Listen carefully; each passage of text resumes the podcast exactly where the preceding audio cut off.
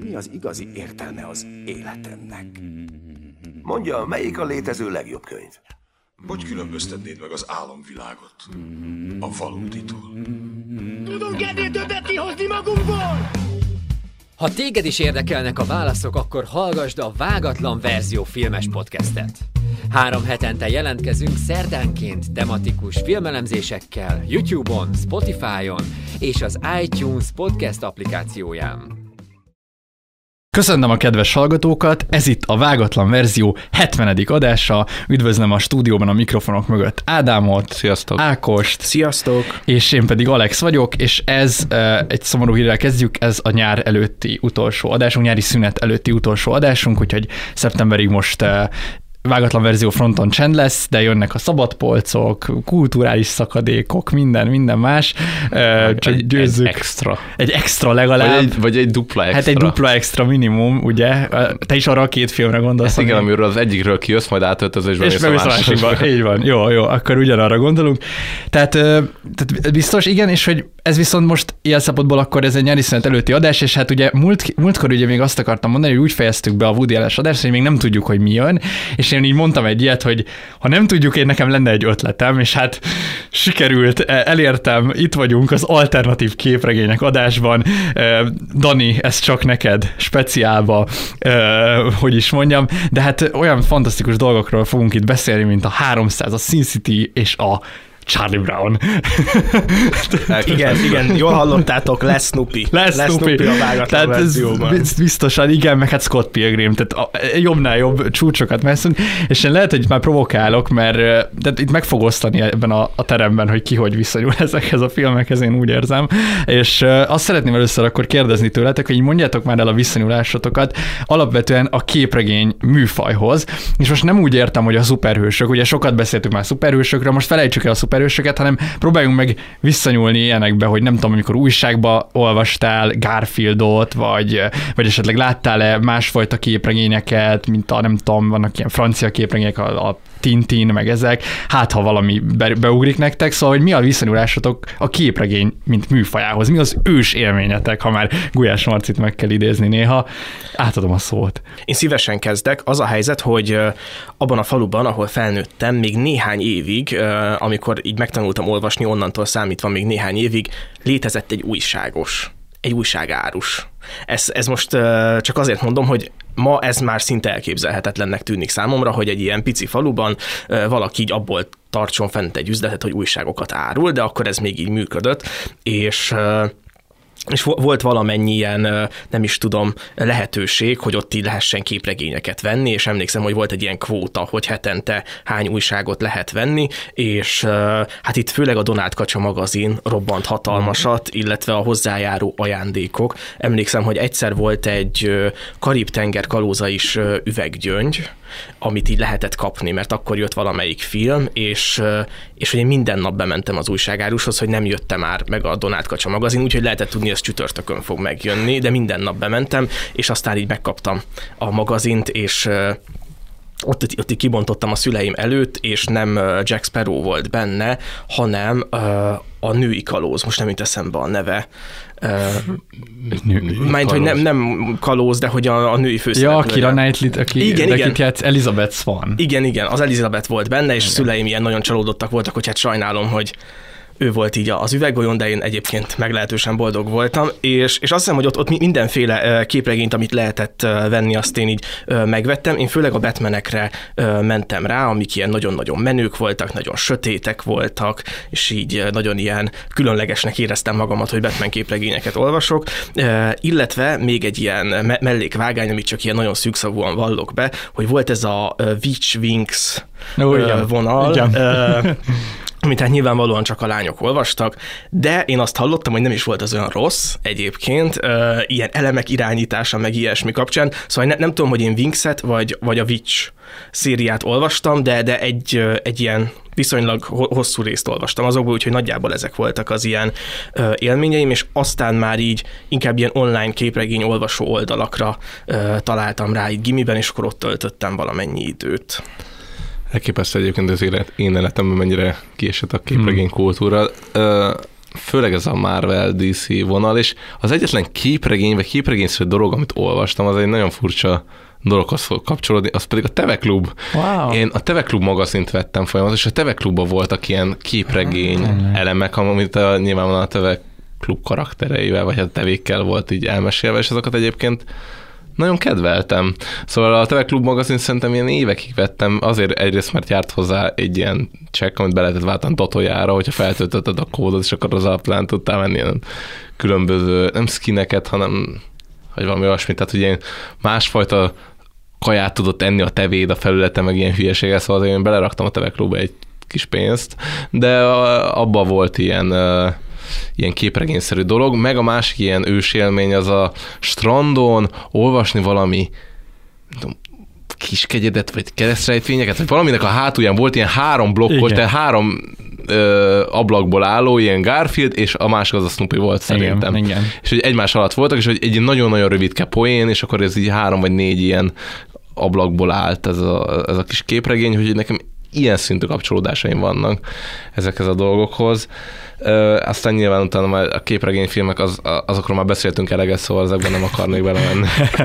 Igen, hát igen, most ugye alternatív képregényfilmek lesznek, tehát pont olyanokat, amik nem ez a, amit most már képregény, tehát most már képregényfilmnek azt nevezzük, ami a, a, a szuperős filmek gyakorlatilag, de hát voltak itt másfajta képregények, és én, az én ős élményem az nagyon hasonló az Ákoséhoz. A Donald Kacsa magazin mellett ment még a, a Tommy és Jerry Ó. ö, ö, képregények voltak, fantasztikus volt. Garfield zsebkönyvek, nem tudom, arra emlékeztek, azt is ilyen trafikosnál lehetett kapni, és abban össze voltak így gyűjtve ezek az ilyen három sorosak. Tehát, hogy ugye azt hiszem a Garfield az úgy is van, hogy a, a csávó még a mai napig minden nap rajzol egyet, ami ilyen három paneles. Wow. Az nagyon durva. Elképesztő. Ez a csávó ami 91 éves. Nekem még, még a Lucky Luke Ah, igen. szál, szál van így gyerekkorból, meg Igen. illetve mindenféle őslényes dolgok, de ezek már inkább ilyen antikváriumból le, lecsorgó példányok.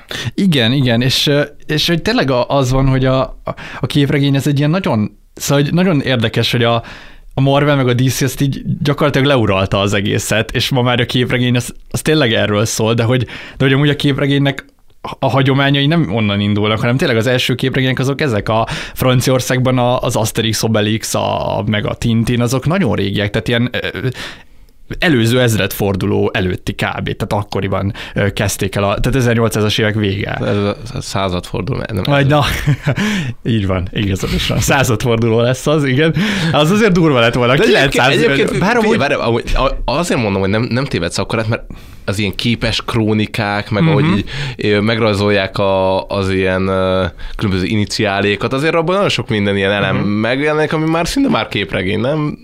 Én, ab, egyébként abszolút ezen a vonaton ülök, vagy, vagy szerintem van egy ilyen nagyon nagy hagyomány ennek az ilyen vizuális kultúrának, klisés, de be kell dobni a barlangrajzokat, oh, hát ahol igen. így, így val- valamit így lefestünk, ami szeretnénk, hogy megtörténjen, és az ilyen utopisztikus képregényvilágok szerintem erre ráillenek. Nekem még szerintem nagyon sok ilyen japán ilyen fali festmény, uh-huh. akár szőnyegek, görög vázák, tehát nagyon sok olyan, akár például megidéztem Óbudát, Óbudán van a, Herkules villa, és ott is vannak ilyen mozaikok, amik tört, ilyen Herkules történeteket mesélnek el, tehát szerintem így régebben sokkal nehezebb volt így a vizuális kultúrához hozzáférni, mert így ki kellett faragni, vagy ki kellett nyomtatni, de most így már ebben a korban szerintem egyre vizuálisabb a kultúránk, és szorul vissza az irodalom, és egyre nagyobb teret nyernek hmm. az ilyen vizuális műfajok, mint mondjuk a film, és mondjuk a képregény szem valahol a kettő között ö, van ilyen, ilyen időben, vagy hogy mondjam, vagy ilyen megvalósításban. de akkor ez egy ilyen U alakú görbe, mert hogy a,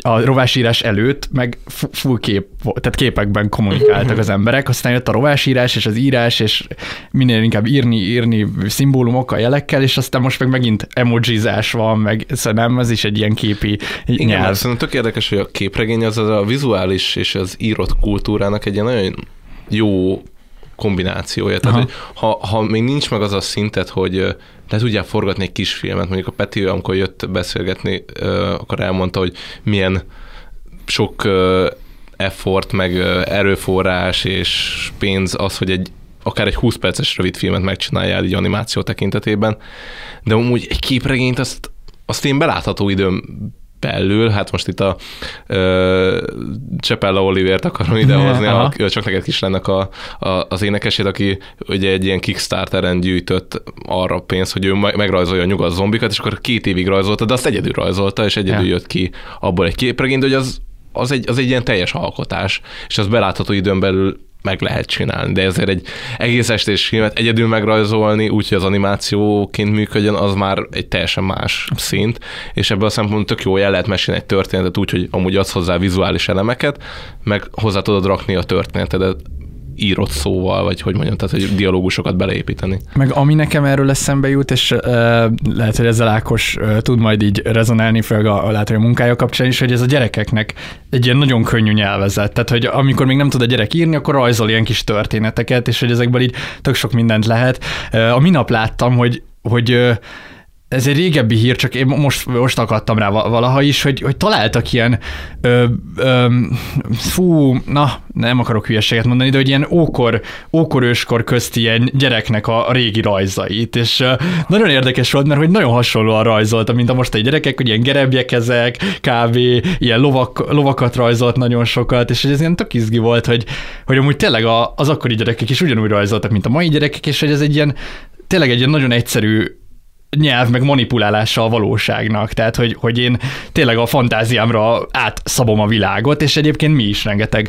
Én például meg a egyik barátom, akivel nagy képregény fanok voltunk, meg pókember fanok, ilyen harmadik, negyedikben, hát ontottuk a, a pókember képregényeket, tudod, és akkor mi rajzoltuk, hogy így az új csodálatos pókember I és Alex rajzolta, és akkor így, ah, fantasztikus, ezek megvannak még egyébként nekem, meg hát az Alexa nyomozó, erről már meséltem a detektív adásban, az is egy képregénynek indult, úgyhogy hát Csodálatos fantasztikus volt. Ezt én is nagyon látom a gyerekeken, mint így a, a rajzolás, meg a rajzolás, mint egy ilyen kifejező eszköz, és ami szerintem egy ilyen nagyon érdekes rokon műfaja a képregényeknek, azok a képes könyvek. Nem tudom, hogy fogtatok-e ilyet a, a kezetekben, mert ezek nagyon ilyen, hát így a, az ovi előtt, vagy ovi körüli ö, műfaj, ahol szinte csak képek vannak, tehát olyan történetek, amik kizárólag képekből állnak, és akkor ö, vagy az van, hogy így im- impróz, imprózol rá egy szöveget, tehát ahogy így olvasod a gyerekednek idézőjelben olvasod, mutogatod a képeket, így kitalálsz valamilyen összekötőt így a történetek között, vagy van pár ilyen instrukció, hogy éppen mi történik,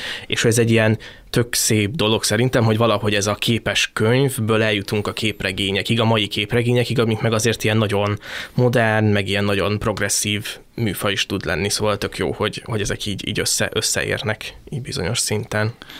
És szerintetek amúgy alapvetően most népszerű dolog a képregény? Vagy ö, ti hogy látjátok így a környezetetekben, hogy ez egy... Hát én ezt én azt nagyon ö, egy ilyen szubkulturális dolognak érzem. Uh-huh. Így a, a, a szuperhős képregényeket is szerintem, bár uh-huh. azt hiszem nagyon sokan így mondják, hogy olvasnak, meg ilyesmi, de szerintem a valóságban, vagy szerintem így a magyar képregény iparnak, a, ahogy így áll ez a dolog, nem, nem tűnik úgy, mint ez tényleg így lenne, de lehet, hogy így van. Én, én azt érzem, hogy hogy én mostanában látok ilyen irodalmi folyóiratokat, akik kiadókhoz tartoznak, és hogy ők megjelentetnek ilyen, nem tudom, francia képregényeket, amik ilyen nagyon nagy művészeti értékkel rendelkeznek, és és ez ilyen szempontból szerintem az egy ilyen tök nagy érve a képregény vásárlás mellett, hogy én így kezdem azt érezni, hogy nem annyira éri meg könyvet venni azon túl, hogy így kirakod a polcra, mert hogy így vagy egyszer elolvasod, de ezt így meg lehet tenni e-bookon, vagy könyvtári verzióban, és akkor így van-e értelme könyvet vásárolni, és szerintem az abszolút válasz az amúgy a, az a képregény, vagy az illusztrált mesekönyvek, mert hogy abban egyébként hatalmas érték van. Én nagyon sok képregényt, meg mangát online olvastam, de mondjuk nem tudom, meg, megvan a Watchmen így, így a teljes kiadás, és az nagyon más papíron olvasni, meg így úgy látni a színeket és hasonlókat. Szóval szerintem ez egy ilyen szubkultúrának az ilyen szórakozása jelen pillanatban a, a képregény. Nem többen olvasnak mangát, és vesznek, mint, uh-huh. Ez gyan- gyanús, igen. másfajta képregényeket. Szinte biztos, ja. Hát ott az egy egész, azért a mondókon még mindig több embert vonz, mint a képregény fesztivál, ami egyébként minden évben meg van rendezve, senki nem tud róla, de hát, hát minden voltál? Hát én szoktam, néha kimegyünk. De néha, néha. Nem, hát egy ideje már nem voltam, de, de én például gimibe jártunk sokat oda baráta, hát egy, még általánosban maradt barátommal, akivel sokat olvastunk képregényeket, Ö, és, és voltam egyszer így egyetem közben is, akkor már érdekes volt, mert amúgy akkor már beszivárogtak így uh, ilyen színes hajú lányok. Szóval nem tudom másképp, de hát ilyen az az Egyip közösség, akik így bejöttek a Marvelen keresztül, és az tök érdekes volt, hogy akkor tényleg láttad, hogy egy ilyen korosztály shift is van, de egyébként nagyon érdekes, mert a Képregény Fesztiválon mi voltunk mindig a legfiatalabbak, tehát ott, ott, ott a magyar képregény kultúrának egyébként egy nagyon nagy rétege ez az ilyen 40-es, 50-es férfiak, akik még a 80-as években, vagy talán 90-es inkább, ez 80-as az nagyon nagy hülyeség lenne, mert akkor a 90-es években megvették azokat a, a, a az akkor elsőként kinyomott pókembert, a kandilapok nyomta egyébként aha, itthon, és egyébként onnan egy csomóan ilyen rajzközösségek vannak, én benne vagyok a Facebookon is egy ilyen magyar képregényesek csoportja, még annó vettek be, és ott mindig mondják, hogy így izé, akkor na, vasárnap összeülünk képregényt rajzolni, a nem tudom melyik, még sose voltam egy ilyen, nyilván, mert kicsi vagy, voltam meg, tehát hogy amikor bekerültem oda, de hogy ezt így majd, ott, ja, majd magyar Most már elmehetsz. Most már elmehettek, már felnőtt vagyok. Á, de most már nem akarom. vasárnap Igen.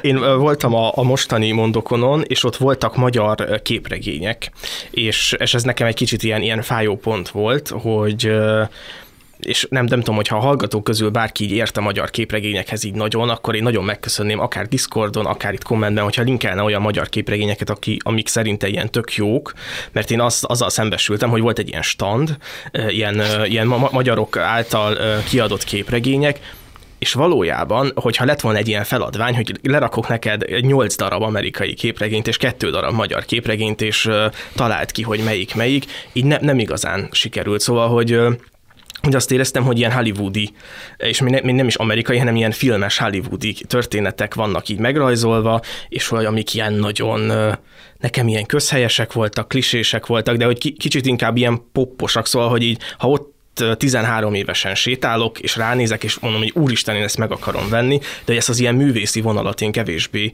láttam, bár most láttam, hogy az HBO max van ilyen ö, magyar képregényről egy ilyen dokufilm, szóval lehet, hogy majd azt kellene megnéznem, és akkor így tudnék erről, ö, de biztos vannak jó magyar képregények, én nem, nem igazán ismerek, ö, nem, nem ismerem ennyire ezt a szubkultúrát. Ennyire sajnos én sem, azt tudom, hogy Magyarországon csinálják ezeket a rejtőjenő képregény feldolgozásokat, ez egy ilyen vonal, hogy ilyen meglévő irodalmi műveket átültetni képregénybe, ez egy vonal, Egyébként biztos vannak, tehát egy, tudom, hogy vannak, nem tudnék egy címet sem mondani, de hogy vannak ilyen alterebb Aha. magyar művészi képregények, meg vannak ezek, akik igen, akik, ezek többen vannak, akik próbálják ezt a, a amerikai hype stílust átültetni, de nem is átültetni, hanem valójában csak lemásolni és ma- magyarul ki- kiadni. Hát szerintem nem véletlen, hogy ennek nincs talán akkor a közönsége, bár egyébként azt akartam itt mondani, hogy, hogy, hogy talán Ákos, te mondtad, hogy ugye ennek kellett legyen egy növekedése így a Marvel kapcsán, így a, az érdeklődésnek, és én abból gondolom, hogy, hogy van, hogy, hogy már egyrészt nagyon sok képregény tud megjelenni itthon, tehát kinyomtatják őket, tehát egyszerre most négy széria fut párhuzamosan, ami régen olyan volt, hogy így egy, egyet, hogyha ki tudtak adni, az, az tök jó volt. Meg a másik, hogy ö, most pont egyébként a, most a Discordon jutott eszembe, hogy a Discordon írta valaki, hogy volt a, a Szegedi Képregény Fesztiválon, és egy kiderült, hogy amúgy ezt már így vidéken is nyomják, ami régen csak Budapesten volt ilyen képregény fesztivál. Szóval biztos, hogy egyébként így vannak, és egyre többen vannak, csak hogy még mindig valószínűleg szubkultúra, tehát azért még mindig nem jön szembe így veled ez nagyon könnyen. Uh-huh. Igen, én még, még egy dolgot bedobnék, csak hogy így a színfalak mögött Ádám a közös csetünkben kérdezett a Scott Pilgrim kapcsán, majd nyilván azt így kifejtjük, hogy így minek kapcsán, meg hogy mi volt ott így a, a nehézség, és Alexian segítségként belinkelte neki a, egy oldalt, ami különböző fekete mágiák így során így megjeleníti a teljes Scott Nem Pilgrim szabad. képregényt, és én elmerültem a fekete mágiában, és kattingattam egy ilyen lyukas órámban, és, és elolvastam egy, egy ilyen négy négy füzetes ilyen rövid képregényt, és ilyen nagyon jó érzés volt. Tök király volt, és igazából nem ilyen, csak így belekattintottam mert így tetszett a címe, és, és és ez egy, most így van bennem egy ilyen hype ezzel kapcsolatban, szóval csúnya dolog interneten olvasni, meg, meg megkárosítjátok a hatalmas cégeket, és az, attól mindenki nagyon szomorú lesz, de talán érdemes amúgy csak így random is olvasni ilyen alter képregényeket, az pusztán az alapján, hogy milyen a cím, vagy a grafika, és, és tök, tök jó volt. De akkor mondd már el, hogy ez melyik képregény Ö, Azt hiszem, hogy az a címe, hogy ezer vihar, vagy száz, vagy ezer vihar. Ez egy ilyen bullizott lányról szól, aki ilyen kibejár különböző, hát ilyen paradimenziók között, és és hát a, a, az egyik dimenziónból el bele tud sétálni, abból ő ilyen különböző bestiákat hoz át. Wow. A másik világban, akik bántják a gyerekeket, szóval, hogy egy ilyen oda-vissza bullizás, nagyon parán van megrajzolva, és, és nekem igazából ez, ez, a, ez a rajzolás tetszett ilyen szempontból. Igen, egyébként ennek van egy egész zsánere, én akartam hozni a, ebbe, a, amikor gondolkodtam, hogy milyen a negyedik film, ugye ajánlottam a I Kill Giants-et is, ami szintén egy ilyen bullis, uh, sulis történet, ha jól emlékszem, szóval van egy ilyen zsánere ez, ennek az ilyen művészi képregényeknek, amik ezt a bullizott gyermekkort dolgozzák fel. Ja, talán még egy utolsó kérdésem, mielőtt így belevágunk, hogy, hogy így a képregény filmekkel, hogy szerintetek egyébként képregény filmet, azt, te lehet, hogy triviális a válasz, de hogy könnyebb vagy nehezebb csinálni, mint mondjuk egy sima filmet, tehát hogy, hogy limitál nagyon az, hogy, hogy látod a paneleket, és már előre be van korlátolva, hogy hogy lehet elképzelni a vizualitást, vagy pedig pont, hogy könnyebb, mert hogy akkor csak végül is csak filmre kell venni a kockákat. Szerintetek? Pontosan, ahogy megfogalmaztam, egyszer könnyebb is, meg nehezebb, Aha. és egyszerre könnyebb az, hogy tudod, milyen irányba kell elindulni, másor, más oldalról pedig nehezebb, hogy az ugyanúgy működjön, mint a képregényen. Aha. Szóval valószínűleg mind a kettő igaz. Jó kérdés, hogy hogy, hogy, hogy, hogy ezek jobban működnek-e, mert hogy a Marvel Marvel az teljesen úgymond kiveszi a, a vizualitását ennek a dolognak, nem? Tehát azt lehet így mondani. Igen, igen, ők nem paneleket nem ad, tehát a képregényt így nem adaptálnak szó szerint, hanem csak elveszik a karaktert és belerakják egy itt meg, itt meg abszolút adaptálásra került, és felváltva érzem, hogy ez így működne. Uh-huh. Tehát valahol szerintem nagyon-nagyon pengin átjön, beszélni fogunk a Sin City-ről, szerintem ez nem, nem kérdés, hogy ott ez, ez tökéletesen működik, de hát a Scott Pilgrimnél én nem éreztem azt, hogy annyira jól működik pedig láttam, nyilván kilátja az ember, hogy pau, igen, de hogy igen. így igen. igen. valahogy nem tudom, furcsa. Aha.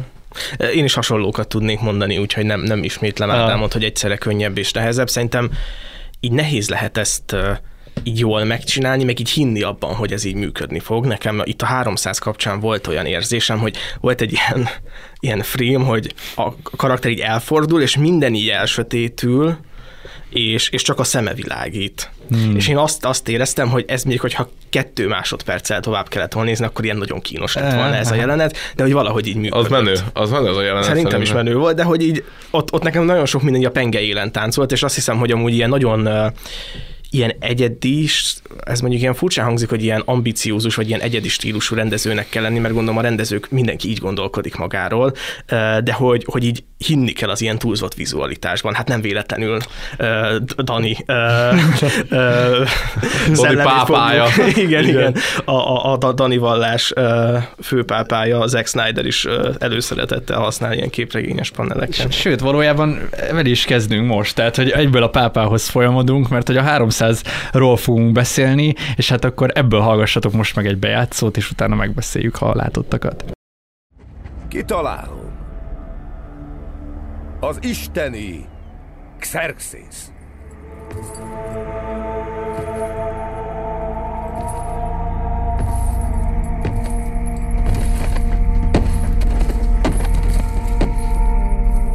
Üdv, Leonidas!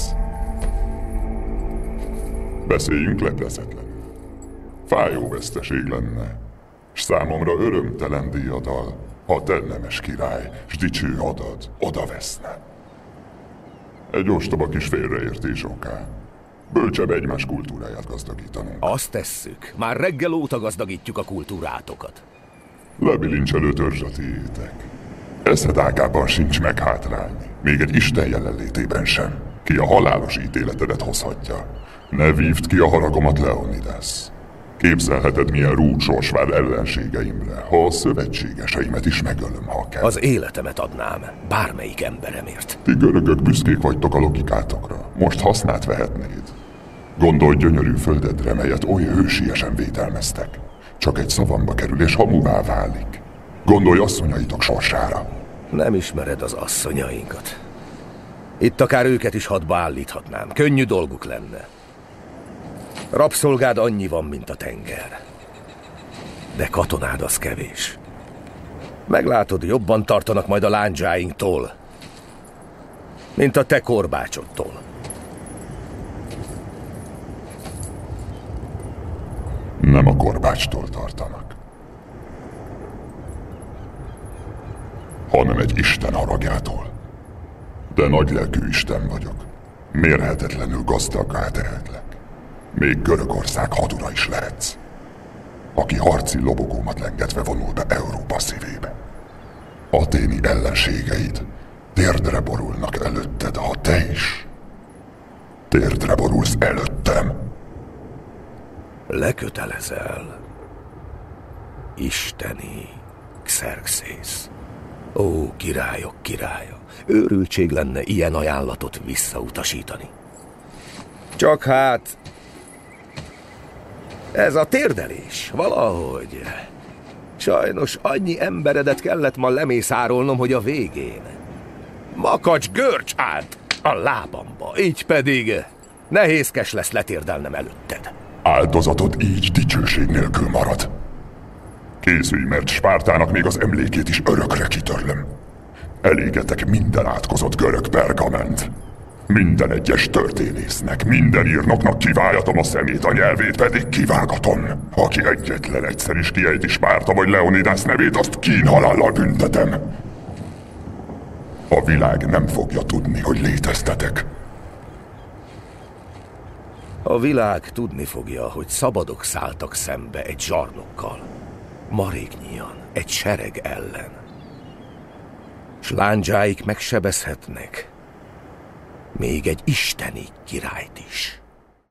A 2007-es 300 című filmből hallhattatok egy bejátszót, mint azt már korábban Ákos is itt említette, ez Zack Snydernek a, a hogy mondjam, a képregény pápának a, az egyik nagy alkotása, ez Frank Millernek az azonos című képregényének egy adaptációja. A történet a Krisztus előtt 480-ban zajló termopüllei csatának az esemény sorozatát elem, hogy mondjam, dolgozza fel. Hát nem tudom, lehet ezt mondani, hogy ez egy történelmi fantasy? Vagy hát, is. mert hogy így... Történelmi fantasy, jó. Mert hogy így nem sok köze van egyébként. Jó, vannak elemek, amik történelmileg hitelesek, meg így, tehát így egyes elemeket ki tudsz venni, és azokat be, tudsz, be tudod illeszteni a történelemkönyvbe, de így az egész összességében nem sok köze van a valósághoz, de egy nagyon szórakoztató darabról van szó alapfelállás, ezt a történelemkönyvekből ismerhetjük, Xerxes megtámadja Görögországot, bármit is jelentsen ez a Görögország ekkor, és Spárta és több szabad görög úgy gondolja, hogy hát ezt meg kéne valahogy áll, áll, állítani, és elébe mennek egy szűk szorosba a, a percsa seregeknek, és hát ott felveszik a, a csatát az erőfölénnyel, és hát végül nagy hősi csatában elhullanak ezek a katonák, és hát ennek próbál emléket állítani ez a képregény, és ez a film is. Nekem az a kérdésem, hogy mikor találkoztatok először ezzel a filmmel? Ö, szerintem, hát nem tudom. Ú, ez jó kérdés. Mikor jelent ez meg? Mit mondtál? 2007. 2007. Hát, akkor 11 éves voltam. Nem tudom, lehet, hogy ilyen korán. Mert én nekem úgy rémlik, hogy, hogy így nagyon, azért viszont, ja, elég korán. Tehát, hogy általános. Egy általános, nekem is általános sulis izé van. De lehet, hogy csak a film hangulata idézi meg az általános iskolát. de, de, ne, de, de, de, tiszta, de ilyen biztos vagyok benne, mert, mert aztán nem tudom, ti emlékeztek-e, hogy volt a Youtube-on egy ilyen 300 szinkron paródia, ez nektek megvan, de még ami nem a Radics megvan, Peti, hanem a régi, megvan. az kurva jó volt, és, meg, és azt visszanéztem most Nikolá, hát azért annyira nyilván most már így kevésbé ezek a poénok, elkopott, de, de, de, hogy, de hogy azért így az is elég, tehát az is ilyen, igen, kb. akkor nagyon régi, szóval, hogy és az is ilyen általános közepén lehetett, hogy ezen nevetgéltünk, szóval, szóval szerintem akkor láttam először, hát én nagyon teljesen el voltam ájulva, én, én akkor szerintem tehát ezek itt, itt nagyon kap, kaptam az impulzusokat, tehát 2007-ben volt a, a 300, 2009-ben a Watchmen, de Zack Snyder olyan szinten a mi általános iskolás agyunkat, ezt így toltam vele rendesen, és hát én, én teljesen éltem ennek a csávónak. Én azt gondoltam, hogy hát ő a legjobb rendező az egész földkerekségen természetesen, és hogy ezek a legjobb filmek. Gondolt ez múlt idő? már volt egy egyház szakadás. Azóta volt egy egyház szakadás, most már, hát nem, nem is tudom, hogy legjobb rendező a világ. Hát az a baj, most már nem lehet, tehát én nehezen mondasz ki azért ilyeneket, inkább az van, hogy azért annyi filmet lát az ember egy idő után, hogy, hogy ez így nehéz, de Hát nem mondanám, hogy Zack Snyder a legjobb rendező a világon, ezt azért most már el kell ismerni. Merész kijelentés lenne. De, de azért jó volt újra nézni ezt a filmet, tehát... tehát, én tehát... egyébként ez az a film, amit én évente meg szoktam nézni. Igen, ezt nem tudtam, hogy te ilyen gyakran. Ez olyan, hogy leülsz, és így végignézed. Igen, ja, ez ja, ja. így csorog, csorog a Igen, hogy nézeti magát. Abszolút. Én is általános sulira Aha. tenném a saját 300 élményemet, és hát én is teljesen el voltam ájulva, hogy itt micsoda hősiesség van, micsoda vizualitás, hogy szóval, hogy amit most már úgy mondanak, hogy nem tudom, ezek ilyen Windows háttérképek, ez nekem akkor a művészet. Abszolút. Tehát ez itt a művészet, hogy esik így a pajzsra, és ott így ott van a pajzs, és letöri az íjakat, és úristen, és a farkas, és a szoros, és beszorulnak a szorosba, és úristen, csodálatos, csodálatos, úgyhogy, úgyhogy én nagyon-nagyon szerettem, meg nagyon sokszor újra is néztem, de már egy jó ideje nem láttam, és kicsit tartottam attól, hogy hogy vesztett a fényéből így az újranézésre, de ez most is egy csodálatos élmény volt, úgyhogy igazából nincs mit tenni így, így ez, ezzel kapcsolatban. Igen, ez tök érdekes, egy ilyen kulissza titok, vagy ilyen háttértörténet, hogy hétvégén voltunk Alexal egy társaságban, és beszélgettünk a 300-ról, és és szóba került, hogy mi, mi, mi az az élmény, ami miatt nekünk ez így tetszik. És nagyon nehéz megfogalmazni azt, hogy mi az, ami, ami, ami miatt ennyire ez nézeti magát, és ilyen... Itt, itt valami van, ami közös a Sin City-vel, nem? Van, van, van. van ilyen igen. élményvilága van. Igen, tehát valószínűleg a brutalitás és ez a elképesztően túltolt maszkulinitás uh-huh. valahogy rezonál velem. Legalábbis velem biztosan. Igen, én, én velem biztosan nem rezonál, de nagyon jó ezt nézni. Tehát, hogy én azt mondanám, hogy mintha ez egy ilyen arhetipusnak az ilyen megjelenítése lenne, hogy ez így túlzás, én, én ne, nem lennék ilyen, meg nem tudom, de hogy... Én nem, ilyen emberek nem mennek le a boltba.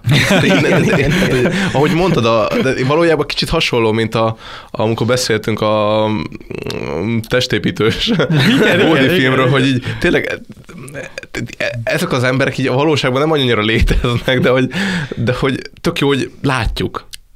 igen, igen, valami van benne, és, és szerint, szóval nehéz ez, mert hogy én valahogy a, a Sin City-nél is ezt éreztem, hogy itt belegondolni, hogy ott milyen dolgok történnek, és egyébként ez itt, itt is abszolút igaz, hogy meg így vizualitásban és történetmesélésben egy akkora, akkora túlzás ez az egész, de hogy valahogy mégis működik, és, és ne, nem, nem tudom, amin ez egy, még, még egy ilyen mellékvonal, hogy Luca is elképesztően szereti a, a 300-at, és fogalmam sincs, hogy, hogy, hogy honnan ered ez az élmény, és hogy ő azt mondta, hogy neki ez az ilyen általános suliában a történészi vonal volt, ami megkapó, és én arra gondolok, hogy maga ez a görög mitológiai körítés, így, ahogy így találkozik ezzel az ilyen elképesztően kitolt maszkulin kultúrával, szerintem valahogy ez egy ilyen jó kombó, ami így, így általános lében főleg így nézeti magán. Meg, meg, meg szerintem, amit mondtál, az kulcsa még korábban, hogy ez a, hogy őszintén kell hinned abban, hogy ez így jó lesz. Tehát, hogy az Zack Snyder így nagyon elhitte, hogy bazzeg, igen, igen. hogyha én ott belassítom, az kurva jól fog kinézni, és,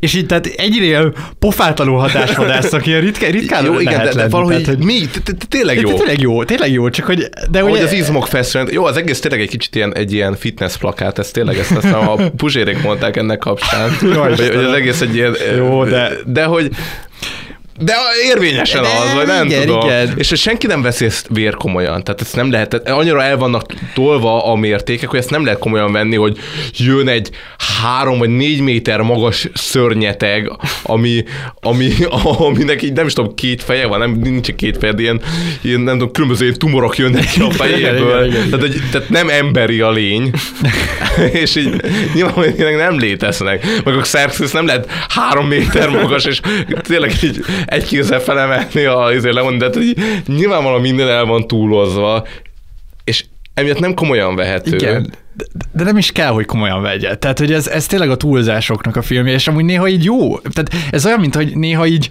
ö, mondjuk van, van, egy, van, egy, van valaki a társaságban, aki így elmesél egy történetet, és egyértelműen rájátszik, meg kiszínezi, meg eltúlozza, de mégis jó hallgatni, mert basszus, ettől lesz viccesebb, nem? És hogy ez is ilyen egyértelműen rájátszik, kiszínezi, belassítja, undorító, ilyen hatásvadász, de hogy basszus, ettől jó nézni.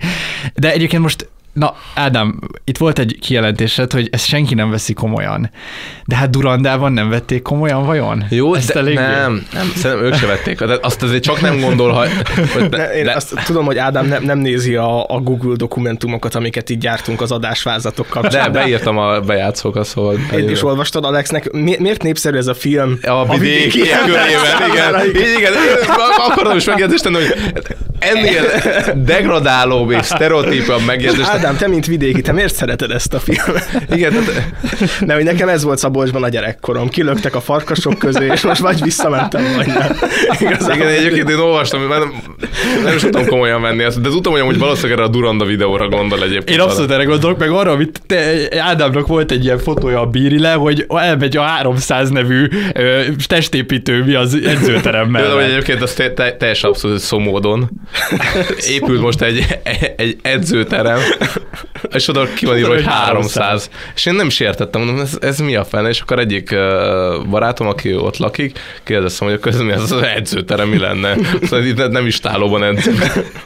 Hát igen. De, de, de és ezért mondom, én, én azt gondolom, hogy ennek van egy ilyen sajátos kultusza.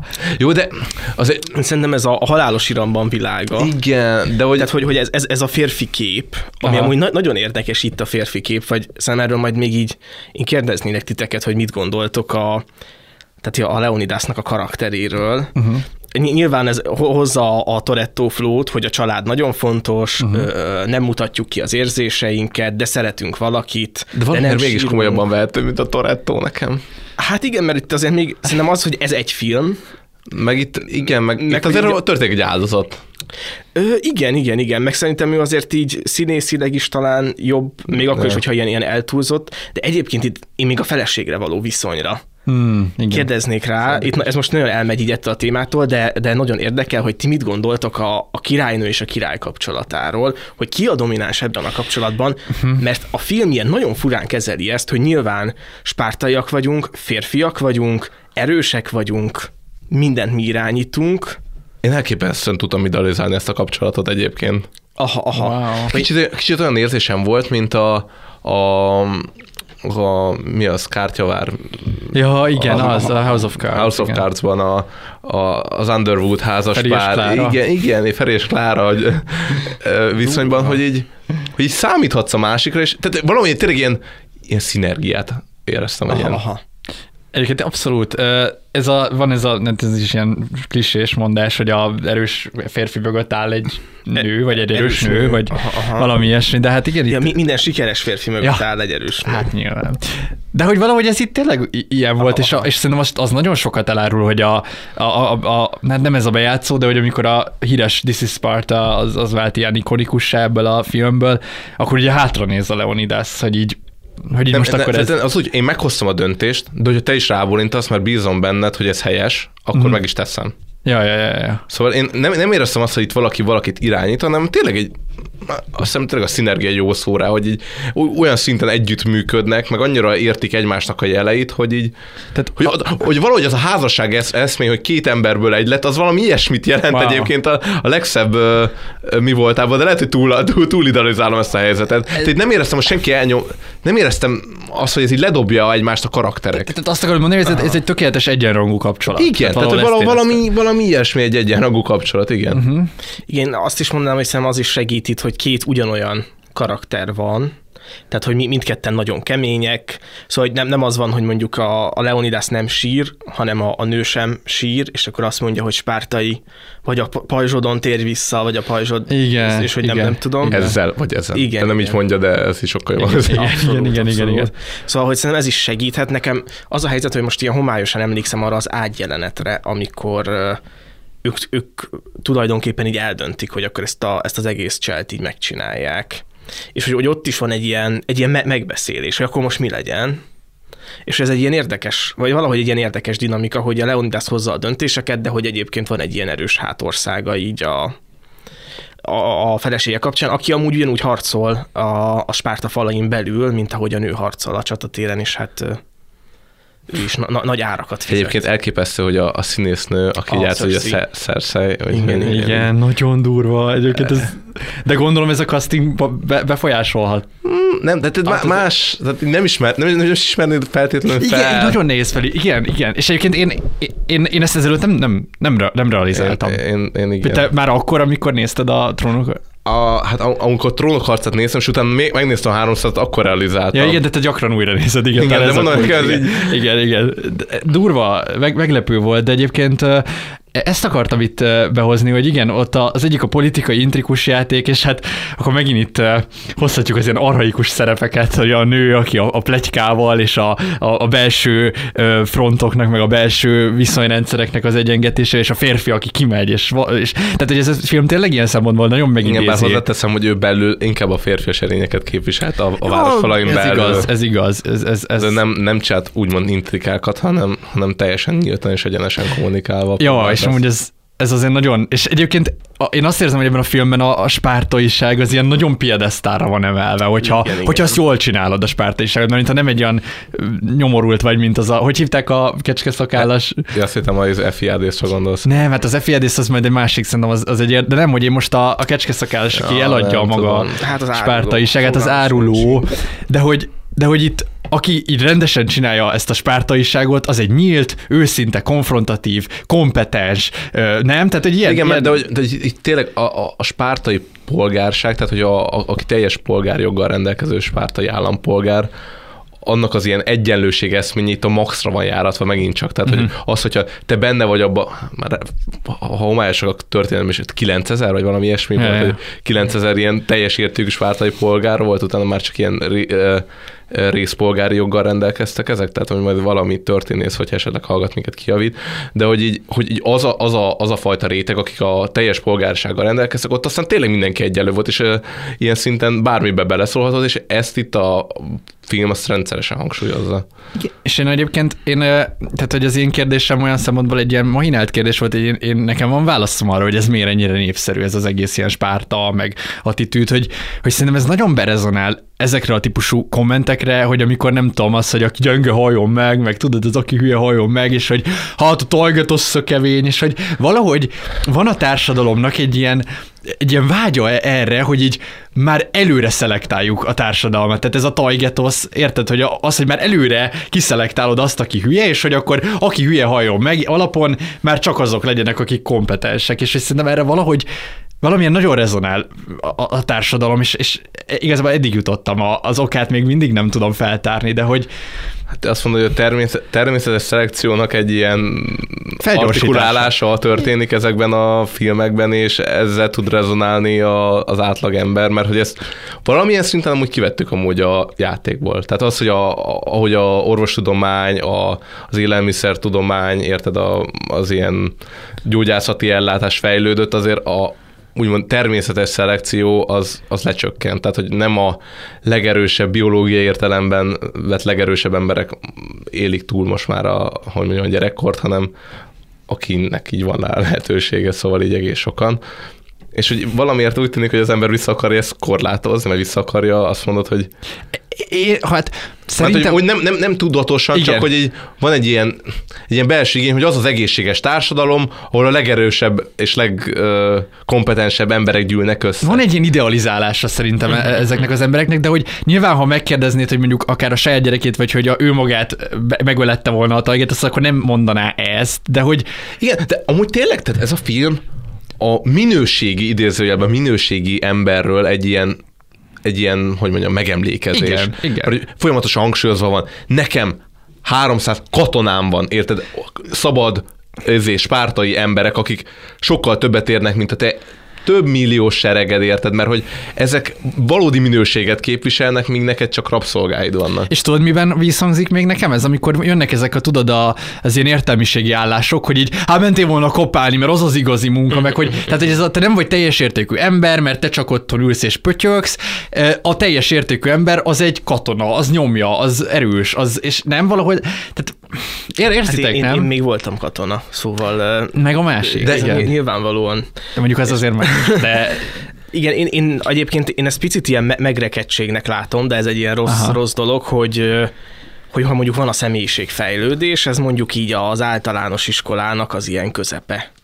Mondjuk ez a, Aha. hát ez, ez a fiúöltöző vibe, ami Ja, hát itt, itt. Spártában van. Nyilván ez így a lehető legnemesebb formára van itt valamennyire így feltupírozva, de hogy a valóságban ez inkább ez a fiúöltöző vibe, és szerintem ez ilyen fura kijelentés, de hogy sokan ebben vannak. így, így, főleg így az interneten, a Figyelj, kommentmezőben. hát szerintem, és most tényleg már kezdem azt írni, mert rá vagyunk fixálva erre a témára, tehát megint a, a, a magyar kormánynak basszus, erre épül szerintem az street, identitása. I'm basically a street fighter. Street Fighter, igen, Ja, Street ja, ja. Fighter, izé, ö, Orbán Viktor, Abszolút. basically, az izé, az abszolút ez, tehát, hogy ő, ő, ő nem, nem úgy politikus, mint érted, nem tudom, Hát én, bocsánat, még, még egy, egy dolgot hadd vessek közbe, hogy itt a, az aténi demokrácia és az aténi polgárságra végig a buzizás megy.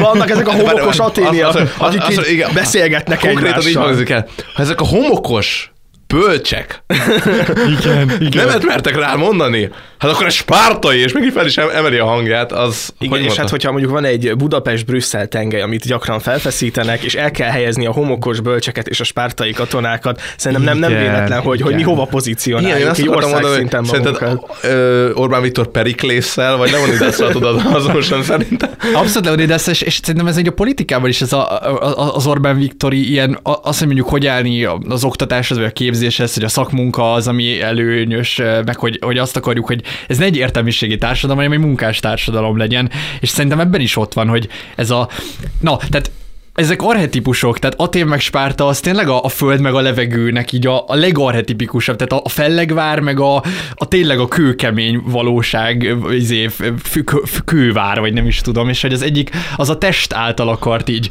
a, a legnemesebbé tenni a testet, meg az embert, meg az ember anyagát, és Atén meg azt, azt gondolta, hogy majd a szellemet kifaragjuk. De egyébként és, és, tök vicces, hogy, hogy ezekről ugye megint csak ilyen arhetipikusan gondolkozunk ezekről a városokról is, de hogy Igen. azért nyilvánvalóan Atén nagyon komoly katonai erőt képviselt Ja, hát a maga flottájával abban az időszakban, és ráadásul Spárta sose volt az a katona állam, mint aminek így igazából így le van írva, mert ugye az a Igen. Plutarkosznak egy adott korban, egy adott király alatt történő társadalmi és gazdasági rendjét mutatta be, elképesztően kiszínezve azokkal a történetekkel, amikkel így felvágtak egyébként az ott akkor is pártaiak, hogy régen, hát ledobáltuk, tehát valójában sose dobtak le a tajgetoszról gyereket, Igen, sose igen, ejtettek igen, le. igen, persze. és hogy nyilvánvalóan akkor is volt már az, hogy nem tudom, eladták rabszolgának meg így, tehát hogy akik így nem volt így hasznos, vagy látták, hogy gyengébb, vagy ilyenek, azokat kirakták a város szélére, vagy ilyenek, de hogy konkrétan senki nem ejtett le egy csecsemőt a izéről, valószínűleg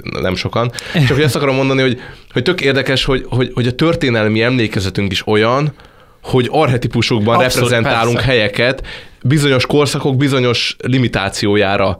És hogy valójában gondolom, Spártában is voltak iskolák, meg a szellemtudomány ott is gondolom virágzott bizonyos időszakokban, meg ahogy Aténban is voltak brutális katonai egységek és ilyenek, és hogy, hogy érdekes, hogy ezek így mégis...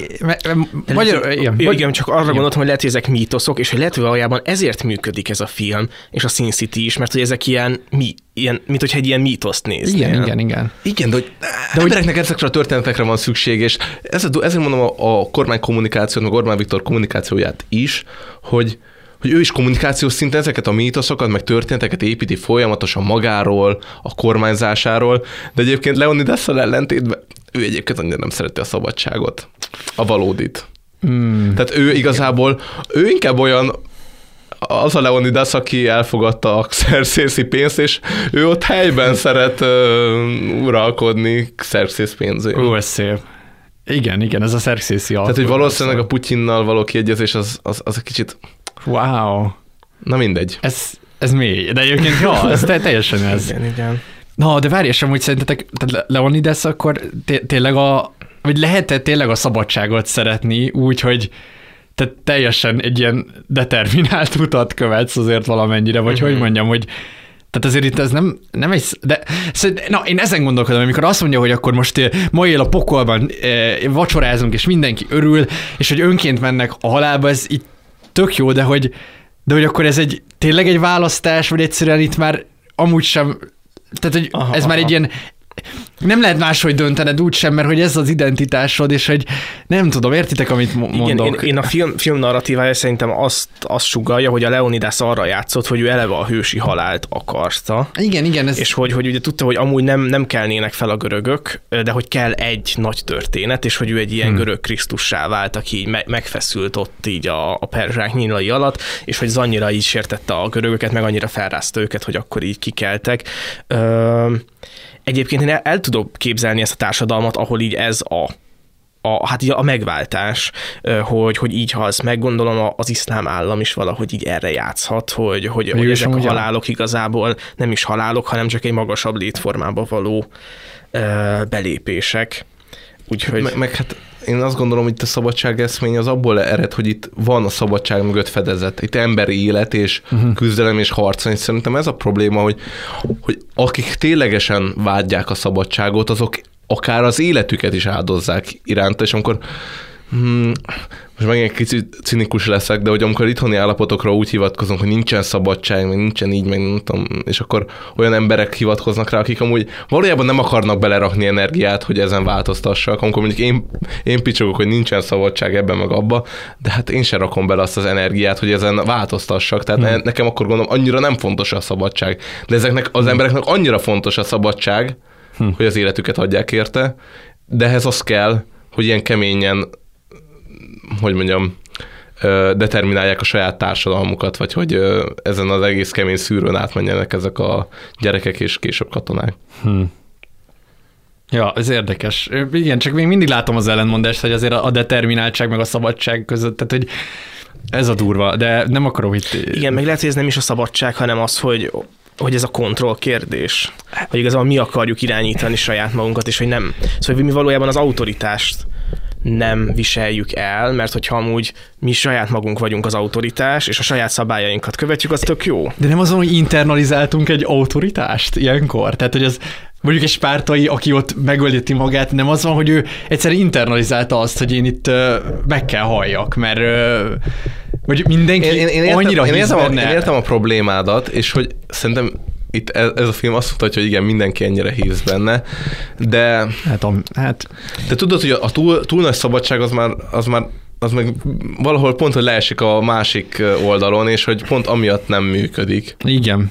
Meg gondolom, ez egy tömeghatás is, hogyha 250-en üvöltik, hogy jaj, de jó lesz ma este meghalni, akkor már könnyebb neked is így hmm. beleállni ebbe, hogy, hogy ez tényleg jó lesz, és ez egy dicsőség lesz.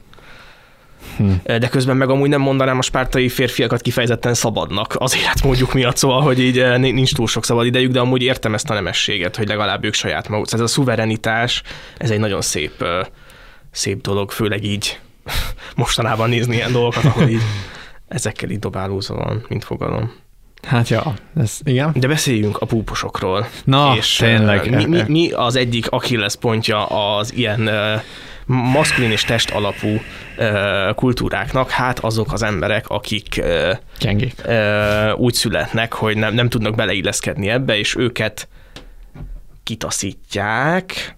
Bár amúgy szerintem ez egy nagyon, nagyon okos megoldása volt. Nem, nem tudom, hogy írta, hát a, a képregénynek volt egy nagyon okos megoldása. Frank Szóval- Miller. Igen, hirtelen majdnem az Zack Snyder számlájára írtam ezt is, de hogy szerintem tök jó, hogy a, hogy a Leonidas nyilván egy jó és bölcs király, uh-huh. szóval nem mondja azt, hogy így hújjon a férgese, és te egyébként is mi, mi, miért vagy itt, vagy ho- hogy mertél egyáltalán ide jönni így elém, hanem azt mondja, hogy akkor lehet így vizet hozni a katonáknak, ami szerintem egy korrekt ajánlat. Abszolút.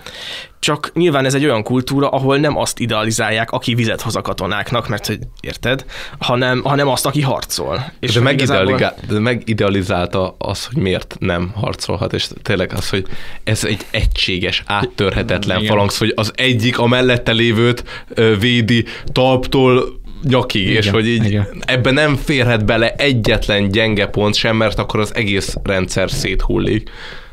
Egyébként valahol nagyon szép egy. Egyébként igen, csak Meg az is, azt is szépnek találom, és ö, ügyesen játszik a film ezekkel az elemekkel, vagy hát akkor a képregény, hogy ugye Leonidas azt akarja, hogy Efiadész felálljon, és kiegyenesedjen. Igen. Még amúgy Xerxes azt szeretné, hogy letérdeljen. Á, és ne hajoljon, és, igen, és meggörbüljön igen, a háta. meggörbüljön. Szóval Aha, az egyik szép. amúgy a méltóságát adná abszurd módon vissza, így meg a méltóságodat veszíted el. Igen. És egyébként ezt És igen, meg fordítva ér, é, Igen. éli meg. És erre rá is játszik a film, és Cersei mondja, hogy nálam elég annyi is, ha letérd. Igen, nálam elég az- ennyi is. Ú, az, az nagyon... De, de amúgy így, hát igen, ez durva, mert itt meg érződik az is, hogy azért ez mennyivel tényleg nemesebb, meg hogy mennyivel, tehát hogyha ha, ha egy, meg hogy, na, hogy már bele van determinálva az is, hogy a Xerxes rendszere nem lesz fenntartható hosszú távon, mert hogy nem tudod, tehát hogyha folyton csak a, az ilyen ö, ö, könnyen árulásba taszajtható emberek térdelését fogadod el, és, és mindig csak a gyűrű csókot várod. Bár egyébként mondjuk Orbán Viktornak ez működik, de, de nem tudom, hogy meddig. Szóval nem, gondolom az ilyen rendszerek azért determinálva van, hogy Xerxes is elfutott egy darabig, vagy hogy igen, de hogy, szóval, hogy igen, aztán én jól tudom, vagy így nagyjából így azért olvasgattam utána, hogy aztán így Xerxes ugye, amikor elbukja a háborút, és visszamegy a, a, a Pe- Perzsiába, akkor ő ott ilyen, ilyen hedonista király lesz, és kb. úgy hal meg, hogy nem tudom, valami ilyen hedonista, tehát egy így bu- buliba, vagy valami ilyen, tehát hogy nem, nem egy ilyen csatában hal ő meg, hanem, hanem Igen, hát ez is mutatja, hogy ő nem harcos király, mint igen, Leonidas. igen. Amúgy láttátok ennek a második részét? Nem. Én láttam. No, és Szar. hát igen. De Én- az már nem én- képregény alapú. Abszolút, meg nekem a trailer volt az, ami így nagyon le, ledobott, vagy nekem valahogy egy ilyen ö, na, nagyon szörnyű ezt kimondani, de hogy a hatalom gyűrűi jutott eszembe. Mm. Csak hogy most, most me- megnéztem a trailert, miután megnéztem a filmet, ugye a 302 trailerét, és, és volt egy ilyen hatalom gyűrűi érzésem. Igen, ugye az, ott Atén szempontjából van inkább megmutatva a történet, hogy az aténi hajós flotta, meg Ah. hogy hogyan harcolnak, csak közben az a furcsa, hogy belevitték ugyanazt a 300 vibe miközben pont az, hogy le akarták hasítani így a Aténról ugyanezt a Hmm. fajta maszkulintást, és ilyen mm, nagyon furcsán működik Ez ez, a film. Ja, nem, de eh, visszatérve, szóval én csak annyit akarok ezzel mondani, hogy itt, eh, hogy egy ezek, tehát, vagy mit kezdtem, vagy, vagy ezek a rendszerek ugye nem tudják így, így fenntartani magukat, és hogy végül, de nem csak az, hogy nem harcos király, hanem hogy hogy egyszer rossz emberekből építkezni, hogy na, jobb jó emberekből építkezni, mint rossz emberekből. Kicsit olyan, mint a, emlékeztek a Death Note kapcsán kb. ugyanerre jutottunk, hogy az utódlás, hogy, hogy egyszerűen kiket képzel ki, milyen emberekben bízol, az majd determinálja, hogy ki fog nyerni így hosszú távon, nem? És hogy ez is itt van. Igen, csak az nehéz, hogy, hogy ezeknek az embereknek meg nincs helye ebben a kultúrában nagyon. Hát igen. Szóval lehetne egy ilyen alter kör, ahol, ahol az a menő, hogy vizet hordasz a katonáknak. Mert hogyha mondjuk ezt a spártai nőknél meg lehetett csinálni, hogy, hogy oké, hogy mi nők vagyunk, és nem harcolunk, de hogy legalább mi olyan férfiakat szülünk, akik amúgy így majd harcolni fognak, és hogy valahogy ezt az ilyen szupportív szerepet így belevinni ebbe a kultúrába. Tehát valahogy el tudom képzelni, ez így megvan, de, de gondolom így nehéz. Hát ez nehéz ebbe a mm, túl maszkulin Mhm, uh, kultúrába szerintem itt most integrálni. Igen, meg hát a, ez a karakter ugye csak egy egyenruhát, vagy csak egy egyenruhát akar, de hogy ő igazából csak így tartozni akart valahová, vagy hogy mondjam, hmm. és, és hogy hát ne, ő ne, nem tud Spártához tartozni, bár igazából tudna, de hogy, de hogy nem úgy, ahogyan ő azt szeretné. Szóval, Igen. hogy Szóval itt, itt egyszerre van szem a kettőnek valahogy így felelőssége. Tehát ez nem, nem csak Spárta hibája, hogy ő, őt elárulták, hanem ez, ez így a karakter. Igen, meg hogy Leonidas egyébként annak ellenére, hogy egy milyen rideg rendszernek a királya, ö, nagyon, ö, hogy mondjam, empatikus volt ebben a helyzetben, én azt gondolom. Mm, igen. Szerintem ő nagyon empatikus egyébként, attól függetlenül, hogy nem mutat érzelmeket, de amúgy nagyon egy ilyen, ö, vannak ilyen meleg apai odafordulások, akár így a, ugye so, sokszor ilyen gy- gyermekeimnek hívja a, a katonáit, meg, meg szerintem sok ilyen emberi helyzet van, ahol amúgy ilyen nagyon, ilyen, hát ilyen kedvesen jár el igazából, szóval. Igen, ez a patriarchális ilyen nagyon, nagyon benne van. Szerintem az, hogy ez, ez jó, mert mint én ezt így tudom kedvelni. Azt nem tudom, hogy amúgy, ö, hogy, hogyha mondjuk, hmm, szóval ez a valóságban is így van, ha mondjuk van egy olyan ember, aki, hogy mondjam, hát fogyatékosnak születik, vagy érted, szóval, hogy, hogy benne is ott lesz az a vágy, hogy de én mégis bizonyítani akarom, hogy én tudok csatázni, vagy ez, Hát most nekem az jut eszembe, amikor vannak az ilyen szépségversenyek, és a downkoros kislány elindul rajta, és mindenki... De akkor meg is nyeri. A, igen, és mindenki mímeli, hogy tényleg, de hogy érted, hogy miről beszélek, szóval aha. méltatlan az egész, hogy, hogy az így nem oké szerintem. Aha, aha.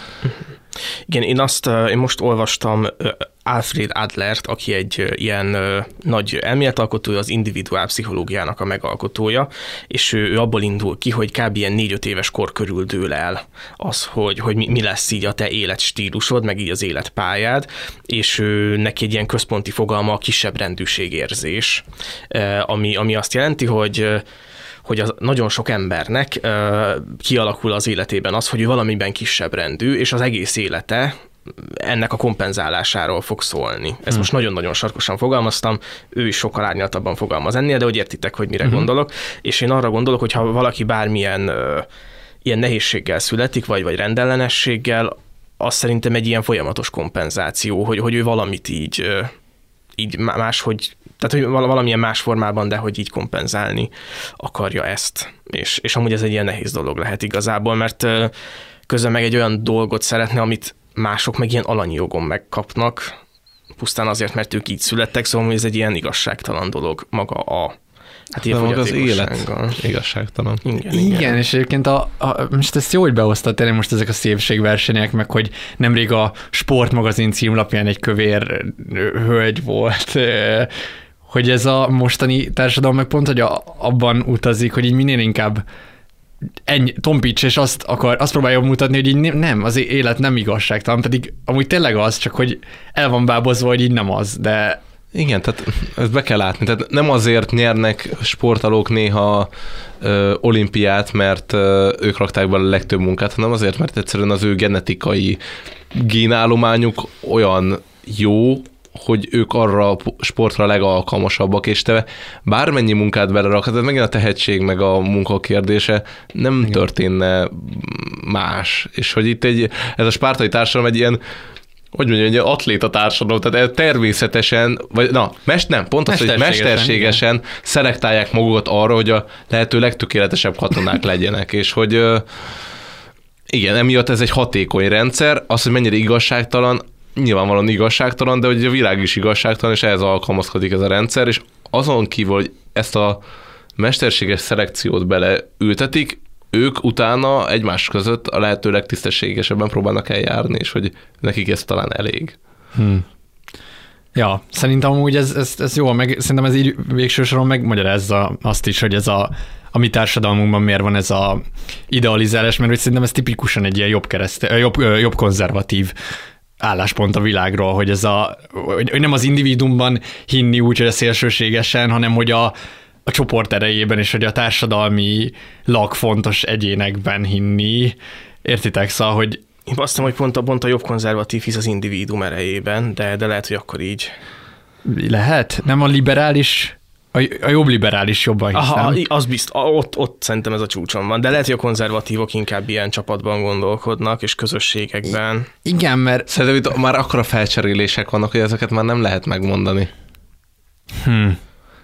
De ebben én mindig most, arra gondolok, most értem, csak ugyanaz, hogy arról beszéltünk, hogy a nagy szabadság, a nagy szabadságból mi, mi fakad, a, a, a, a modern liberális oldalon, hogy mindenki lehet bármi, bármivel azonos teljes szabadság van, de te neked a másik oldalról meg el kell ismerned azokat a dolgokat, hogy neked úgy kell hívni, neked úgy kell kezelni, neked uh-huh. úgy mhm. kell eljátszani. Hát ez mekkora korlátozás, úgyhogy elvileg a lehető legnagyobb szabadságban vagyunk, nem? Ja, értem. Érted? És hogy így valahogy az a durva, hogy egyszerűen van egy ilyen balansz, aminek tehát nem tudsz több szabadságot adni, hogy a másik oldalon ne kerekezzenek korlátok Mm, ja, világos, egyszerűen. Így, világos. ez egy ilyen, hogy mondjam, közlekedő edény, vagy valami Aha. ilyesmi. És, és, és, és értem, hogy mit akarsz mondani itt a konzervativizmusra, de én például arra gondolok, hogy talán a protestánsoknál lehetne azt mondani, hogy ott mivel a determinizmus, meg az ilyen kiválasztottság erősíthetné azt a nézetet, hogy egyszerűen vannak jobbak, vannak rosszabbak, ez lehet, hogy igazságtalan, mindegy, az Isten így döntötte, és nekünk hmm. ehhez kell alkalmazkodni. Még egy ilyen régi típusú liberális mantrában pedig az, hogy mindenkinek van esélye, és mindenki azt tudja csinálni, amit a, az ő, nem tudom, munkája révén, vagy ö, önmegvalósítása révén eljuthatott. Mind a kettő valamennyire egy individuális nézőpont, de máshonnan közelíti meg. De mi a... Én csoportosat nem is tudnék mondani, hogy melyik Hát én azt gondolom, hogy ez egy baloldali gondolat, hogy, a, mi problém, hogy az én problémáim, Ja, az azok- társadalom problémái igen, az valójában nem is az én problémám, hanem a saját osztályomnak a problémái. Tehát nekem ne, nincsenek igazából egyedi hmm. élethelyzeteim, hiszen mindannyian a nem tudom, első generációs értelmiségi ebben az életkorban az így egy Lehet, nincs, ezünk. lehet, hogy nincs ilyenek is csoport dinamikák, vagy hogy De szerintem a, a baloldaliság abszolút lehet, hogy ide, csoportra hogy, visz. hogy ide a szintjén lehet, de hogy így valójában az emberek tényleg nem így működnek, és hogy ezeket is csak azért Hát fogalmazzák itt meg van. ilyen csoportnormák szintjén, mert mert, mert hogy egyéni érdekek vannak e, e de hogy lehet, hogy Ja- Japán meg egy másik társadalom. Igen, igen, például, például Japánban szerintem biztos. De hogy az meg nem egy baloldali társadalom. De ott meg aláveted magad, és, és a, érted, hogy a munkának, és teljesen De felülről Japán egy egész spártai. Valamilyen modern érted, hogy mit akarok, igen, érted, mit igen, akarok igen. mondani, Á, hogy, értem, értem, hogy, igen. hogy egy nagyon kollektivista, Igen. egyszerre egy nagyon szabad, de olyan szinten a szabadságát viszont a, a központi kollektívának alárendelő Igen. társadalom. Rendkívül zárt közeg, szóval nehéz bekerülni kívülről. Pedig mennyire szeretnék. Mármint, hogy én, én szívesen én mennék is- Japánba. Igen, igen, én, én is úgy mondtam. Ja, ez nagyon ilyen szatirikus, Igen, ironikusnak hangzott. ja. Hmm. Igen, még, még azt uh, szúrnám még ide, hogy, a, hogy az Adler egyébként arra a végkövetkeztetésre jut, vagy az a gondolat ezzel a kisebb értékűség érzése, hogy ami nagyon sokat tud segíteni, az a közösségi érzés. Ez a másik hmm. nagy fogalma az individuál pszichológiának, és hogy ő valahogy azt uh, gondolja szerintem, hogy, hogy még hogyha te nem is vagy a toppon, de hogy, de hogy te ki tudsz teljesedni így a saját közegeden belül, és hogy az a lényeg, hogy, hogy, hogy, mint, tehát, hogy a társadalmaknak úgy kell működnie, hogy valahogy mindenki helyet kapjon ennél az asztalnál, és hogy szerintem amúgy ez egy ilyen okés dolog, és, és nyilván most az itteni Spártában, tehát nyilván szóval a valódi Spárta az nem így nézett ki, de hogyha téged kidobtak a városból, az, az kelthet ilyen rossz érzéseket. de, de, de, amúgy meg, igen, szóval szerintem az egy ilyen jó gondolat, hogy, hogy mi- mindenkinek meg kell találni a helyét. Szerintem azzal a realitással, hogy nem mindenki választhatja meg a saját helyét. Tehát egyszerűen vannak székek, amikre te nem tudsz leülni. Hmm. Egyszerűen ilyen determinált okokból, de hogy ez mindannyiunkra érvényes igazából, szóval. Ki kell tudnunk teljesíteni a saját székünkön. Ö, igen, igen. De amúgy, ha belegondolok ebbe, akkor ez oda is elvezetheti az embert, hogy, hogy egyszerűen utána ilyen nagyon beletörődő lesz, érted, és akkor ezzel így megmagyarázza magának, hogy hát igen, én itt szarul élek izé, de hát ah, én így ilyenek születtem, nekem ez, ez van, tehát hogy én, Jó, azt, nekem ez jutott tudnia kell, hogy milyen székekre ülhet le Aha, egyébként. Aha, aha. Ja. Csak Lehet, amikor hogy... Refiádész amúgy katona akar lenni, ő egy olyan székre akar leülni, ahol neki, izé, nem tudom, nem képes rá, szóval mm. Összetörik alatta, hogy hogy, hogy fogalmazzak. Igen, csak lehet, hogy ez a, ez a Spárta kultusz még az is, azt is, tehát azt is okozza, vagy lehet, hogy az okozza ezt, hogy, hogy embereknek így nincs fantáziájuk mondjuk magukról többet képzelni, és ezért nekik kényelmes így hinni ezekben az ilyen nagyon merev struktúrákban, hogy ja, hát igen, mindenki, én nekem ez a helyem a világban, ez egy ilyen rendszer, hát amúgy szopunk meg minden, de hát mi ilyenek vagyunk, ez, ez, ez, ez a kis magyar létezésünk, nem? Vagy én, én ezt sokszor érzem, ez ilyen. Igen, én szerintem ezt inkább ilyen egyénekben látom, hogy mondjuk te egy ilyen, ne, nem tudom, egy ilyen kevésbé iskolázott családból származol, és, és hogy valahogy így kevesen hisznek benned, és hogy már el tudod képzelni magadról, hogy mondjuk te tudnál ugrani egy társadalmi rangot, ez nem azt jelenti, hogy mondjuk 15 székkel odébb tudsz ülni, mert ez egy ilyen nagyon nagy mérték, de mondjuk 5 székkel odébb tudsz ülni, ami egy tök nagy dolog, de hogy, de hogy sokan már, már ebben sem gondolkodnak, hanem hogy ez a te széked, mi, mi az asztal ezen a felén ülünk, és hogy ezért kell legyen valami mobilitás így a, a székek között. És, és ugye szerintem azt is fontos látni, hogy mik így a realitások így a saját magad lét, létrái, tornyai, lépcsői között, és akkor így. De szerintem a Káderi meg az Orbáni alkú az az is, hogy ez a te széked, és fogadd el, hogy ez a te széked, és ne is gondolkodj a más székeken, és hogy ezért Aha, tud stabil aha. maradni a rendszer, mert mindenkinek a széke az így, A többi széket letakarták. igen, és így szar a széked, de ez a tiéd, tehát legalább ez a tiéd, és Meg az, hogy így hogy ez a te széked, nyugodtan üljél le, de nagyon sokan amúgy ki akarják alól rugni, Ó, és ráadásul és hogy mi megvédjük a te székedet. igen, igen. Lehet, hogy az asztal szélén ülsz, de azért, Ülsz, Ah, és igen, nem állsz. basszus. azért jó az asztal szélén ülni, mert Ez kemény. meg hát mások azért leülnének a helyedre, csak mondom, hogy Igen. Igen. Na jó. Látod azt ott a Jóska bácsi áll? Fú. és ő már 50 éve áll. Szóval, hogy nem szeretnél 50 évet állni. Na jó, szerintem Jó, pontozzunk. pontozzunk. Ö, Én össze, felosztottam előre a fejemben, hogy én úgy fogok adni, hogy 6-7-8-9-et adok, és ez a 8-as film. Én is egy nyolcas fogok erre adni. Ö, én, ez fájdalmas lesz, de én 7 pontot fogok adni Jó. egyébként. Nagyon-nagyon szép ez a film, nagyon jó. Én valahogy nem éreztem a, a 8-ast, és, és kicsit sajnálom, hogy Zack Snyderről nem annyira beszéltünk sokat, de aki szeretne róla sokat hallani, az hallgassa meg a Danis extra adást a Justice League-ről, vagy olvasson bármit a Discordról. Vagy igen, tényleg jöjjön fel a Discord, és így tegelje Danit, hogy Dani, Zack Snyder, És Zack Snyder miért jó? Miért és jó? És- akkor így és akkor jön. lesz egy ilyen kiegészítő. érkezik. És mint, mint egy ilyen kőtáblára így nyom, nyom, nyomja kifelé a szövegeket, és akkor így, így arról beszélni, de nagyon jól néz ki ez a film, szerintem Ja, a zenék Tényleg, is. bocsi, még a jól kinézés az, amit nem említettünk, hogy, hogy hát az amforák. Szóval, hogy Ja, ugye, igen, igen.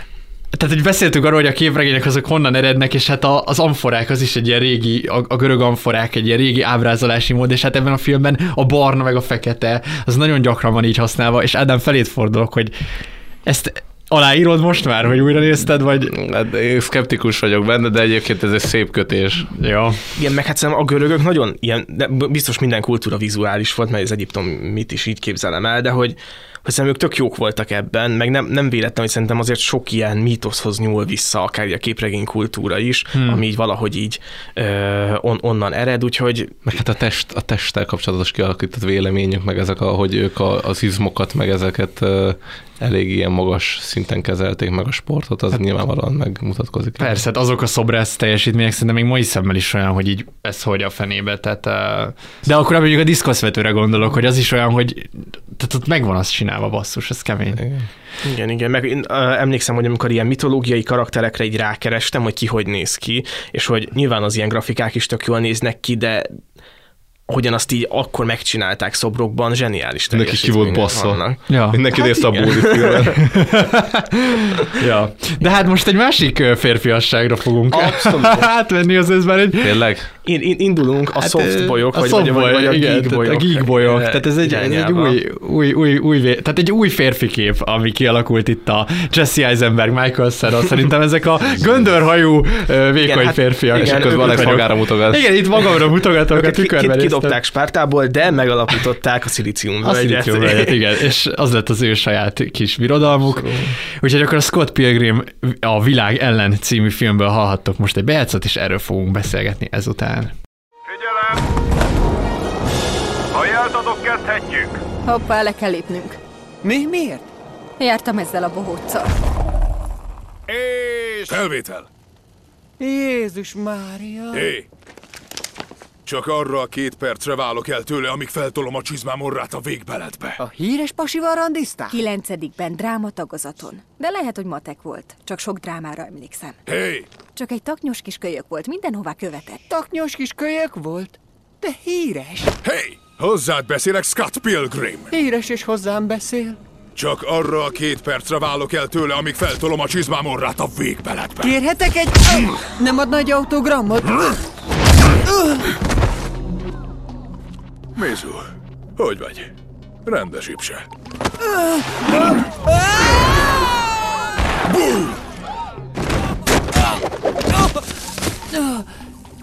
És vége, leállunk.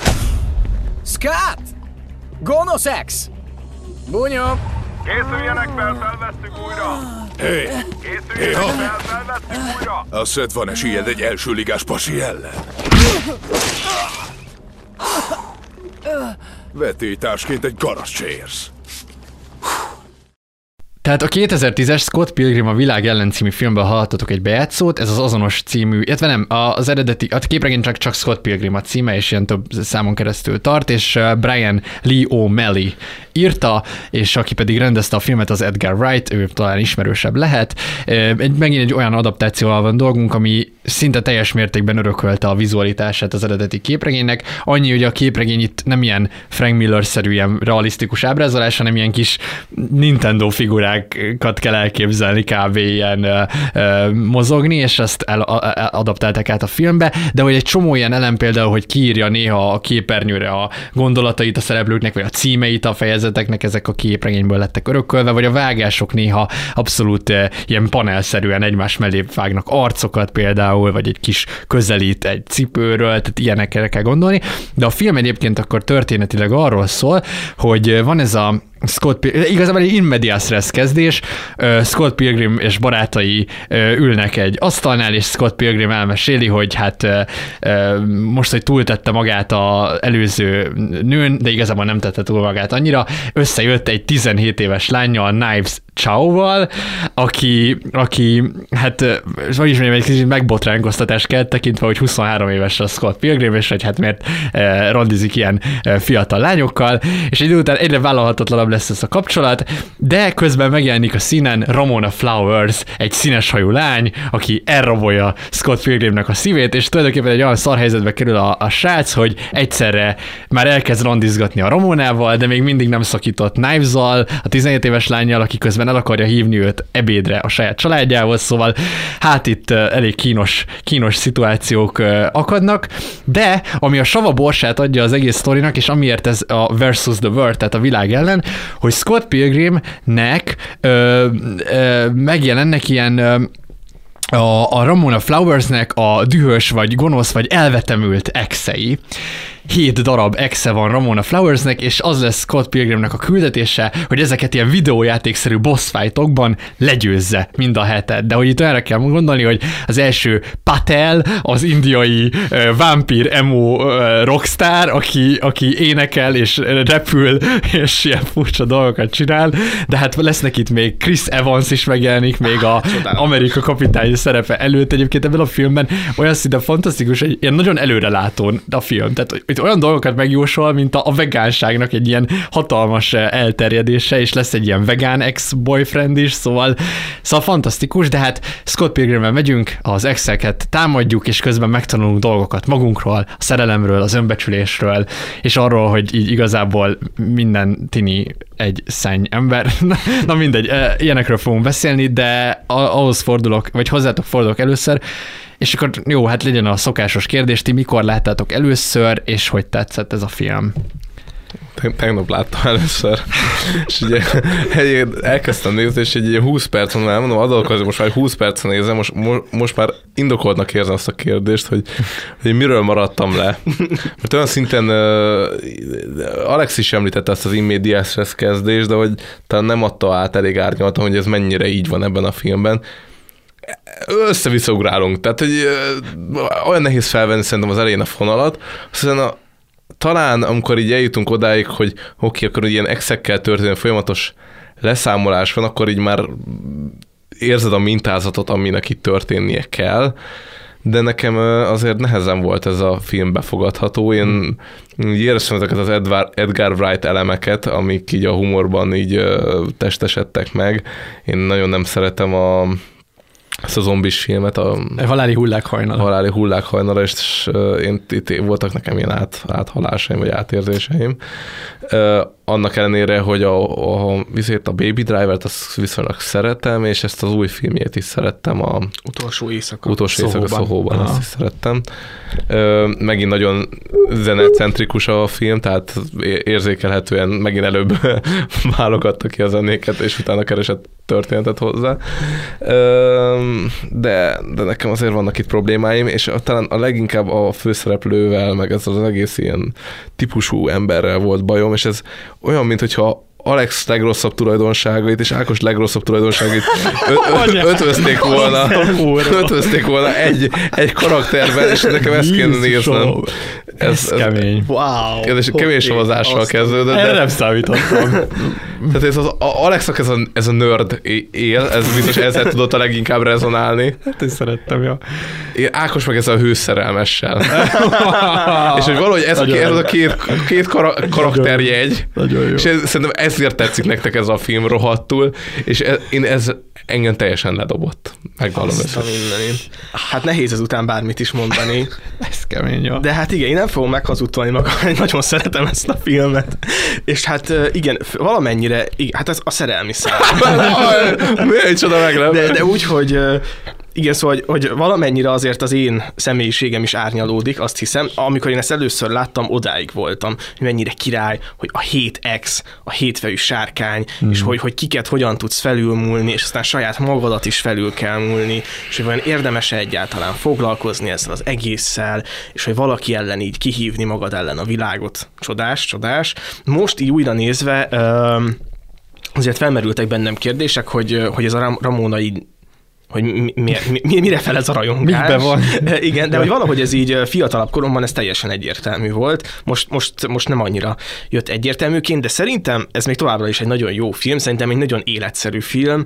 Már maga az a, az a, az a kezdés, hogy van egy 20 éves ö, kora elején járó srác, aki úgy hever egy szakítás, hogy összejön egy gimissel.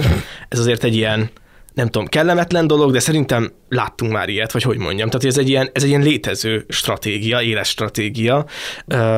Akár ez a, ez a banda feltörekvéses szál is ilyen, szerintem ilyen azonosulható, hogy így jobbnak lenni, stúdiók és hasonlók, meg hát ezek az exek. Hát ezek csodálatosak. Tehát szerintem ilyen nagyon archetipikus exeket válogattak össze a, a, az altersrác, a, a random arc, a, a vegán csávó, szóval hogy egyszerűen mi, mi, minden exi ott volt, és ez, ez nagy, nagyszerű. De majd ezeken így tételesen, hogyha nem is mindenki, de így végig lehet menni, szóval hogy én, én nagyon éltem ezt a, a filmet, és nagyon vicces de, de furcsa is, hogy Ádám ennyire nem, nem, nem, nem Hát, kapott el. de hát szerintem ez, ez teljesen egyértelmű, hogy nem kapott el. Tehát engem az ilyen típusú lányok, mint ez a, hogy hívják? A Ramona Flowers. Ramona, te, te, teljes mértékben le- ledobnak. Tehát ez, ez az én jellemvonásomtól, típusomtól teljes mértékben távol áll. Bennetek e- ezt látom. Tehát, hogy én azért nem is, tehát azt mondom, hogy egy ilyen szerelem gyerek, tehát, hogy így, hogy így valahol, valahol érzem, hogy veletek ez rezonál, és hogy ez, ez semmi baj nincs, ezt nem azért mondta, csak én tudok ezzel empatizálni, Azt csak, csak, csak, hogy ez nem az én, én, én, világom, és nagyon-nagyon nem. Ráadásul ez a, hú, nem tudom, ennek a Kéna, hogy hogy hívják ezt a színészt? Ö, ez, ez a csávó, ez, ez engem... Ja, Michael Cera. Szera? Ja, igen. Szera. Na, Na, hát, az ő... Tehát, már beszéltünk a... Mi volt a um, Juno? Juno, igen. Juno című Abba, filmről, igen, és igen. ott is ugyanezt a karaktert Igen, játszott. igen, igen. És valahogy nekem ez az egész ilyen szerencsétlen vergődő csávó, aki azt tudod elképzelni, hogy te hozzászól egy lányhoz, itt elő van adva, hogy ő már itt nem tudom, a 50 exe van neki, neki is, és nem tudom, á, elképesztő. Közben meg értem, fel tudtam fogni egyébként a filmnek a mondani valóját, hogy Ádám árnyékboxol velünk. hogy nem, nem tudom, hogy az lesz, hogy elkezditek majd magyarázni, hogy elébe megyek. Értem, hogy, hogy az exekkel, hogy, a, hogy mindenki amúgy megküzd a, a korábbi exekkel, hogy így felül kell kerekednie, mert mindig oda képzeled azok, hogy milyen kompetenciákkal rendelkeztek, és hogy neked össze kell mérned magadat velük, de ez csak a fejedben van valamennyire, mert csak az a fontos, hogy magadnak bizonyítsál, nem kell másoknak. Mert értem, értem, értem, csak ennek ellenére ez egy unalmas és egy gagyi film Na, na, volt. na, na, oké. Tehát akkor én meg arról a szárral mennék, hogy ez nagyon nem gagy, de unalmasnak végképp nem mondanám, tehát olyan szinten ah, nem tudsz hova nézni, nekem amúgy igen. Tehát, Hát, tudtam, a ilyen telefonom egy idő után azon gondolok. De nem, hogy ilyen szempontból, hogy ezt, hogy is mondjam, teli találat volt, hogy én, én abszolút, amikor először láttam, szerintem kb. akkor, amikor kijött 2010-11, akkor nekem ez tetszett a legjobban, hogy uff, boss fight, izé, érted, pénz pénzérmék kiesik szét, amit érted a Mario-ban felszedsz, vagy mit tudom, a Sonicban, de hogy itt most a, ez annyira tetszett nekem, meg olyan kreatív megoldások vannak, meg amikor megkérdezi a, a csávót, hogy és te min játszol? Hát Zelda azon, meg innen, és így, hallod, nagyon vicces. Én, én, én ezeken a földön fetregtem. biztos. Tehát A konkrétan- poén az nagyon jó Én, én ott, ott fetregtem a földön, de nem, nem, úgy tényleg vicces a film, és, és ilyen szempontból tényleg a, a, a Vegan Police az a durva, hogy, és, és ezért mondom, hogy ez a film ilyen jövőbe látó is. Tehát, hogy 2010-ben én nem, úgy, nem is tudom, hogy ezen így hogy nevettem ezen a vegán poliszoson, mert hogy annyira messze volt, még ez San Francisco világa volt akkor ez a, a Én vegánság. szeretném mondani, hogy ez nem egy magyar film. Tudom. Hát ugye azt mondom, hogy egyébként hogy- nem volt jövőben látva, hanem Amerikában már ez volt a valóság, ami hozzánk 15-be jutott el. Igen, csak hogy, hogy jó, csak most va, va, kijöttek olyan dolgok is, mondjuk San Francisco vagy Kaliforniából, amik aztán végül nem tapadtak meg a falon, de például ez a veganizmus, ez abszolút egy ilyen, azóta egy világszintű ö, mozgalommá vált. Egy gyors kontextust adok, hogy az a Ramonának az egyik exének az a szuper képessége, hogy vegán, ami csodálatos. Tehát, hogy, hogy hogy lehetné jobb egy olyan embernél, aki, Aki aki vegán. vegán. Tehát egy ilyen, ilyen ex szituációban, hogy semmit sem tudsz a srácról, csak hogy vegán. Egyféleképp, hogy bebizonyított, hogy amúgy evett már olyan dolgot, ami csirke volt- származék. Igen, Igen. Abszolút, Igen. igen, igen. És elporlad a vegán ereje, és ott elporlad a csávónak a vegán ereje, és kijön a vegán rendőrség, és, És elviszi. és elviszi a csávót. Csodálatos jelenet. Egyébként ez volt a filmnek az egyetlen pontja, ami tetszett. Há, gondoltam, azért egy kis lipsi triggerelés. te is Na, bármikor- a film, az az egy dolog. ami- Abban bármikor benne vagy. De, de nem, de hát itt azért vannak, vannak még, még jó pillanatok. Tehát a, a Chris Evans is, aki de fantasztikus az, ahogyan ő így megjelenik, mint egy ilyen akciósztár, és ő tényleg egy akciósztárrá fog válni két évvel később gyakorlatilag az Avengers 1-ben, meg a Captain America First Orderben.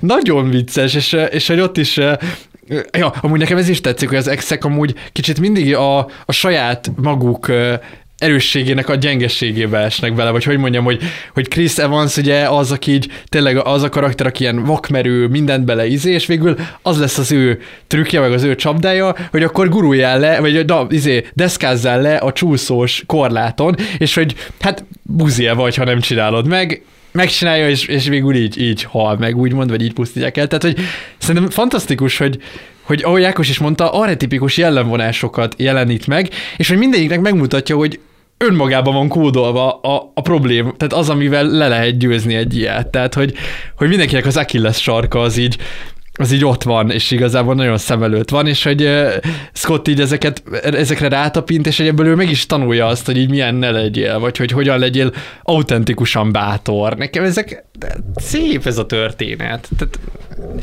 én nem tudom, mit mondjak még erről.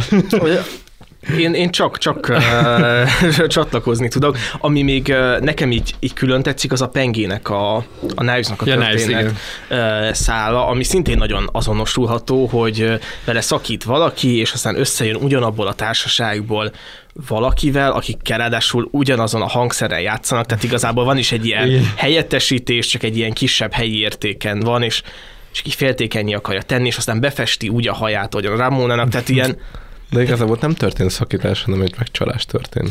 ez így van. Igen. Ez így van. Sőt, olyas dolog, mert hogy igen, szóval de sem mondta ezt az egészet a, a legvégéig. Fú, amúgy igen, erről beszéljük már, hogy ezek iszonyú aljas emberek, nem? Tehát, hogy így szerintem a Scott Hát igen, is, és a Ramona is. Hozzáteszem, hogy ez volt a másik aspektus, ami miatt valószínűleg engem teljesen ledobott az történet, hogy tehát nem volt egyszerűen olyan karakter, akivel morálisan lehetett azonosulni, Ja, hát és nem. engem, engem az ilyen történetek hát úgy, úgymond sértenek, vagy hogy érted, Aha, mit akarok aha, mondani, hogy így, aha. akkor már legalább legyen nagyon vicces, de sose volt. Hát az biztos, hogy ez így morálisan nem, nem volt jó, és szerintem az is jó, hogy a végén ez így kiderül, és és ott valahogy van, van egy ilyen nagy, hogy mintha mindenki szembenézne saját magával. Ja, és majd az is egy kicsit zavart, hogy így Scott hátrakja a kezét, hogy hát tényleg én megcsaltam mindenkit, és akkor utána, hogy őszinte volt, akkor mindenki megbocsátott, de hogy azért, akkor mint hogy azért ilyenkor szoktak azért lenni sérelmek egyébként, nem tudom, tehát hogyha már ilyen próbáljuk így demózni azt, hogy milyenek a párkapcsolati viszonyok, azért ebből pont az jön ki, hogy hát akkor rohadt kurva anyádat, nem? Tehát, hogy így, és nem, még, még olyan is van, hogy a, a, a Penge annyira szerelmes a, a Scottba, hogy ő azért megtámadja a főgonoszt, mert a a csaj megcsaj, vagy a csaj ott hagyta, az új csaj ott hagyta a Scottot, És hogy összetörted annak a szívét, aki összetörte a igen, szívemet. és hogy ez már olyan... Hát ez tökre működik. De úgy szerintem ez, már, Szép. de szerintem itt még abból, de ez abból is fakad, hogy a, a Knives tényleg nagyon fiatal, nagyon, és szerintem tényleg van egy ilyen rajong, tehát ugye egy olyan szerelemben, szerelem, tehát ez szerintem nem is szerelem nyilván, hogy ahol mondjuk egy 24 éves össze egy 16-17 évessel, ott szerintem az egy rajongásfaktor, belejátszik a, a lány szemszögéből, és akármit csinál az a férfi vagy fiú vele, szerintem nagyon nehéz ott azt, ja. azt így átérezni, hogy így itt most veled faszok voltak. Én azt is gondolom, hogy az se véletlen, hogy nin- nincs köztük testi kapcsolat a, a Penge és a, és a Scott. Scott. Között, tehát hogy ez tényleg egy rajongás, akárhányszor elkezdenek játszani, a, a Penge így összeesik így az ámulattól, tehát hogy valójában ez nem egy, nem egy valós kapcsolat, nem akarom így elrelativizálni a meg, megcsalásnak a tényét, de hogy ami szerintem szép ebben, hogy ott van egy ilyen nagy ilyen, hogy a Scott ezt így megmutatja, és kiderül, hogy ő nem egy jó ember, és aztán kiderül amúgy a Ramonáról is, hogy amúgy ő sem egy jó ember, tehát hogy valójában itt senki sem jó Hát ember. ezt eddig is tudtuk. De szerintem jó, hogy ezt a film ilyen nyilvánosan kimondja. Nekem ami, ami túlzás volt, uh, szerintem a, a pengének az egy ilyen nagy fejlődési íve, ez egy pici spoiler, hogy ő a végén elengedi a Scottot, és hogy, hogy szerintem az nem annyira egy ilyen bánatos elengedés, hogy jaj, de rossz, hogy elmész, hanem hogy így neked nem, nem mellettem van a helyed, és hogy így menj. Uh, én azt így nem teljesen értettem, hogy a Scott és a Ramona ők így miért, hogy mi- mit akarnak így kezdeni saját magukkal, vagy hogy így egymással, de de igen, tehát szerintem az meg van, hogy ilyen párkapcsolati függőség, beleesel az egyik kapcsolatba, a másikkal kúrálod ki, az egyiket, megint szakítotok, aztán a harmadikat, és hogy igazából az, hogy így te az exeidből állsz össze, és Ramona is az exeidből áll össze, és ez egy ilyen tök király dolog. Hát nem király dolog, mert hogy Hát, hogy, hogy ezt így meg, meg, van mutatva, igen, de hogy ez nyilván Tehát egy rossz szerintem úgy, és csomó ilyen ember van, aki... Persze. ö, De lehet, hogy ezek idegesítenek. ezek az emberek. Ja, igen, az Hát ez biztos, biztos, hogy ez nem, nem. nem- túl jó. Meg, meg én azt is megfigyelem, hogy nagyon sokan lépnek úgy át egyik kapcsolatból a másikba, hogy valójában a, a teljes egyedüllétnek az állapota sosem történt meg az elmúlt x évben. Tehát, hogy, hogy már egy mentőcsónak elő van készítve, már, már fél lábbal bele is léptünk abba a mentőcsónakba, leteszteltük, hmm. hogy me- megbír minket, kibír minket, és, és én ezt ilyen házasságoknál is tapasztalom, hogy sok-sok házasság úgy pattan szét, hogy valójában már a, a mentőcsónakok így készen állnak, amik így el, elvitorlázzák az embereket. Szóval én azt gondolom, hogy ez tényleg egy rossz dolog, tehát hogyha szerintem a film valamire így felhívja a figyelmet, az az, hogy amúgy ha szakítasz, utána érdemes így egyedül lenni, és nem belemenekülni egy másik kapcsolatba, és ez egy ilyen... Ezt azért nem olvastam ki a filmből. Sejtettem, hogy Ádám le fogja sapni ezt. Hát de hogy így, de azt ezt nem sugalta a film. Hát de az, hogy a... Hogy Azt ne, nem mondom, hogy, hogy, hogy nem lehet kiolvasni belőle ezeket a következtetéseket, hogyha te szeretnéd. De hogy ezt a film egyébként nem Jó, hogy, hogy nem üzente. mondja ki. De... De közben meg Scottnak meg kell barátkozni a saját magával, ami szintén megjelenik a filmben ilyen explicit módon. Hát ugye én csak abból indulok ki, hogyha ez egy ilyen tanító jellegű üzenet akart lenni, akkor azért valószínűleg nagyon kevés embernek jött át, mert nekem nem jött át például. De miért például a, a ilyen szabadon a Gideonnal kapcsolatban az nem jön ki, hogy ez egy nagyon rossz út volt. Tehát, hogy, hogy úgymond elítéli a film, tehát végül a film olyan helyzetbe rakja azokat a karaktereket, akik, akik ilyen sorozat monogámiát csináltak, hogy az nem, nem jó helyzet. Tehát, hogy a Ramona is végül úgy megy el, hogy én akkor most a saját utamat akarom járni, bár az furcsa, hogy utána meg utána megy a Scott, szóval, hogy Az, azt szerintem az egy hiba. ez egy hiba, igen, azt én Tehát, is hogy, azt hogy az, érzem, az hogy lett ez, ez volna nem jó, egy jó. hogyha ők két külön úton folytatják. Szimp. Hát, igen, Igen, igen. igen, eléggé szimpja. És a Ramonának színes a haja. Már, már másodjára említjük meg a Aha, színes hajú minden embereket. héten más színekben van, a, de ez, a, engem, na, viszont ez engem már 2010-ben biztos, hogy Aha, idegesített. engem Ebben egyáltalán tudok csatlakozni. Én, én vibe de most, most Hát már azért mondom, én tökéletesen értettem, hogy miért. hogy- Tehát tudtam, hogy Ákosnak azt tetszett. De, de igen, ez, ez azért nem, nem túl jó dolog. Szóval, most már én is látom, hogy, hogy amúgy Ramona nem annyira egy, egy ilyen élhető ember, és hogy szerintem jót, jót tenne neki, ha egyedül lenne, meg, meg amúgy Scottnak is jót tenne ez igazából.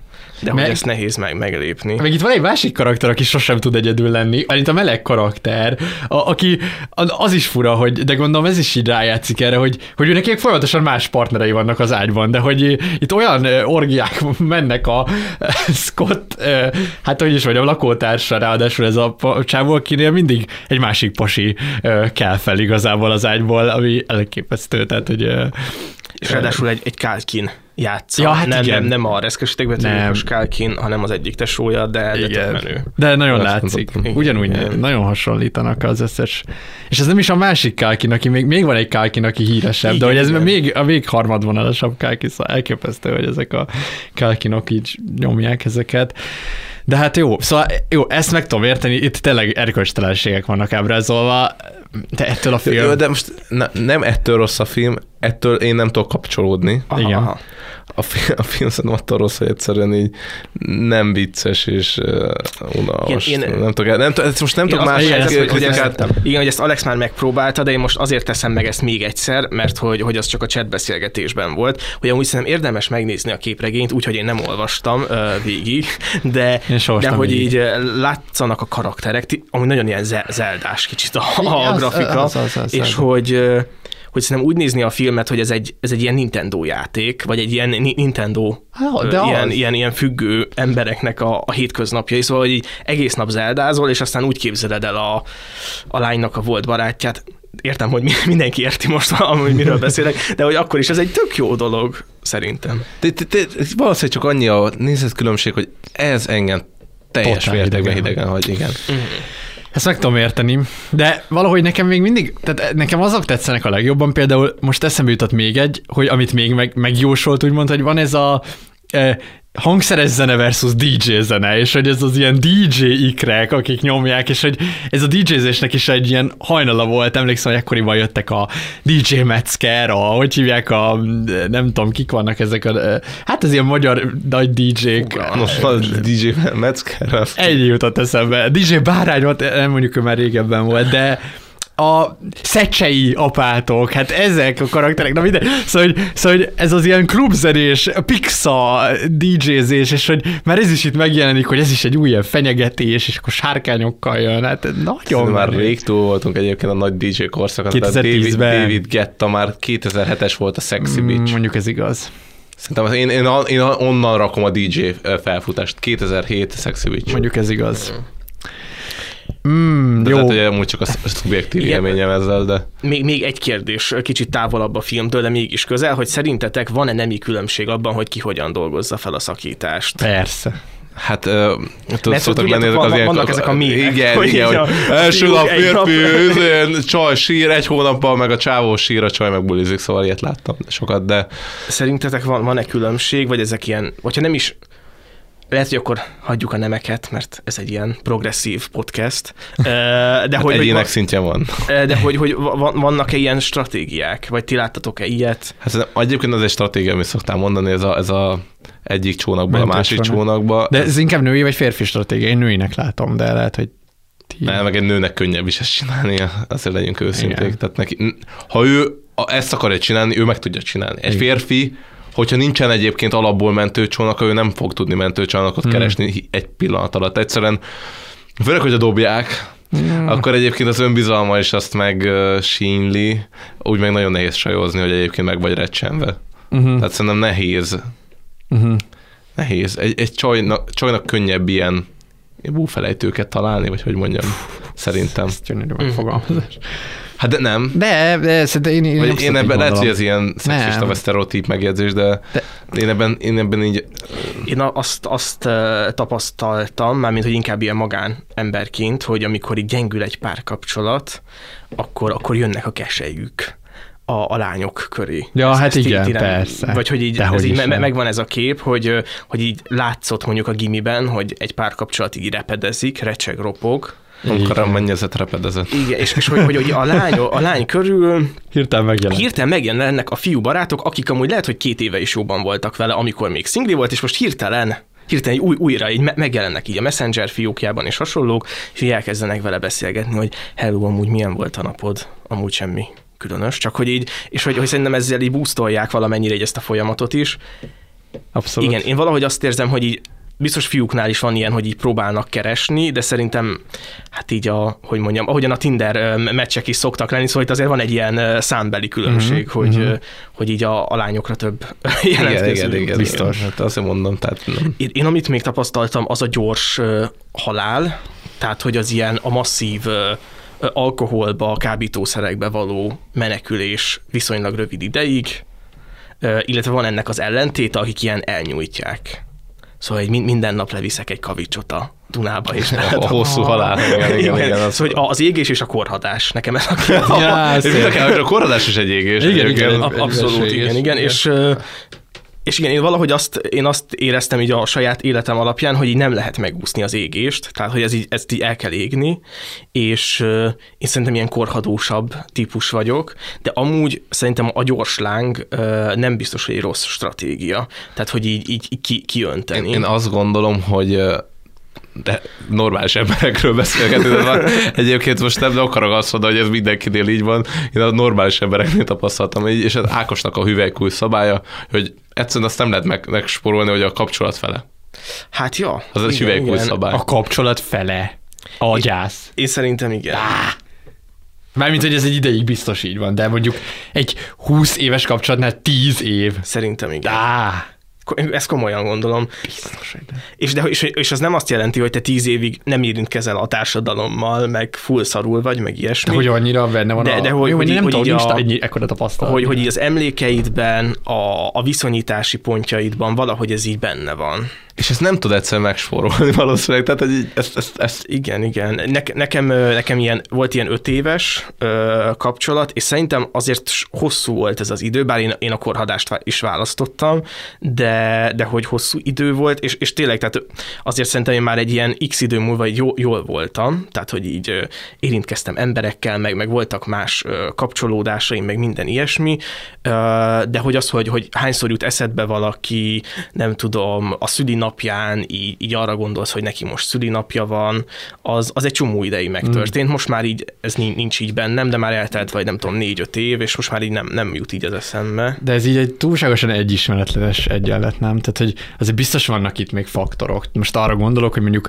az, aki már ötödjére házasodik, annak gondolom a több három éves kapcsolata azért nem mindig egy, tehát a lehet ez ötödik már nem lesz, hogy így másfél évig gyászolja, vagy nem, vagy Jó kérdés. Én, én valahogy azt gondolom, hogy azok az emberek, akik egyik csónakból a másikból lépnek át, hogy az ő fejükben egy ilyen kibogozhatatlan ilyen gyász szálak vannak, vagy hogy mondjam. Hmm. Tehát, hogy, hogy szerintem valaki már a többedik kapcsolatában van benne, úgy, hogy még amúgy egy sokkal Igen, előtte hogy mondjam, halmozódnak a, a koporsók, de a temetés senki nem volt hajlandó elvégezni mégis, hogy egy, állnak így a koporsók, és azt amúgy muszáj lenne eltemetni, de arra meg nem volt időd. De akkor erről is szól a Scott Pilgrim, nem? Vagy Hát ezt csak igen, most igen. vettem észre, hogy akkor ilyen szem, mert ugye én mindig úgy gondolkodtam, hogy te is mondtad, hogy ez, ez a, hogy, hogy ez a belső utazása a Scottnak, hogy ő legyőzi az exeket, de hogy igazából ez benne van, de hogy de valójában Ramona nem temette el ezeket az exeket, és akkor ilyen szempontból mit jelent Ramonának Scott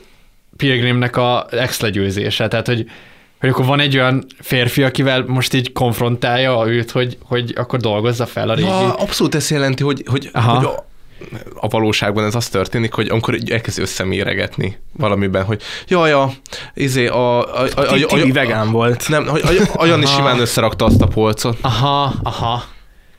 És akkor a, te már nem akkor, már, akkor a Janival, el, el, tehát aki már Ott- ott- faszom se tudja, hogy hol van, De előkerültél a egy... boss fight, és te már a round Igen, egyet azt így elbuktál. Igen, hogy most a Janival egy polcszerelési versenybe kerültél, úgyhogy Jani nem is tud Aha. róla, de te tudsz róla, és a csaj is tud róla. Aha. És hogy ugye ez van, hogy jaj, a, izé a, nem tudom, a Kálmán, izé nem tudom, rohadt gyorsan lefutotta a maratont. És te még életedben nem futotta két kilométert, és akkor, akkor A már... Szalánnal meg lehetett nézni egy művészfilmet. Hát, tudtam vele beszélgetni, de nem baj, hogy te ilyen popcorn mozis De, de lehet, hogy most nem is ilyen direktbe, de hogy ilyen, ilyen nagyon, nők nagyon értenek ehhez, Aha. hogy így, csak így becsúsztassák ezeket a kártyákat. De és akkor, de, de mondjuk, de valahogy ez olyan is, hogy hogyha, tehát akkor ennek végül lehet az a kimenetele, hogy a nő így feldolgozza azt, hogy, hogy ezek... Igen, igen, ez egy jó... Nem, szerintem meg nem. De a film valahol ezt Én, amúgy, én ezen mondani. gondolkodtam, hogy, hogy jó dolog-e egy kapcsolatban exekről beszélni. Ismerek olyan embereket, akik ilyen nagyon-nagyon keveset osztanak meg szándékosan ebből valamiért, és, és én ezt furcsának tartottam, és szóval nem, nem, nem tudom, hogy, hogy kell-e, szóval igen, a kérdés az, hogy kell-e, baj-e, hogyha valaki sokat beszél erről, Tibiről, Zalánról, meg a többiekről, és baj-e, hogyha valaki egyáltalán nem beszél erről? Hát igen, szabad a végzet, végletesség mindig baj, nem? Tehát, hogy, hogy egy- egy jó gyász folyamatban azért valamennyit beszélni kell róla. Tehát ez olyan, mint a... Nekem, na ez a kérdésem, hogy egyébként a- párkapcsolatban kell ezt a gyász folyamatot megélni? Tehát, hogy Na jó, mondjuk ez... Igen, ahogy én is e- ebben, Ez jó ebben kérdés. gondolkodtam, hogy mi van, hogyha valaki, ha valaki ezt tényleg, eltemeti. ha tényleg valaki normálisan feldolgozta, Aha. egyébként akkor nem feltétlenül érzem szükségét, hogy folyamatosan erről beszéljen. Az, hogy megemlítődik egy beszélgetés során, az emberek vagyunk teljesen természetes, de uh-huh, nekem az egyébként furcsa, hogyha valaki rendszeresen visszatér ezekhez a témákhoz, meg sémákhoz, és én furcsálom is. Én bevallom személyesen, nem szeretem ezeket a témákat forszírozni, de ez lehet, hogy én vagyok. Igen, én, én, én a végtelen nosztalgiák és emlékezés embere vagyok, de, de igen, én azt gondolom, hogy amúgy ez nem annyira jó. És szem a kapcsolatnak sem, és ez az emberről sem árul el talán túl jó dolgokat, hogyha még a hétexed az így ott, ott van így a fejedben, hmm. és azokat így, így feltétlenül le kell győzni. Igen, de, hát, de tök jó, hogy ez, ez így fel van vonultatva a filmben. Nagyon jó. Nagyon jó. Hát, tényleg. Beszélgetés jobb volt, mint a film. De, de jó, lehet, de azért olyan témák, eh, szerintem ez egy jó film. De Pontozzuk is le, mert én azt mondom, hogy vagy van még témátok? Hát én, én csak ezen tudnék ö, körberugózni, de egyébként a film nem mondja ezt, vagy a, a film szerint fel lehet dolgozni ezek szerint egy kapcsolatban az előző kapcsolatokat, mert most itt ez történt, mert szerintem amúgy nem lehetne. Mert most a, a Ramona azt csinálja, nem? Hát én arra gondolok, hogy egy ilyen, Lássuk, feldolgoztatja a másikkal, mert igazából az ő, na jó, a végén valamit csinál ezzel kapcsolatban. én, ez, ha nagyon-nagyon optimista vagyok, és, és most picit elfogult leszek, de csak a film ilyen képi világa meg poénjai miatt, hogy szerintem azt meg lehet csinálni, hogy, hogy te így sokat beszélsz az exeidről, és ezzel folyton konfrontálod a másikat, aki mondjuk kiállja ezeket a próbákat, és egy idő után így elengeded ezeket az exeket. Tudom, hogy itt... Igen, de akkor, de akkor ebből a szempontból viszont az lett volna tényleg a logikus befejezés, ahogy a, ahogy a film egy majdnem véget ért, hogy hát akkor viszont őt is el kell engedned, mert hogy ő fel fog emésztődni ezzel alatt a folyamat alatt. Igen, igen, tehát hogy ő, igen. ő valójában hozzátett valamit, így tanított neked valamit, így jobb emberré tett téged. Van az a csávó, aki minden rohadt jó hollywoodi csajt megkap, hogy hívják? Segítsél már. Hát, Pete Davidson. A jó öreg Pete Davidson, fogalmam én, én hogy amúgy én nem tudom. Mi? Én nem Hogy nem tudtam, tudjátok? Vagy ismerem, a, tehát most így megnéztem, de hogy én nem tudtam, hogy ő ilyen Ó. nagy nőcsábász a Hollywood. Nagyon-nagyon durván. Tehát, hogy a, Aha. a csávónak tényleg ilyen elképesztő ilyen ex listája van. Hm. A DJ-s filmből a csaj, a a Emily Ratajkowski, Ja. tehát hogy ő tényleg az összes ilyen... ilyen Ez, ez a Staten Island királya. Na, az lett Igen, volna az a igen, film, igen, igen, igen, igen, igen, igen, az lett volna. Szóval ő minden ilyen top Aha. kategóriás, ilyen hollywoodi elit csajt megkapott, és nem értettem ezt a jelenséget. Egyszerűen a csávó nem akkora nagy ász, nem néz ki olyan rohadt jól, vagy nem értettem, hogy mi történik itt. És, és így öm, láttam TikTokon ilyen elemző videókat ezzel kapcsolatban, és valaki azt mondta, hogy ő az a típusú csávó, aki, aki ö, ilyen pont, mint így a Scott Pilgrim, egy ilyen, egy ilyen búfelejtő, aki ehhez azért mennek a csajok egy ilyen komolyabb kapcsolat után szakítva, mert hogy ők helyreállítja a, a lányok önbizalmát, humoros, de ő, ő vele nem lehet komoly kapcsolatot kialakítani, mert ő mindig egy ilyen dobbantó. Mm. Ez kemény. És hogy létezik ilyen arhetipus, és ezzel nagy sikereket lehet elérni, de akkor valószínűleg Rövid ezzel... Sikereket. Ő rövid távú Rövid sikereket. távú sikereket, de hosszú távon ez nem egy nyerő stratégia annak, aki férfiként kerül ebbe a szerepbe. Ha, tehát ez akar azt mondani, hogy a férfinek inkább rossz, mint. Gondolom, rövid, tehát gondolom, Hát azért neki néha azért jó, gondolom, azért gondolom, azért... Pete Davidson nem gondolom szomorkodott ezek miatt. Igen. Ez egy menő TikTok videó lehet. Tett. Hát Na. nem tudni lelinkelni. Igen, igen, most igen, szóval ez, ez csak így... Na, vá- a TikTok vár téged Igen, is. igen, egy, egy tik- TikTok könycsepp legördült most az arcom, hogy nem láthattam ezt a videót. Most van, van, van egy ilyen FOMO érzésem. Olyan nincs fent erről egy YouTube videó? De Biztos egyébként a Pete Davidsonról rengeteg elemző videó van, mert senki nem érti, mi történik itt. Wow. Azt a mindenit. Ez izgi. Na jó, de akkor én lepontozom elsőként. Én ugye mondtam, hogy tehát úgy lesznek a pontok, hogy 6, 7, 8, 9, és ez a hetes film. A, ezek közül. Én megint besorolok egy hetesre. E, igazából én nagyon szeretem ezt a filmet, és e, igen. Egy ötöst fogok adni. Hát, Na jó, és akkor most pedig újra, tehát egy hullámvasúton vagyunk, elindulunk 300, Scott Pilgrim, most visszamegyünk a Vagy férfiak. fölmegyünk. Mármint, hogy valójában igen, tehát hogy valójában most megyünk föl, de hogy, de hogy újból a, a mélység, a sötétség, a férfiasság, a maszkulitás, a Sin City, a bűnvárosa, ebből hallgassatok meg egy bejátszót. Még egy óra. Ez az utolsó megbízásom. Nyugdíjba küldenek. Nem én találtam ki. Orvosi utasításra. Szívbetegség. Azt mondta a doki, koszorú érszűkület. Kiglancolom a jelvényemet, és örökre elsüllyesztem a fiókban. 30 évig szolgáltam és védtem. 30 év balhé, könyv, félelem, vér és diadal. Irene lassan elmosolyodik, amikor meglát. Érzem a konyhából áradó marhasült illatát.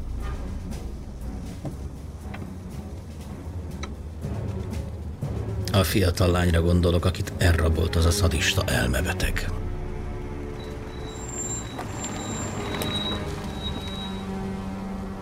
Az istenit, Hartigen! Minden áron meg akarsz halni. Nekem drágább az életem. Nem ér annyit, állj meg! Te sem állíthatsz meg. Engem ne ránts bele. Társak vagyunk, de nem őrültem meg. Én még élni akarok. Szólok, hogy küldjenek erősítést. Óriási, Bob. És mi? Mi ölbetett kézzel ülünk, még az a perverz állat a negyedik áldozatát kínozza. A negyedik áldozatát! Nancy Kelehen, 11 éves. Megerőszakolja és cafatokra tépi. Amíg várunk, hogy megérkezzenek. A szemét Rorknak arra is lesz ideje, hogy hazakocsikázzon szenátor apuci villájába. Vegyél egy nagy levegőt. Higgadj le és gondold végig. 60 éves vagy, a ketyegőd lemerülőben. Kit akarsz megmenteni? Irigylésre méltó hozzáállás. Ilyen egy elkötelezett zsaru. Aileen várja, hogy hazaérj. Legalább rá gondolj. Igazad van, Bob. Igazad van. Örülök, hogy végre te is belátod. Fájdalmas búcsút vettem a társamtól. Amolyan nyugdíjas elánnal. Nancy Kelehen, 11 éves. Lehet, hogy rég halott. 2005-ös Sin City a bűnváros című filmből hallhatatok egy bejátszót, az a megtiszteltetés ért, hogy ezt a filmet én vezethetem be, ami ismét egy Frank Miller ö, alkotás, szóval itt a képregény alkotó duplázik, és egy Robert Rodriguez és a Frank Miller itt a rendezésbe is beleszólt. Így ugye? van, így van, így itt van. rendezőként is ö, szerepet kapott, és hát szerintem tagadhatatlan, hogy erre a filmre óriási hatást gyakorolt Quentin Tarantino, tehát így ilyen, mi az? Special, Speci- special guest director. igen, tehát ebből még a nyelvem is beletörik, Igen. de hogy így igen, különleges rendezőként van itt feltüntetve, de egyértelműen a kezenyomát hagyta ezen, a, ezen az alkotáson, és és az, az, az szerintem cso- csomó szempontból látható. A történet Sin City-nek az életét mutatja be, de úgy, hogy három különböző hogy mondjam, történeten keresztül. Az első történetben ö, ö, Hartigan nyomozónak a, a pályafutásának a végét, vagy pontosabban az, hogy hogyan próbál megmenteni egy kislányt követhetjük nyomon. A másodikban a hogy hívják, Mar- Marv, Marv, igen. Marvnak az álmok futását, ahogy bosszút akar állni egy prostért, aki egy éjszakára kedves volt vele, és a harmadik szál az pedig egy ilyen, mm, ilyen prosti háború szál, egyébként ezt annyira nem szeretem, és utána visszatérünk meg a Hartigan szálhoz, tehát valahogy ilyesmi az, ennek a felépítése. Nekem az a kérdésem, hogy ti mennyire tudtok azonosulni ezzel a, ezzel a filmmel, mennyire jön át szerintetek a, a képregényes világ, és hogy mikor láttatok először? Ez most egy ilyen kérdéscsokor. Talán mielőtt e- ezt erre válaszolok, azért itt akarok egyrészt egy megemlékezést, és egyrészt egy ah. fun fact. Szerintem ez így a hallgatóknak is Ja, biztosan. ja, ja, igen, igen. Tehát, hogy létezik egy nulladik epizód. Amit egy koliszobában rögzítettünk. Ákos egy koliszobában egy kölcsön kapott keverővel, egy olyan mikrofonkábelekkel, amiket valami ka- szertárból szereztetek Így meg. van, abszolút. Fantasztikus, és hát összeültünk, és az volt az a képregényfilmek adás lett volna, és azt hiszem a Logan, a, a, a talán a, A kárhozat útja. Kárhozat útja, a, A Sin City is volt. igen, és a, de a Avengers meg a Sin City. Még több És, és film a, volt. És hogy még a, több a film. Justice League is volt. Tényleg, mert az meg, volt, az annak az apropója kombó, igen. igen. Elképesztő mennyiségű filmet megnéztünk ott. Akkor egy még sokat, igen, és, és hát azért is mert a Sin City-ről. Tehát ott mi beszéltünk a Sin City-ről, én nem emlékeztem, hogy ti mit, nem emlékszem, hogy ti mit mondtatok ott a Sin. City-ről, de vissza kéne hallgatni, hogy egy, egy nap volt egy ilyen kósza gondolatom, de aztán, aztán így valahogy Most borzalmas egyébként, mind minőségileg, hangminőségileg, mind amiket mondtunk. Gy- gyanítom, hogy borzalmas, de, de hát létezik. Tehát eh, most újra, újra fogunk beszélgetni a Sin City-ről valójában, eh, úgyhogy nem emlékszünk arra, hogy mi, mit gondolunk a Sin City-ről, Eh, de mindegy, en- ennyit akartam, szerintem ez azért egy kedves dolog, meg kell emlékezni róla. És akkor, hogy mi a Sin City-vel a viszonyásom, én is ezt is nyilván nagyon régen láttam. Talán, mikor, megint, meg 2005-ös ez a film? Talán nem olyan régen, talán, de szerintem a 300 Aldi nekem így össze, tehát ez a 300 Watchmen, Sin City, nekem ezek így nagyon együtt uh, Egyébként akkor a mozognak. Watchmenről is beszéltünk. És tényleg, még a Watchmenről is basszus. Jézusom. Ez nagyon durva. Elképesztő. Na jó, hát nyolc filmről beszéltünk kb. Hát ez a, a filmbarátok hatás, ami reméljük nem, már nem érződik, Hát. és uh, csak akkor érződött. Csak, csak ne érződjön. Vagy, csak a, ott, ott van ilyen végtelen filmmennyiség kibeszélés. Hát Nem, amúgy úgy kezdtük, a, még az AI-ban öt filmről beszéltünk. Nem, vagy ott is valami. hat volt Vagy szerintem. hatról lehet. Ráadásul az egyik sorozat volt. Tehát olyan dolgok voltak itt. Na mindegy, visszatér a Sin City. Tehát annyira régen biztos nem láttam, de mondom, ez is szerintem általános. És hát fú, ez is nagyon, nagyon tetszett. És egyébként tényleg emlékszem, hogy a, hogy, hogy a Puzsérnak ez az egyetlen képregényfilm volt, amit ő így kedvelt, és hogy a Puzsér Robertnek az első weboldala, ami még akkor volt, amikor a, a, a hétmesterlövésze ment, a puzsérrobert.hu. Ilyen pirosra kendővel. Igen, pirosra kendő, ilyen fehér, fekete, izé, szíszit is, és Robi így nézett ilyen nagyon komoly Azt a arccal, és hogy ez a bűnvárosa, és így izé, ez volt kiírva oda, és egy Puzsér, mint a Sin City rehendettevő eh, izéje. Ez nagyon kemény. Igazságtevője. Fantasztikus volt, és hát, ja, szerintem, szerintem a Sin City az tényleg egy olyan dolog, hogy az egyik legjobb dolog, ami kijött így a képregény és a film fúziójából, és tényleg szerintem itt, itt kulcsfontosságú az, hogy hogy nem elég, hogy egy, egy olyan rendező, akinek így van azért stílusérzéke, szerintem Tarantino meg Rodriguez, ők jó haverok amúgy is, én most nem tudom, hogy most mennyit kell írni a Tarantino számrájára, de, de mondjuk a Nem, elég mindketten... sokat, tehát majd megnézed a többi Robert Rodriguez filmet azért. De azért a Rodriguez, még a Machete, én azt nagyon szeretem például, nem tudom, hogy te azzal hogy vagy nem. Nem láttam. Szerintem az is stílusosak azért, vannak, vannak jók, de most visszatérve, hogy viszont de nem elég ez, hanem tényleg kellett az is, hogy a Frank Miller, mint aki a képregénynek a festő, rajzolója, alkotója, így ott van, és így és így berendezi azokat a képeket. És hogy azért itt, uh, itt, itt olyanok vannak, tehát tényleg keressetek rá, meg fogok nektek linkelni, vannak ilyen weboldalak, akkor így egymás mellé teszik a panelt a képregényből, és a filmjelenetet. És például a, amikor a, a Hartigen ül a cellában, és akkor tudod, így felfele jönnek a, a vas ö, rudak, ö, és hogy egyszerűen az egy az egyben, ugyanaz a kamerabeállás, ugyanaz a panel, ugyanaz a frémelés, a képregényben.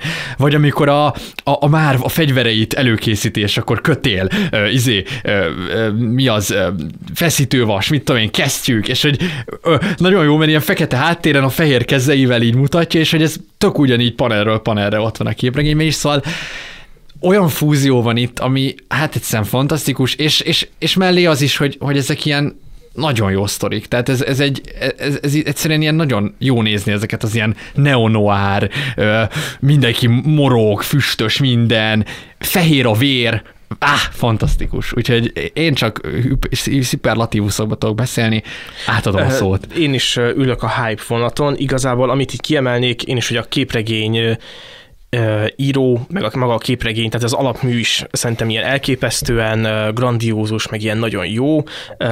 Tök jó, hogy itt, itt a, rendezésben is volt egy segítség. Én amitől kicsit tartottam, így a film kapcsán, hogy ez egy nagyon jó film, és hogy lehet arról beszélni, ez a film nagyon jó, és hogy nagyon jól néz ki, meg a színek, meg az eső, meg a monológok, meg nem tudom, de hogy, hogy lesz-e bármi téma, amiről lehet beszélni így a film kapcsán, azon, hogy ez a film elképesztően jó, Me- meglátjuk, de szerintem amúgy van, vannak témák, meg, ja. meg hogy én Nekem is gimiben volt ez egy ilyen, nekem, nekem gimiben volt egy ilyen nagy filmélményem ez a, a Sin City, és és igen, ami most ilyen, ilyen különös volt, hogy ez eddig nem tűnt fel, de ez szerintem a Noárnak az ilyen alapgondolata, hogy kiforgatni így a világot, és hogy látni, hogy azok az emberek, akik egyébként jó emberek, tehát a püspök, a pap, a polgármester, a rendőr, azoknak a nagy része valójában szörnyű ember, és még van ez a, a bestia csávó, aki ilyen, a, aki ilyen néma, és, és hát ott így falatozgat mm. különböző dolgokat, és hogy ő is úgy néz ki, mint egy ilyen vagy egy ilyen rendszergazda, vagy egy ilyen könyvelő. Tehát, hogy, hogy kb. így, így tudom elképzelni, hogy ő egy ilyen, egy ilyen mintapolgár, hogy kicsit ilyen furcsa, szögletes, de hogy egyébként lehet rá számítani, és az összes ilyen karakter ilyen, ilyen szörnyetegnek van ö, beállítva, és a való, nem a valódi, de hogy a szörnyeteg szörnyetegek, tehát a filmben van egy konkrét szörnyeteg. Itt, itt a Marv kapcsán látszik, hogy ők ö, megképviselnek valamiféle erkölcsöt, és ezzel a, tehát a fekete-fehérséggel így van így játszva a filmben, mm. és ez amúgy tök szép ezt így nézni. Egyébként nem tudom, hogy a sorozatgyilkosokról szóló filmek, vagy a Sin City, vagy milyen uh, társadalmi változások okozták, de azt hiszem pont ez a, ez a noir kiforgatás manapság pont az ilyen általános világképé vált. Tehát, hogy a, kor, a korrupt politikus, uh-huh. a, a pedofil pap, tehát hogy ezek a társítások szerintem a társadalom többségében előbb megjelennek, mint hogy jaj, a jó szándékú pap, a, uh-huh. a segítő politikus, vagy tehát érted, hogy már nincsenek illúzióink ezekkel a szerepekkel, és nem tudom, hogy ezeket a filmek mennyiben befolyásolták, de de, még lehet, hogy ez egy olyan korszakban készült, ahol még volt ez a fajta társítás, bár 2005 azért nem volt olyan iszonyat régen. Ami nekem most mm, és lehet, hogy mi rámeltünk így, így külön, hogy kinek melyik szál a kedvence, de én, engem, ami most nagyon elkapott, ez, ez a Hartigen szálnak a, ez a fajta a, aspektus, a, a pedofília, mi a pedofil? Igen, az, na, igen, erről kell igen. beszélni. Aha, lehet, hogy, lehet, hogy is mehetünk ennek, ja. hogy nem akarok általánosságban menni. Te, ö, bocsánat, én ezt csak gyorsan beszúrnám, hogy em, nekem ez az ős élményem a Sin City-ről, hogy, hogy gimis vagyok, és nézem azt, hogy a Jessica Alba nekiesik a Hartigennek, és hogy ő így küzd az elemekkel, és ez egy annyira bizarr, annyira sokszerű élmény volt, hogy, hogy ez így teljesen belém égett. Tehát, hogy így látom magamat a, a monitorom előtt, ahogy így eszem a, a chipset, és így nézem ezt a jelentést, és így basszus. ja. És hogy én azt hogy nem annyira elemeztem tovább magamban, viszont most így az, az újranézés kapcsán Hát igen, hogy ez most igen. mi, mi történik itt? Igen, igen és uh, én azt akartam mondani, hogy amúgy én, én is ne, nem reflektáltam így korábban, mert én is szerintem nagyon rég láttam utoljára a Sin City-t, és én most barátnőmmel néztem, és hát amikor jött ez a jelenet, akkor így mindjárt elhányom magam, kb. ezt reagálta, és hogy így teljesen ez a... Én nem ezt reagáltam, de... Na, te mit reagáltál? Én, én, én, azt, a, azt a vívódást éreztem. Hát azt én abszolút. Azt, azt, azt de, nem ilyen hányinger-szerű élmény ja, volt, ja, ja, ez ja, ja. a, ez a uff, áj, de nehéz lehet. Az, az hogy a, a morál, meg, meg az az elképesztő vágy, ami közben így Igen. ütközik, az, az, az, az szétfeszíti az embert, és, és, és, ráadásul az, hogy te tényleg 10x, nem, hány évig, 8 évig volt Jó, talán bőrtön. Igen, és mindenkitől kaptad a szart, mert hogy te, te erőszakot, tehát amúgy a, neked nincsen már olyan, hogy így becsületed abból a szóból, vagy olyan értelemben, hogy mások nem gondolják róla, hogy becsületes vagy, a te renoméd az lerombolódott, igen, mint rendőr. Igen, igen. De hogy Ben valahol az, valami, valami, valami azt, azt mondja, hogy ez nem helyes. És helyes egyébként szerint? Tehát, most nem, nem, inkább úgy tenni, hogy helytelene. Helyte, igen, helytelen. Mert Szerintem egyébként így. 19 éves itt ugye a Jessica Alba, már nem a Jessica Alba, hanem akar a Nancy, ne, kicsi Nancy. Nancy. Édes kicsi Nancy. De hogy... Azt hittem, hogy valami könyvtáros. igen, igen, mennyivel könnyebb lenne az élet, hogy igen, igen. lenne. De nem, hanem hát ő egy... Konkrétan a Hartigan úgy szembesül vele, hogy a kicsi Nancy, akit meg akart erőszakolni a politikusnak a fia felnőtt, hogy bemegy egy kocsmába, ahol a Nancy ilyen striptease táncosként egyébként dolgozik. Igen. És ráadásul úgy, hogy izé kérdezi is, hogy merre találom a Nancy-t, mert hogy találta a lakásán, ami ki van rabolva egy kis gyufás dobozt, ami abba a klubba viszi, és hát mit mond izé a, az ottani nő, aki ilyen pince. Ja, jó helyen keres. És most kezdve melegíteni. Igen, csak most melegít be, igen, igen, nézd fel, most melegít be, és pahazzeg, és, és hát ez, na igen, tehát helytelene. Igen.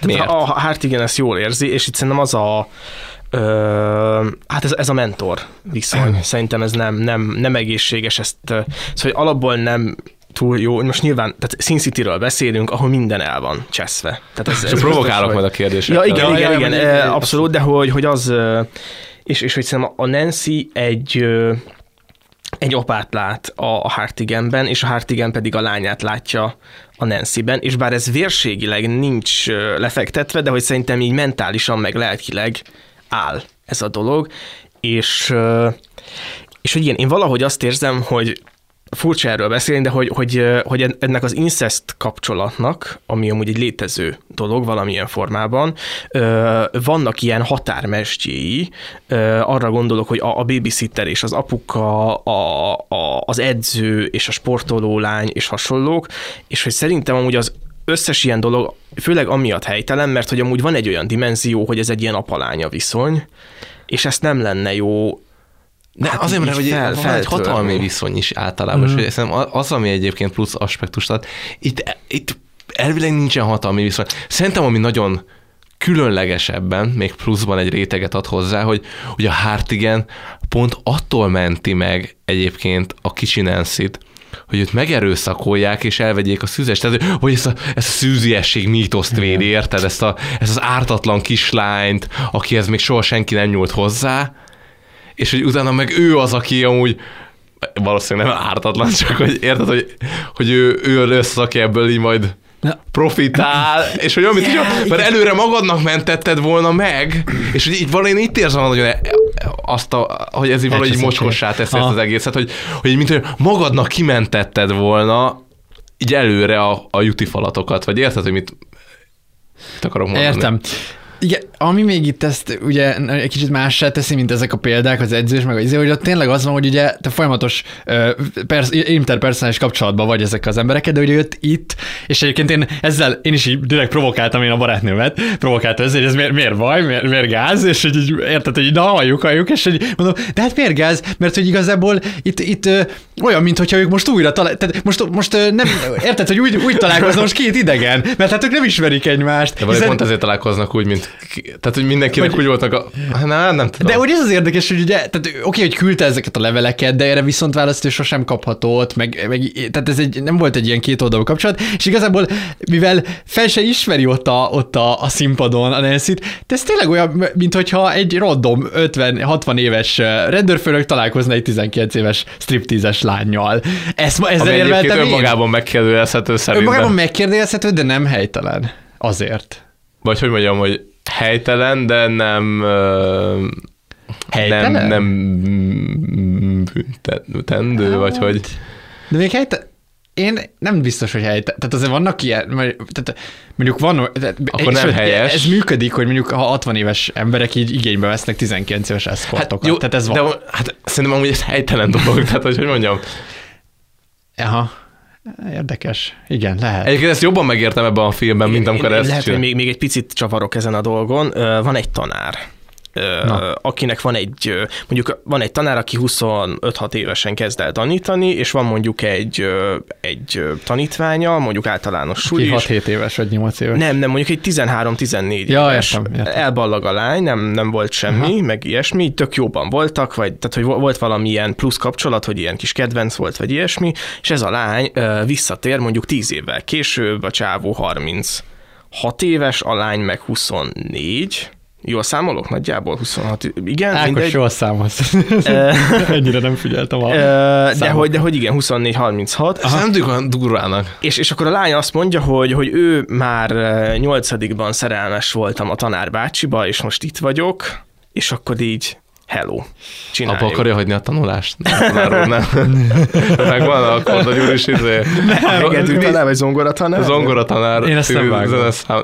Önkényes Bece beszélték a Tasnádival a Pusér. Nagyon-nagyon vicces. Az a legviccesebb Én- önkényes rész ever, azt hallgassátok meg. Szerelmes vagyok a tanár úrba. De, de igen, csak hogy, hogy nekem még, pedig már itt szintén az van, hogy két teljesen tehát, hogy tíz éve csomó idő. Szerintem itt a levelek is egy fontos szempont, hogy amúgy a levelek szerintem egy kapcsolat egyébként. Még akkor is, hogyha nem egy viszonzott kapcsolat, de Szerintem A példázatod azért jó, mert most, amit mondtál, itt a, a lány visszaköti a múltba. És hogy ez a, tehát, hogy ha ott alakul ki, hogy 24-30, de korábban egyébként semmi nem volt, akkor úgy azt valahogy el tudom fogadni, de hogy Aha. én már nyolcad, nyolcadikban Aha, szerelmes az voltam, az úgy valahogy öm, visszaránt titeket egy olyan hát, hogy ő kinek tekint téged? Hogyha, igen, hogy, hogy, igen, hogy aha, reprezentál, aha, de nem igen, úgy igen, reprezentál téged, mint egy felnőtt a felnőtted, hanem úgy reprezentálod magadat, mint egy gyerek, és úgy re- re- reprezentálod a másokat, mint a felnőtt tanár. Igen.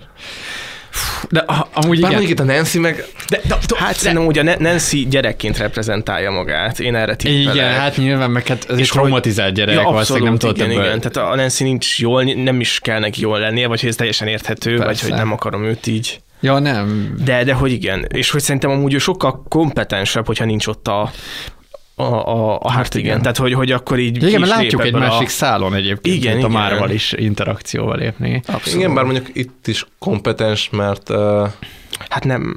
mert itt ő, például ő, ő De például ő az- vezet, azt mondja, hogy nem engedi, hogy Ja, igen, az mondjuk menő. Igen. Igen, azért menő. Na, de amúgy, és ami még itt fontos, és amiért még mindig a, ez a példa sem tökéletes, hogy ez a 36-24, hogy itt egy 60 x éves emberről beszélünk, aki az utolsókat rúgja, ezt ő is érzi a szíve, meg Ó, minden. ez annyira menő van amúgy előadva. Igen, elő van, de hogy, de hogy amúgy itt ez, ez na, mondjuk csak arra, hogy nekem egy öreg ember, aki 8 évet a börtönbe töltött, ő kiesett teljesen a szociális világból, ő stigmatizálva van, mert hogy ő egy bűnöző, ráadásul nem is egy mi, akármilyen bűnöző, hanem egy rohadt pedofil, ez bevallja, és utána engedik ki, és basszus, az egyetlen emberi kapcsolata ez a lány, aki így közeledik hozzá.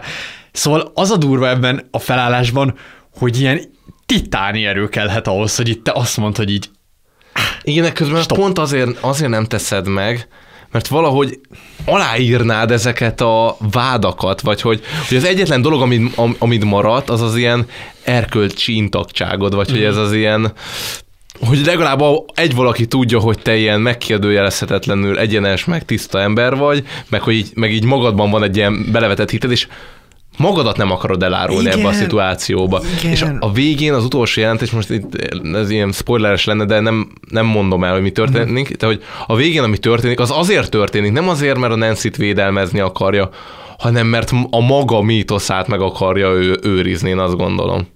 Igen, ezt én, én is nem, nem tartottam túl logikusnak a, a végét ilyen szempontból, és én is erre jutottam, hogy ez valójában nem is a, a mestertervről szól, hanem inkább a saját magának a... Tudja, hogy- Igen, hogy itt most tegyünk egy pontot, itt még tudok tenni egy pontot, lehet, hogy két mondat után már, már nem, és akkor így hát a csúcson kell abba hagyni, Ja, hogy ja. mondjam, ilyen szempontból.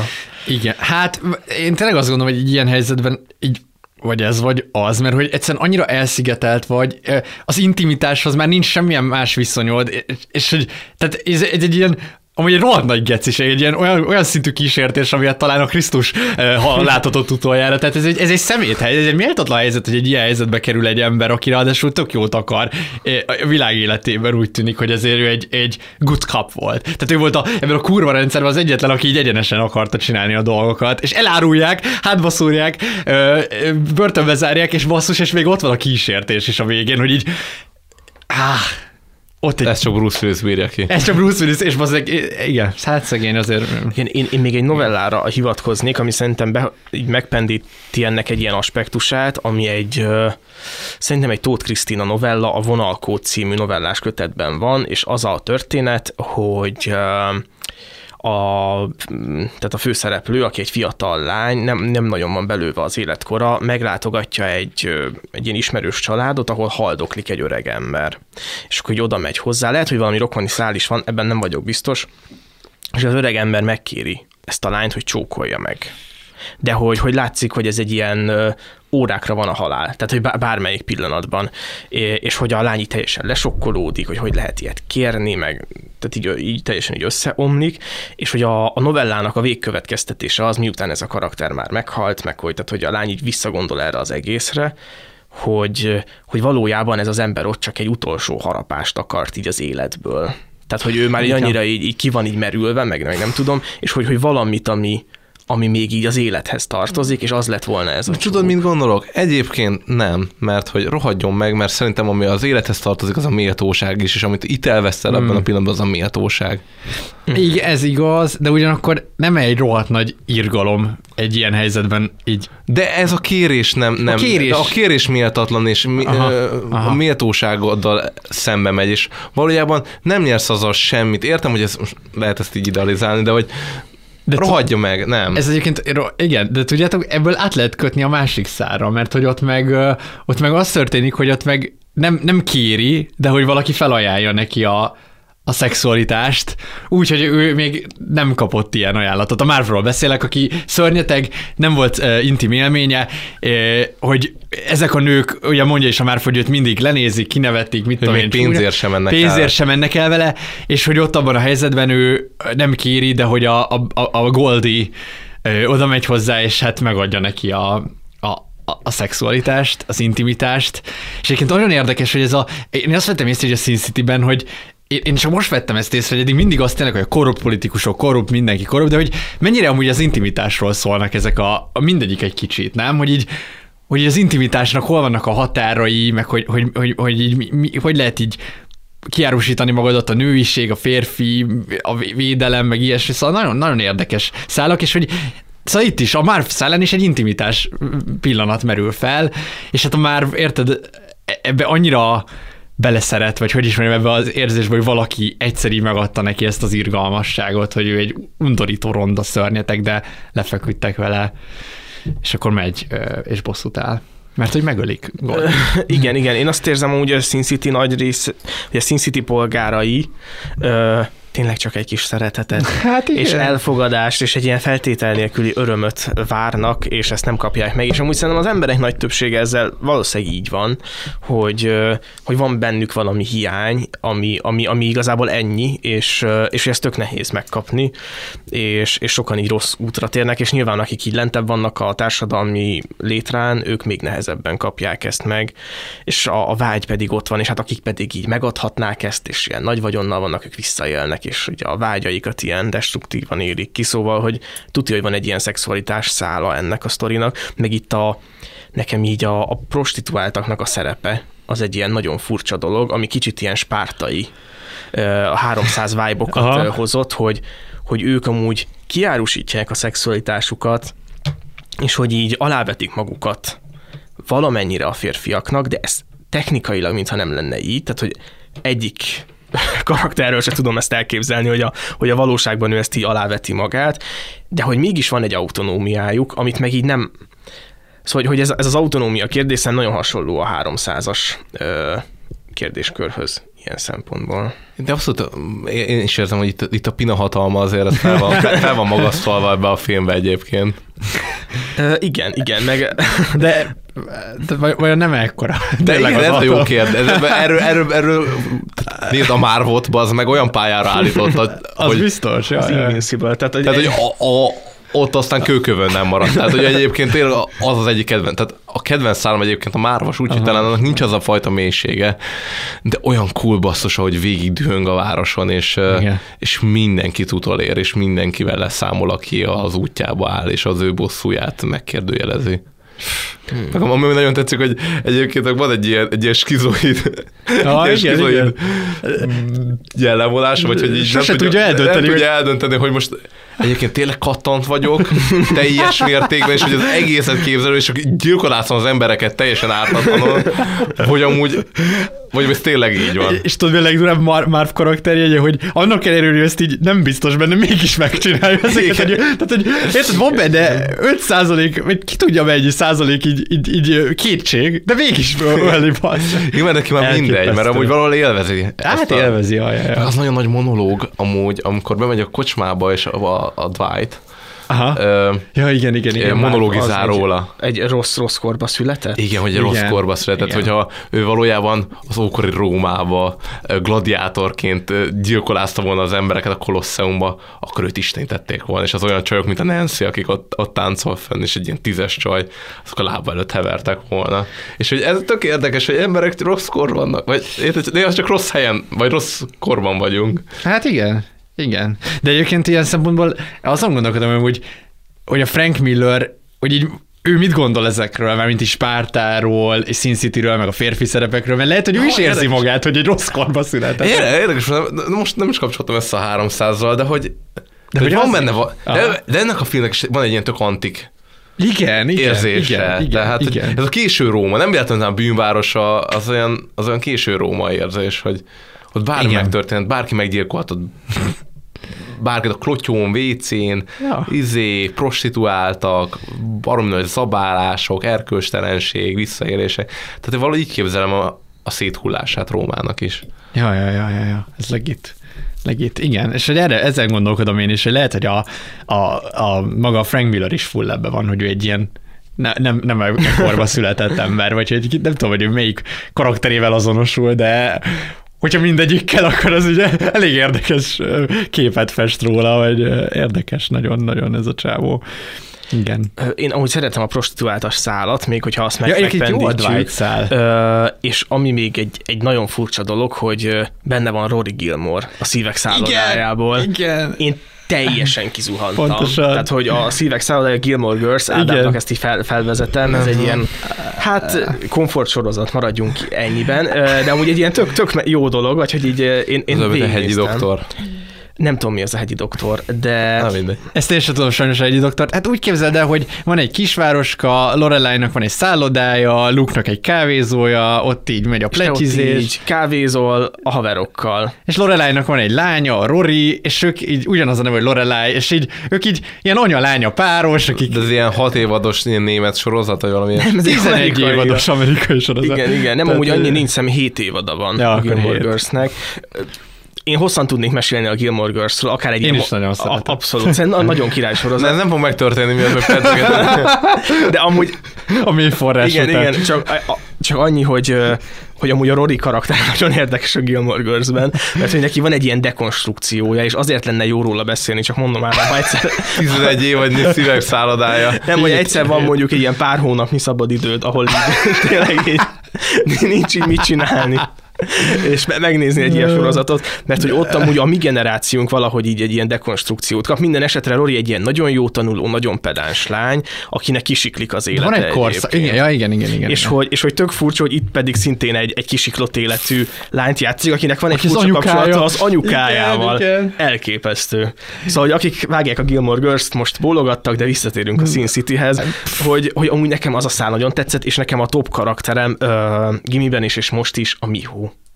A, ki, a- ja, a igen, kicsi igen, igen. Kicsi Miho. Elképesztően vagány ez a karakter. Elég Menő. ö, a Tarantinos ö, Kill Bill-es vibe hozott most nekem, de nagyon-nagyon király. Ja, én amúgy azt is gondolom, hogy ha, tehát a, Tarantino egy, egy résznél teljesen szabad kezet kapott, azt szerintem ez pont ez a Dwightos szál, tehát hogy ott, ott tényleg nagyon a Kill Bill, nagyon ezek a japán fegyverek, japán stílusú kaszabolások, azért ott nagyon ez benne van. Én szeretem amúgy ezt is. Nem, nem tudom, én annyira nekem annyira nem. Meg hát itt a, a két, a Dwightnak és a, a lányoknak a vezetőjének a szerelme az abszolút a Leonidas és a, hmm. a királynőjének a, a kapcsolata, szóval, hogy valamilyen... Ez, ez a két bestia, akik így uralkodnak. Igen, de ez inkább olyan tűz, ami így elemészti egymást, nem így kiegészíti. Hmm. Talán. Uh-huh. Tehát akkor a láng, hogy Hát igen, igen. aztán semmi nem marad meg. Ja, az biztos. Igen, érdekes, ti láttátok amúgy a, a ketteset ebből is? Láttam. Ebből is láttam. És ez, nem tudom, mit gondolsz Te róla? láttad? Én láttam, igen. Nem olyan rossz, mint a 300 Aha. a folytatása. Szerintem rendben a izészál az nagyon jó szerintem. A pókeres, nem? A pókeres, Az igen, kurva jó, igen, igen, Ott igen. a Joseph Gordon-Lewitt-os szál. Ott azt hiszem ott a Rourke-nak a, a fia ő egyébként, ilyen, ilyen, ilyen side fia. Igen, igen, valami Aki pont az, hogy egyébként az a csávó azt akarná, hogy már a, Rork, hogy a fia már elnök legyen. Igen. És hogy, hogy egy ilyen kompetens gyerek, aki amúgy ügyes és képes ezekkel a képességekkel rendelkezni, amivel ő is. Uh-huh.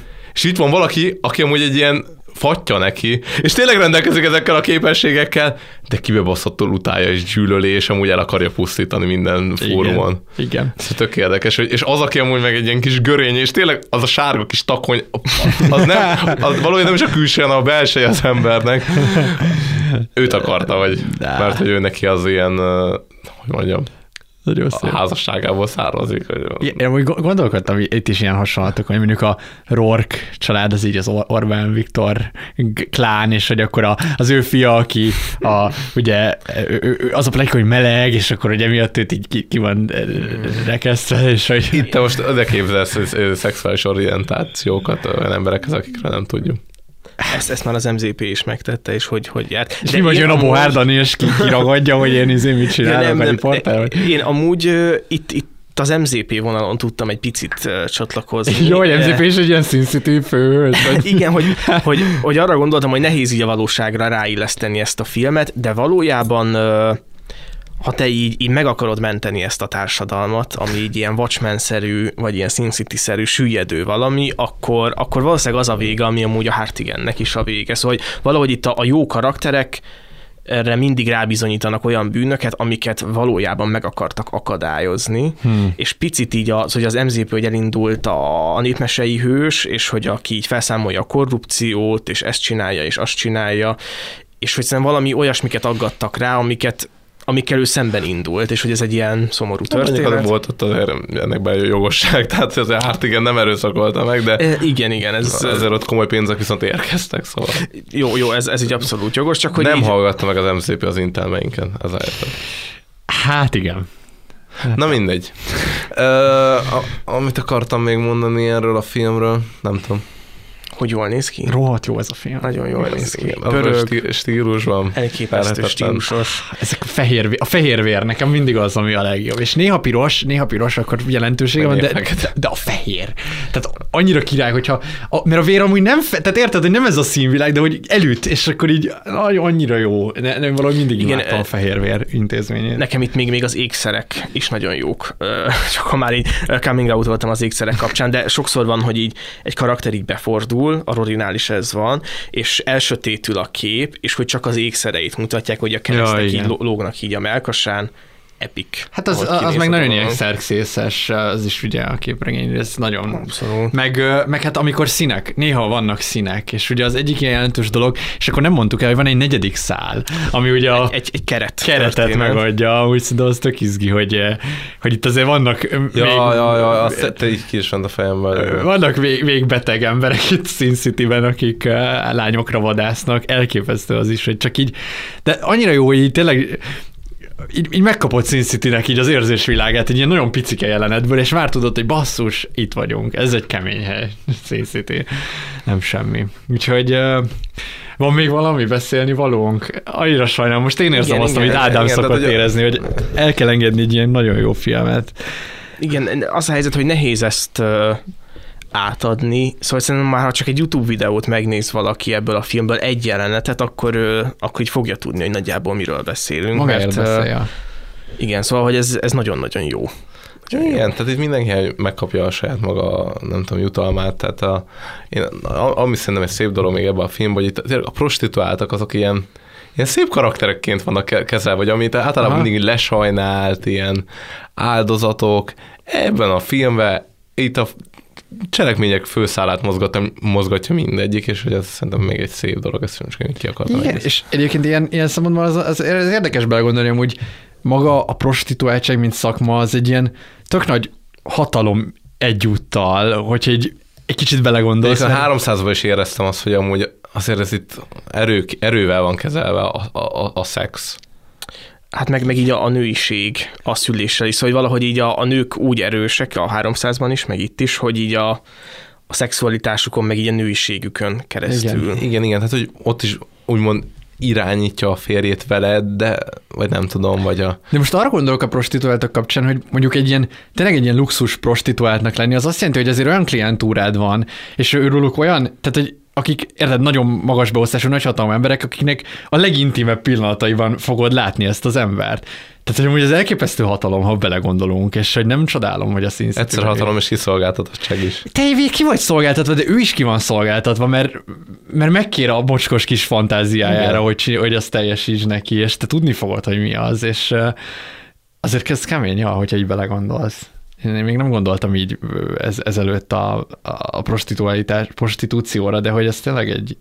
Tehát nem csodálom, hogy a Sin City-ben ebből egy kartell lett, vagy hogy is mondjam, mert azért itt... ö, Igen. igen.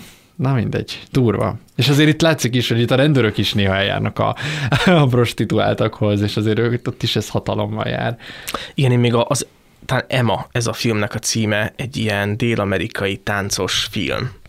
Nem tudom, hogy vágjátok-e. Én csak a Letterboxd izéjét Igen, tudom. igen, de hogy ilyen, ilyen művészi beütésű, Igen, szóval igen. Úgy, úgy egy táncos film, és ott van egy nagyon para monológ az orális szexről, így a női oldalról, hogy ez Na. egyszerre a kiszolgáltatottság, a letérdelés, és valami ilyen dolog, Hm. és annak a megélése, hogy valakinek a egy igen érzékeny szerve így a kezedben van, és hogy így bármit megtehetsz vele Ne igazából. igazából. Igen, és hogy, hogy ez ennek az ilyen kettősége, ez, ez valahogy így hasonlít arra, ami, ami itt, itt van így a Hmm. prostituáltak kapcsán. Ez szép. Igen, ez szimbolikusan, ez, ez az.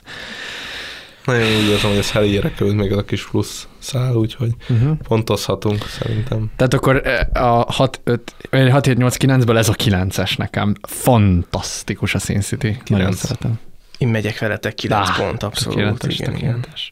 Na de, hát megérkeztünk.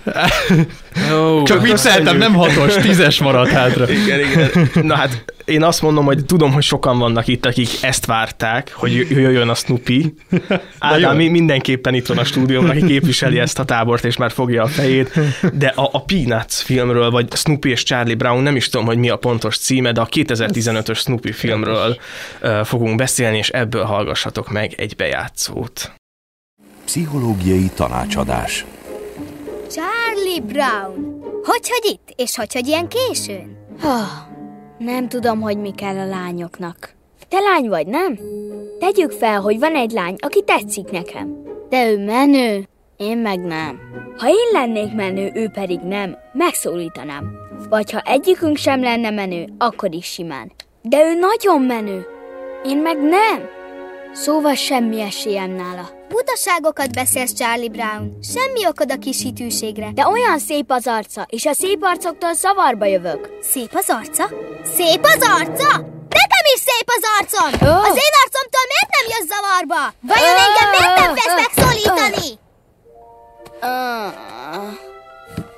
Csak szeretném tudni a titkot, hogy elnyerhessem a szívét. Nézd bele ebbe a tükörbe, Charlie Brown. Igen, a kudarc néz rád vissza. Tipikus kudarc arc. Mit gondolsz, a lányok szeretik a kudarcot? Hát, nem. A lányoknak a sikeres fiúk tetszenek. Nyertél valamilyen díjat? Mondjuk kongresszusi becsületrendet? Vagy Nobel békedíjat? Ö... Hány ingatlanod van összesen? Van befektetési portfóliód? Ha? Hadd avassalak be egy aprócska kis titokba. Ha tetszeni akarsz a lányoknak, akkor mutasd meg nekik, hogy győztes vagy. Győztesek tíz pontja? Lucy, rátapintottál a lényegre. Persze nem rólad beszéltem, hanem általánosságban mondtam. Akkor öt centet kérek. Ah, lóvé, lóvé, lóvé. Imádom ezt a hangot. Tehát a 2015-ös uh, Snoopy filmből hallhattatok egy uh, bejátszót. Igazából ez egy, uh, én azt mondanám, hogy egy klasszikus uh, Snoopy történet, de egy összefoglalnám a, a fő vonalakat. igen. Uh, igen, tehát így a, a fő szereplőnk Charlie Brown, akit mindenki, a legtöbben Charlie Brownnak uh, is hívnak. Ő egy... Uh, Higgyétek, hogy látjátok ezt a filmet, a végére megjegyzitek ezt a nevet, nem tudjátok elfelejteni. Hogy jön, jön egy kvíz műsorba, tudni fogjátok. Tehát van Charlie Brown, aki egy egészen naív, de egyébként egy ilyen próbálkozó, vállalkozó szellemű kisfiú, aki így éli az átlagos életét, és neki van egy szeretett kutyusa, akit Snoopy-nak Ó. hívnak, ők így a két fő tengelye a filmnek, meg úgy általában a, a képregényeknek is, és itt a filmben az történik, hogy a Charlie Brown osztályába megérkezik egy új ö, tanuló, akit itt Vöröskének hívnak a, a, a szinkronban, és, és hát a Charlie Brownnak nagyon megtetszik ez a lány, és szeretne hozzá közel kerülni, és hát ezerféle módot, vagy ha nem is ezer, de jó pár módot kipróbál arra, hogy felhívja magára a figyelmet, sikeresnek tűnjön, jó táncosnak tűnjön, valahogy így közel kerüljön ehhez a lányhoz, de hát mi- mindig valahogy így va- valami balul sül el, vagy, vagy így az erkölcsiség oltárán így feláldozódik ez a terv, és nem annyira, nem annyira jön össze, és Snoopy úgy kapcsolódik a történetbe, hogy úgy, mint általában a képregényekben is, ő így szupportálja kicsit a, a, a Charlie Brown-t, illetve a Snoopy-nak van egy mellékszála, ami szintén a, a, a képregényekben is így van, hogy ő ugye tud írni, van egy írógépe, és hogy különös kalandokat ír meg saját magának, és itt a filmben szerintem az ilyen legikonikusabb ilyen alteregóját láthatjuk, aki egy sztár pilóta, aki a vörös báróval vív ilyen ádász küzdelmet, hogy, hogy a szerelmét meg tudja menekíteni, úgyhogy nagy vonalakban ez így a, a film, így előjáróban elmondhatjuk, hogy ez Alex zseniális ötlete volt, Köszönöm. hogy, hogy, hogy, hogy belevehettük ebbe a tematikába, én végtelenül boldog vagyok, és azt gondoltam, hogy ez Ádámnak is nagyon fog tetszeni, és úgy is írtam neki, hogy tudom Ádám, hogy vannak fenntartásai, de hogy ez ez jó lesz. és, ö, és írta Ádám, hogy ö, hát ezt most nem mondanám be így adásba, hogy mit írt nekem, de, de, de azt, azt írta még ezen túl, hogy, hogy szenvedett a filmen, úgyhogy én lehet, hogy először Alex felé fordulnék, hogy valami poz, le, legyen honnan hova letartani, és aztán kezdjük el. Kezdjük fentről. Jó. E, igen, amúgy azon lepődtem meg most, így hallgattam, hogy hogy meséled el, hogy amúgy a négy filmet összeköti a férfi-női viszonyrendszer, nem? És hogy ez itt is erről fog szólni, csak hogy itt az Férfi. általános iskola. Hát a lány-fiú. De Igen, szerintem, hogy ez sokat... De szerintem Hát, sokat... Férfi nőt is lehet mondani. Hát Ez hányan sokat- járnak PUA tanfolyamra?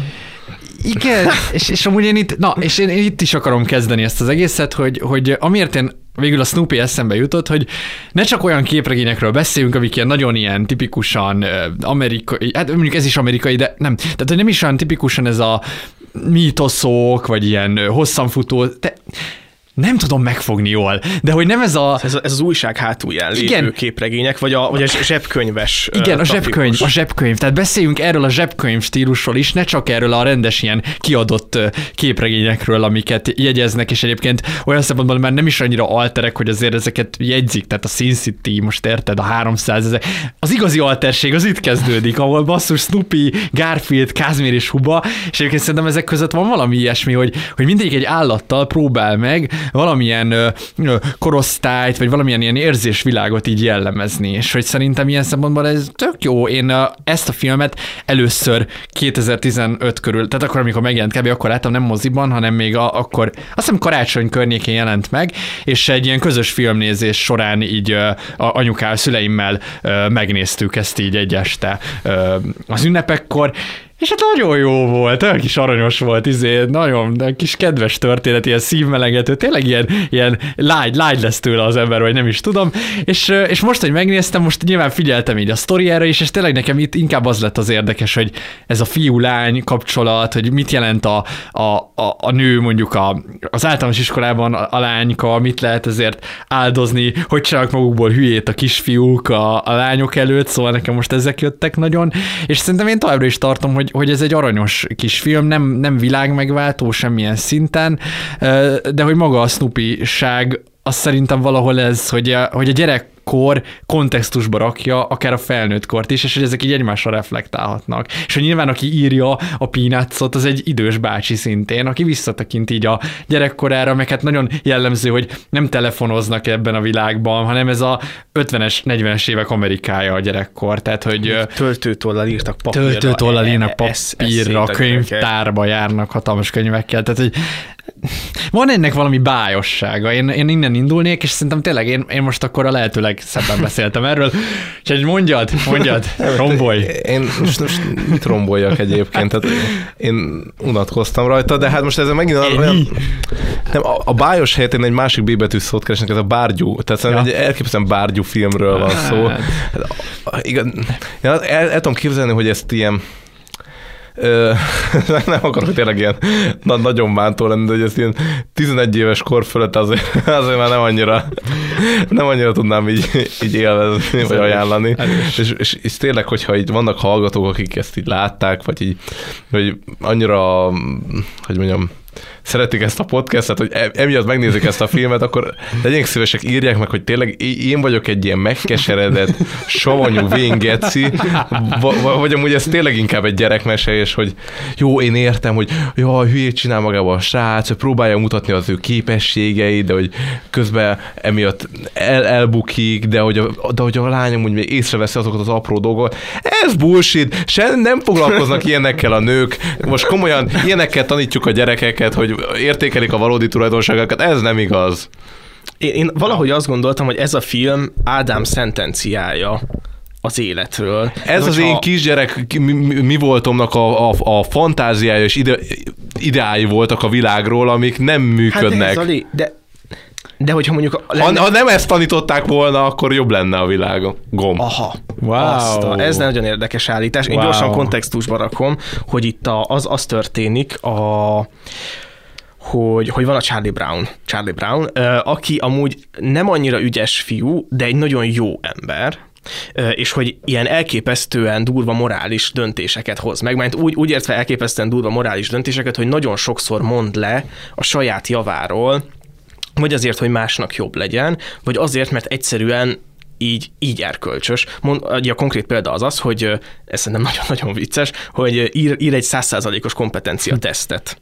E, és nyilván mindenki elkezdi zsenéként kezelni, szerintem nagyon ilyen, ugye a huga ilyen múzeumot nyit a, a házukhoz, hogy szerintem így, így képzeli el egy gyerek azt, hogy így mi lenne, hogyha ő egy ilyen zseni lenne, mindegy, és kiderül a díjátadó, mert hát nyilván van ennek egy ilyen nagy ünnepsége is, hogy nem ő írta ezt a tesztet, hanem egy, egy lány írta, aki nem is úgy írta, de hogy a lényeg az, hogy ezt nem, nem ő írta, és véletlenül összecserélték a, a neveket.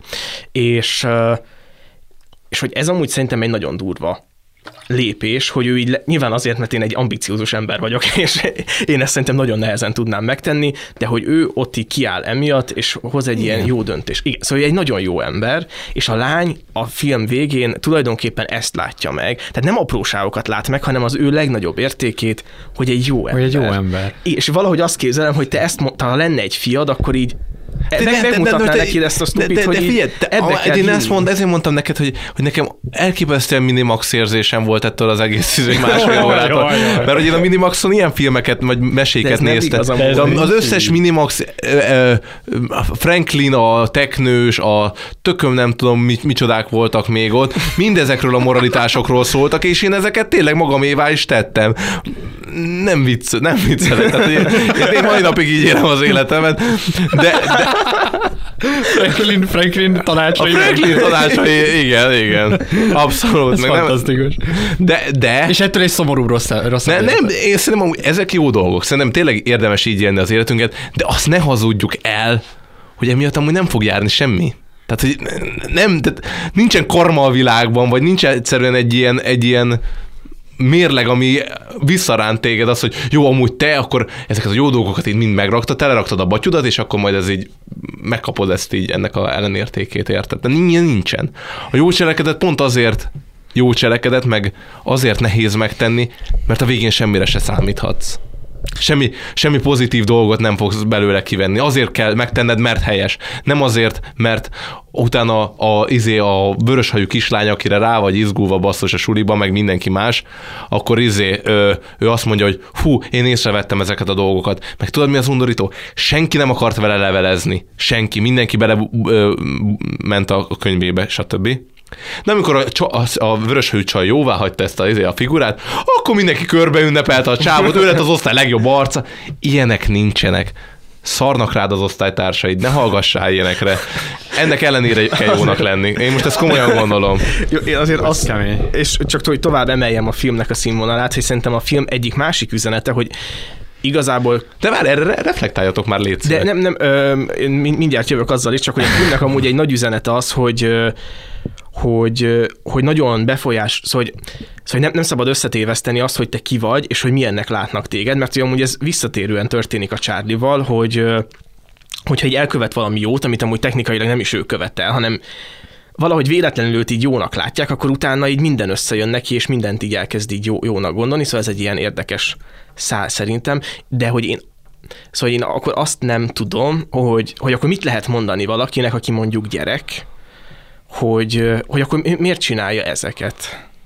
Nem tudom, nekem fájdalmas belegondolni arra, hogy én nagyon sokáig azt hittem, hogy ez valahol így helyreáll, a világrendje, meg az igazság, és hogy így, és ez nem így történt. Uh-huh. De hogy valahogy ez, tehát most én tényleg megint, ha már itt megidéztünk ilyen pszichológusokat, hogy a, a, a Piaget pont azt mondja, hogy egyszerűen muszáj, tehát hogy, hogy ahhoz, hogy egy jó erkölcsi fejlődésed legyen, eleinte muszáj elhinned ezeket a úgymond hazugságokat a, a, az igazságos világról, tehát hogy, hogy valahogy így belénk kell ez kerüljön, és hogy valahogy ez az eszme így el kell sajátítódjon, és hogy ha nincs egy ilyen, akkor, akkor meg káosz van. Tudod, mit azt mondod? Tudod, tehát tudod, tudod, mit mondod?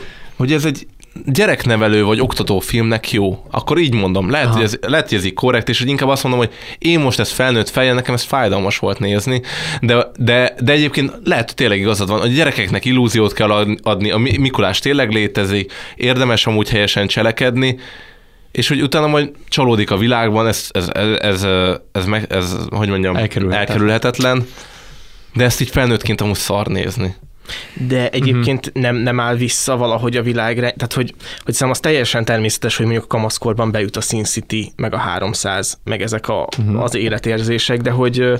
Lehetett egy tíz éves, még mindig itt vagy. de, hogy, de hogy közben meg... Szóval, hogy akkor én ez inkább úgy kérdezem, hogy mondjuk te miért teszel jót, hogyha tudod, hogyha már valójában tehát, hogy még gyerekké, tehát én kicsit azt érzem az érvelésedben, hogy a gyerekekbe bele kell ültetni egy illúziót, be kell neki hazudni, hogy megkapja a fele királyságot, hogyha jól fog viselkedni, de hogy valójában nincs fele királyság, nincs hercegnő, és a sárkányok letépik a fejed, ez a valóság, de akkor viszont miért viselkedjünk jól? De, hallod, de pont az, hallod, hogy ennek ellenére kell. Ennek, ennek ellenére kell jól viselkedni, de egyébként tudod, mennyit gondolkodtam ezen mostanság? Hogy egyébként, hogy én jót cselekszek egyáltalán? Uh-huh. vagy hogy ez csak annyira mélyen belém van kódolva, hogy ez ilyen természetes ösztönkövetés, vagy Na, a drive. Hatott, hatott nem, nem, nem, nem, nem. Tehát, most Két hét és vissza. Nem, még egy nem, hét. Nem, van, van, ö, még egy hét és folytatom. Es, még mondok, még mondok ilyeneket. Jó. Van a, van a, most már kétszer találkoztam egy öregasszonynal, ezt, ezt a történetet nem a jó emberkedés miatt mondom el, csak hogy érzékeltesem, hogy mikor gondolkodtam ezen, ö, aki egy tolószékes, és így valamiért mindig ott szokott lenni a Mester utcának az elején, ahol én, én lakom, és a boráros tére kell eltolni őt, és már másodjára toltam el, mert senki nem csinálta meg. Hmm és miközben toltam, pont ezen gondolkodtam, hogy én most ezt miért csinálom. Azért csinálom, hogy mások jó embernek reprezentáljanak? Egyébként nem, mert tudom, hogy most a külső emberek számára akár lehetek valami hozzátartozó, akinek ez a kötelesség, és tehát így nem fog, meg idegen emberek előtt nem akarok, tehát énből nem jövök ki úgymond így jó reprezentál. Ez nem olyan, amikor Orbán Viktor megajándékozza a csúsnénit valami, nem tudom, tízezer forintos utalványa. Tehát én ebből, hogy olyan PR energiákat nem fogok mozgósítani. Oké, okay, hát akkor nem emiatt. Akkor, akkor mi miatt? Azért, mert, cselek, mert jó cselekedni, jó érzéssel tölt el. Igazából nem, mert ez nekem most kellemetlenség, hogy megy az időm, eltolom nagyon lassan egyik pontból a másikba, nekem lenne más dolgom, más szeretnék csinálni, és nem tölt el dopamin érzéssel, vagy nem tudom, bármilyen hormonnal, ami, hm. ami jó érzés váltana ki belőlem. De akkor miért csinálom? És azért, mert ösztönszerűen jött ez a dolog, és ösztönszerűen szoktam jót csinálni, meg hogyha nem csinálok jót, akkor nagyon rosszul érzem magamat. Uh-huh. Uh-huh. És hogy valójában akkor lehet, hogy amikor jól cselekszem, vagy morálisan, vagy helyesen, akkor egyébként az nem is olyan nagy dolog, mert hogy ez az én természetem szerű, vagy természetem szerint cselekszem. Hmm. És hogy, mi, hogy, hogy valamiért nincs akkor a vállalás ebben, a jó cselekedetben, ami fedezetet adna a jó cselekedet mögé. Nem tudom, hogy értető amit akarok mondani. Ö, igen, igen, de szerintem azért, vagy mit jelent az, hogy a természetet szerint cselekszel jól? Hát úgy értem, hogy hogy, hogy, hogy ezt nekem... te már így szoktad meg, hogy te egy Igen, így szoktam meg, és nem, hogy a, a, tehát nekem rossz érzés lenne, hogyha én most elmennék innen, és itt hagynám ezt a helyzetet. Hát, tehát, én, tehát inkább mm, birkózok meg azzal a kényelmetlenséggel, hogy segítek, mint azzal a lelkiismeret furdalással, hogy nem segítettem. Működik a felettes én dolg, mert hogy a bűntudat, meg az hasonló dolgok. Igen, de hogy ez valójában ez azt jelenti, hogy én jól cselekedtem-e, vagy azt jelenti, hogy egyébként követtem valamit, ami, ami arra ösztökélt, hogy elkerüljem a bűntudatot. Csú, az a baj, hogy én nem tudok neked erre olyan választani, ami... Én, én, én, én sajnos, én is, én, én arra jutottam mostanában, hogy, hogy igazából tényleg nincs több annál, mint amik a drive-ok, és hogy igazából én sokszor azt élem meg már, hogy, hogy én nem is irányítom feltétlenül, hogy mit csinálok, hanem egyszerűen annyira a szocializáció, a nagyon ősi élmények, egyszerűen, mert nem tudsz ellene tenni, tehát hogy valójában az utad az már ki van jelölve, és hogy te csak csinálod, és nagyon és nagy most nem azért, hogy el, ellenet feszül, és akkor nyilván a másik kérdés az, hogy amúgy tettem már olyat, hogy így nem Érted, hogy valami, valami, valami fajta minimális döntés egyébként van ebben a dologban, de, de, de, de azért nagyon elemien mozgatnak ezek a, ezek a beidegződések, és hát Igen. a kérdés, hogy ez a beidegződés miért alakult ki? Azért alakult ki, mert ilyen meséket fogyasztottam, azért, mert az én szüleim is így gondolkodnak, vagy hogy... Tehát ez, Ezek biztos mind benne vannak. Hogy, tehát... hogy mennyire, mennyire vagyok én felelős azért, mert jó döntéseket hozok ilyen morális értelemben, és mennyire ez egy ilyen Érted? Uh-huh. Igen, én, én amúgy azt gondolom, hogy ez számomra kevésbé számít. Tehát az, hogy a Charlie Brown végül azt mondja, hogy én nem, nem én írtam ezt a tesztet, és ne engem ünnepeljetek, hanem azt a lányt, aki amúgy alszik az egész diátadon, és nem is érdekli ez az egész. Tehát, hogy, hogy tényleg ő csak egyszerűen elkölcsösen jár el, és attól, hogy ő mondjuk a bűntudata elől menekült, nekem ez kevésbé ér tehát, hogy ez, ez nem, nem ér kevesebbet, mert hogy amúgy meg egy csomó embernek nem elég erős a bűntudata ahhoz, hogy, hogy ezt ne húznák be. Igen, de ők amúgy valójában rosszabbul, tehát hogy érted, hogy ők is a természetüknek megfelelően cselekszenek, csak hogy nekik nem az a... Hát igen, de szerintem az, az nem erény, hogy a természetednek megfelelően de hogy, de hogy valójában, de valójában pont az, de hogy... ez a probléma, mert hogyha ez nem erény, hogy a természetednek megfelelően cselekszel, de a természeted erényes, akkor az nem erény. Tehát ez lesz a paradoxon, hogy Érted? hogy... Tehát, hogy nincsen, nincsen mögötte nekifeszülés, vagy megerőltetés ebben a dologban. Aha, aha. Hát akkor én akkor ezt úgy mondanám, hogy az, aki így ül a fejedben, és mondjuk egy felettesén, és, és így mondja, hogy neked így ezt nem szabad megtenned, és szóval, hogy az, hogy, hogy ez mennyire erős, és mennyire tud rajtad uralkodni, szerintem így azért szét lehet választani erényes és kevésbé erényes nem tudom, mi annak a, Nem tudom, hogy mi annak a betegségnek, vagy neurohelyzetnek a elnevezése, amikor tudod, vannak ezek a ja, majd úgyis megmondjátok, azok a ápolónők, akiknek az okoz boldogságot, hogy gondoskodhatnak ilyen e- e- nagyon extrém módon. Münchhausen? Ez a... vagy... Igen, de... de ott, ott, ott a betegség, ja. tehát ott elbetegítenek valakit. Akkor nem, azért, hanem akkor a, mi az, ami túlműködik náluk? A, a, a, izé, a, a, izé, a altruizmus. Igen, igen, igen, igen, igen. Ilyen túlzott altruizmus, hogy nekik tényleg örömet okoz, tehát így gondolom hormonálisan örömet okoz, hogy segíthetnek. Valójában ő, ők jó em, jobb emberek, mint azok, akik amúgy érted, hogy mit akarok hát, mondani, hogy tehát, nehéz, mint hogy felhasználó igazán. Igen, igen, igen, érted, hogy mit akarok ez mondani. abszolút igaz. És nem akarom azt mondani, hogy nem, mert hogy objektív, ez egy jó cselekedet, meg tök jó, hogy így, ilyen a világ, de nem akarom erre relativizálni se a morális cselekvéseknek a, a mozgatórugóit, csak, Csak én ezen gondolkodtam. Ha te egy erkölcsös dolognak vagy a függője, akkor az olyan attól még erkölcs Igen. dolog-e? Hát baszki. Hogy, az, hogy, hogy van-e mögötte többlet? Vagy érted? Hogy, mert erkölcsös dolog, csak van-e mögötte többlet? Uh-huh. Igen, én amúgy még a, a túlzott altruistáknál szerintem úgy lehet árnyalni ezt a képet, hogy ők amúgy a hétköznapi életben erkölcsösen élnek-e mert hogy szerintem nagyon sok ilyen túlzott altruista mondjuk belemenekül a munkájába, ami mondjuk egy segítő szakma, és aztán így beletolja az energiát, de mint mondjuk nem tudom, partner, vagy barát, vagy bármi ilyesmi, úgy viszont így nem funkcionál jól, szóval, hogy ott hmm. szerintem úgy árnyalódik ez a kép, de közben meg szerintem az a lényeg, hogy vissza van-e adva a dolgozat, vagy nem, el van-e tolva a néni, vagy sem. Tehát, hogy szerintem úgy ezek számítanak igazán. Igen, de a belső megélésedben mi számít? Hát amikor, én, amikor én, én el akarok ezzel számolni magammal, akkor akkor itt mi számít? De hogy te mit szeretnél? Hát hogy ért, hogy mit szeretnél? Mármint, hogy, hogy, hogy miért fontos neked ez belül?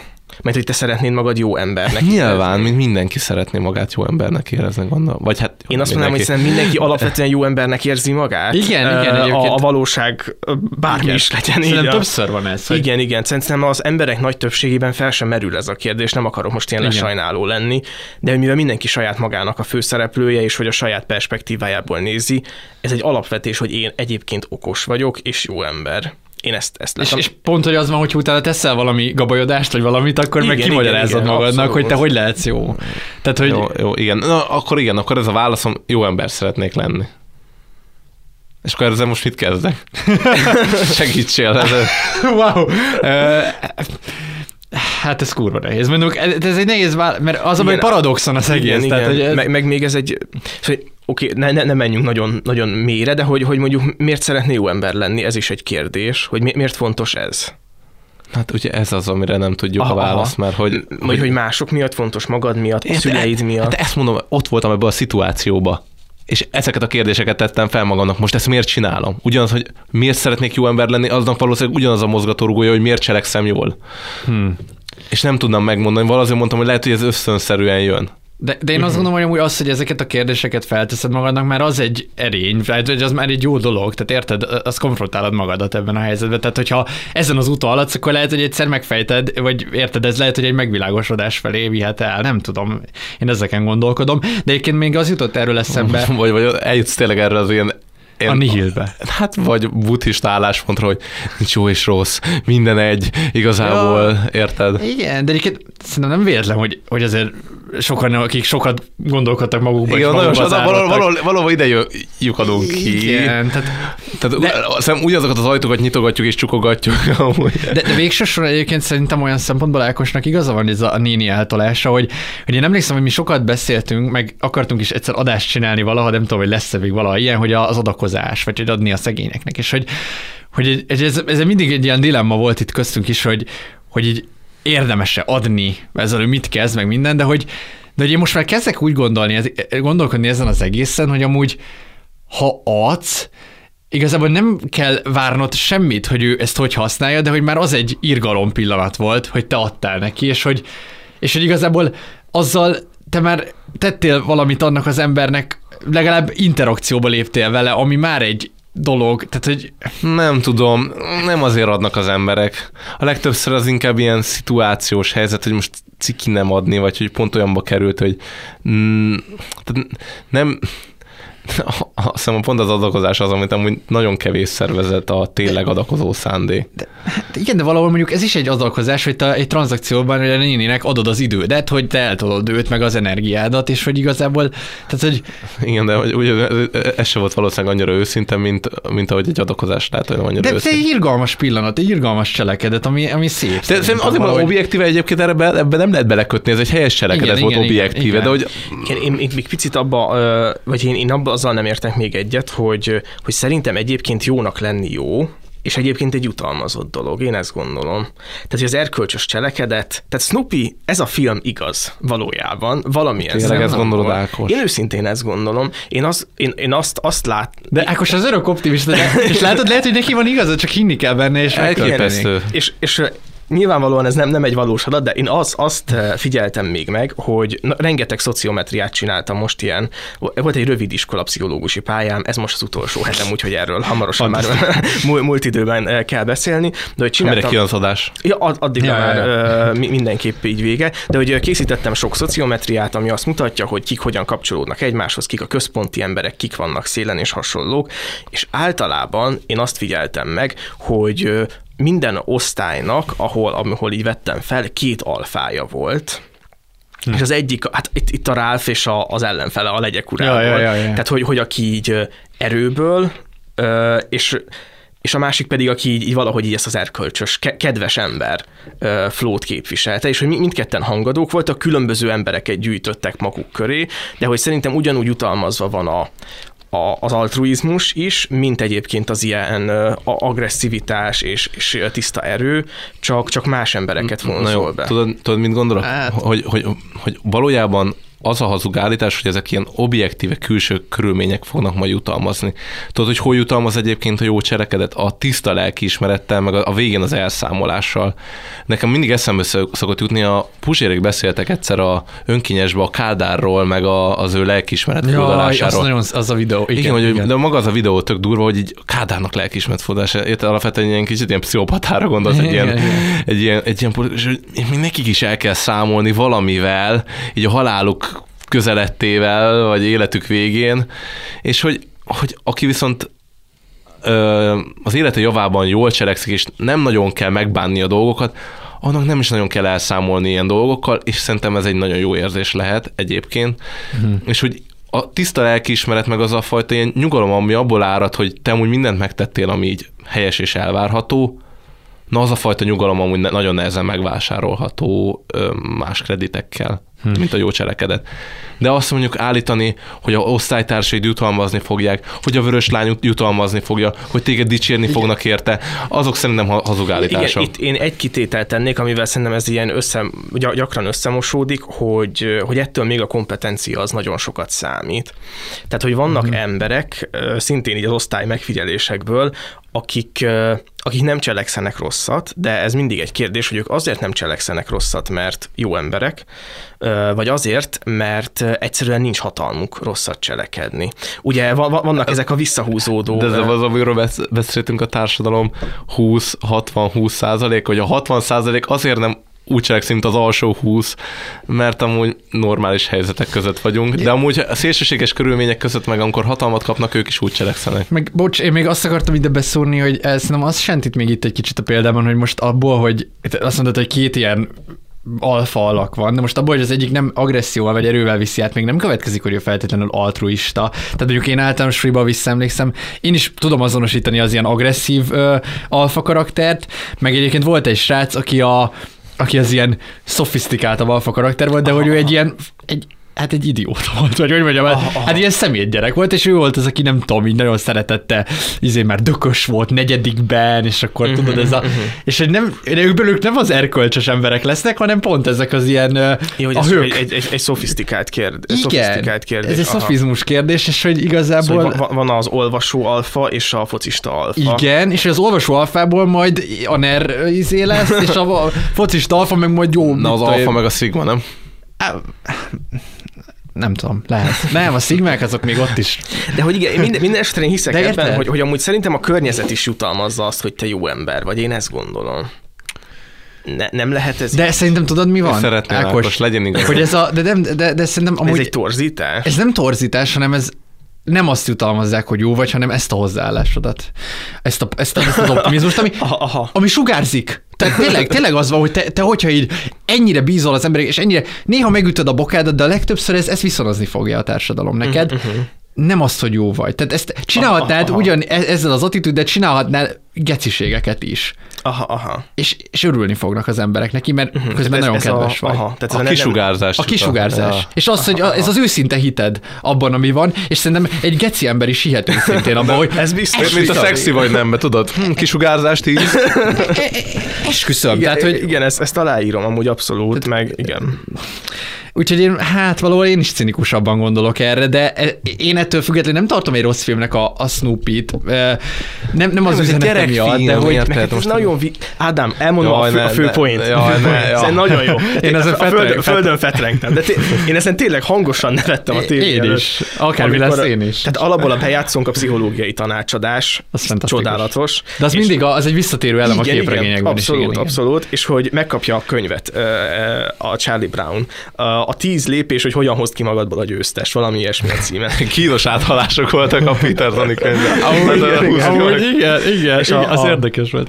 Az első lépés, felejtsd el az összes ö, dolgot, amit eddig magadról gondoltál.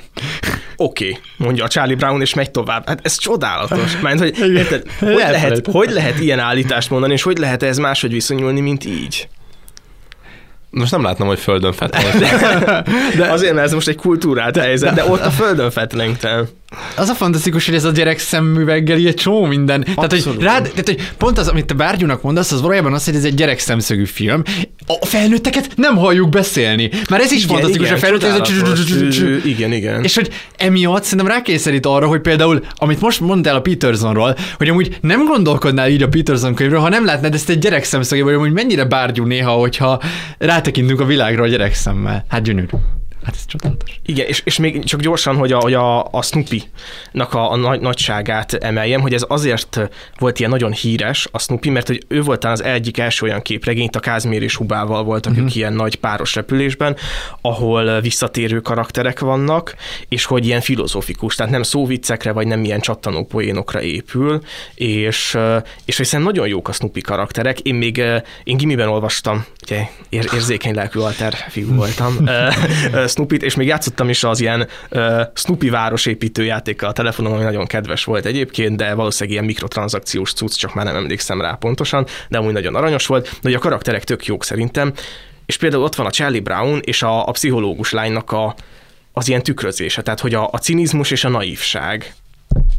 És ez nagyon jó. És, és a stáblistánál van, van az ő ilyen legikonikusabb képregényük, amikor a lány tartja a focilabdát, és mondja a Charlie-nak, hogy így rúgj bele. Nem. A Charlie Brownnak mondja, oké, hogy, hogy rúg, rúgj bele, és hogy mo- mondja a, a Charlie Brown, hogy hát ismerlek téged, el fogod venni a labdát, és a földre fogok esni, és akkor elkezdi dicsérni a lányt, és aztán belerúg, és mégis felveszi, és aztán mondja a lány, hogy ó, és naív vagy, ezt mindig Hmm. elfelejtem a felsorolásból. Szóval szerintem ők amúgy egy tök jó páros ilyen szempontból, Hmm. vagy akár a Charlie Brownnak és a hugának a kapcsolata, hogy mindketten ilyen nagyon kedvesek, meg jó szándékúak, de mondjuk a Charlie Brown ő gátlásos, a huga meg abszolút gátlástalan. És hogy így, szóval ezek az ilyen apró személyiségkülönbségek szerintem tök jók. Abszolút. Én most vé- végig Ádám szem, szem, bogarálba a, a legmélyére és semmit nem láttam ott. De Tehát, hogy Bocsánat, még azt kell tudni, hogy Ákos a stúdióban ma egy Snoopy táskával érkezett, és Abszolút, ezt... igen, igen, nekem eh, hátizsákom van. Fantasztikus, úgyhogy... Van Snoopy pulóverem is. Ákos megvették, ennyi. a meguruló Snoopy dollárra. Igen, de... igen, és amiről még beszéljünk szerintem a, a segítő állatok.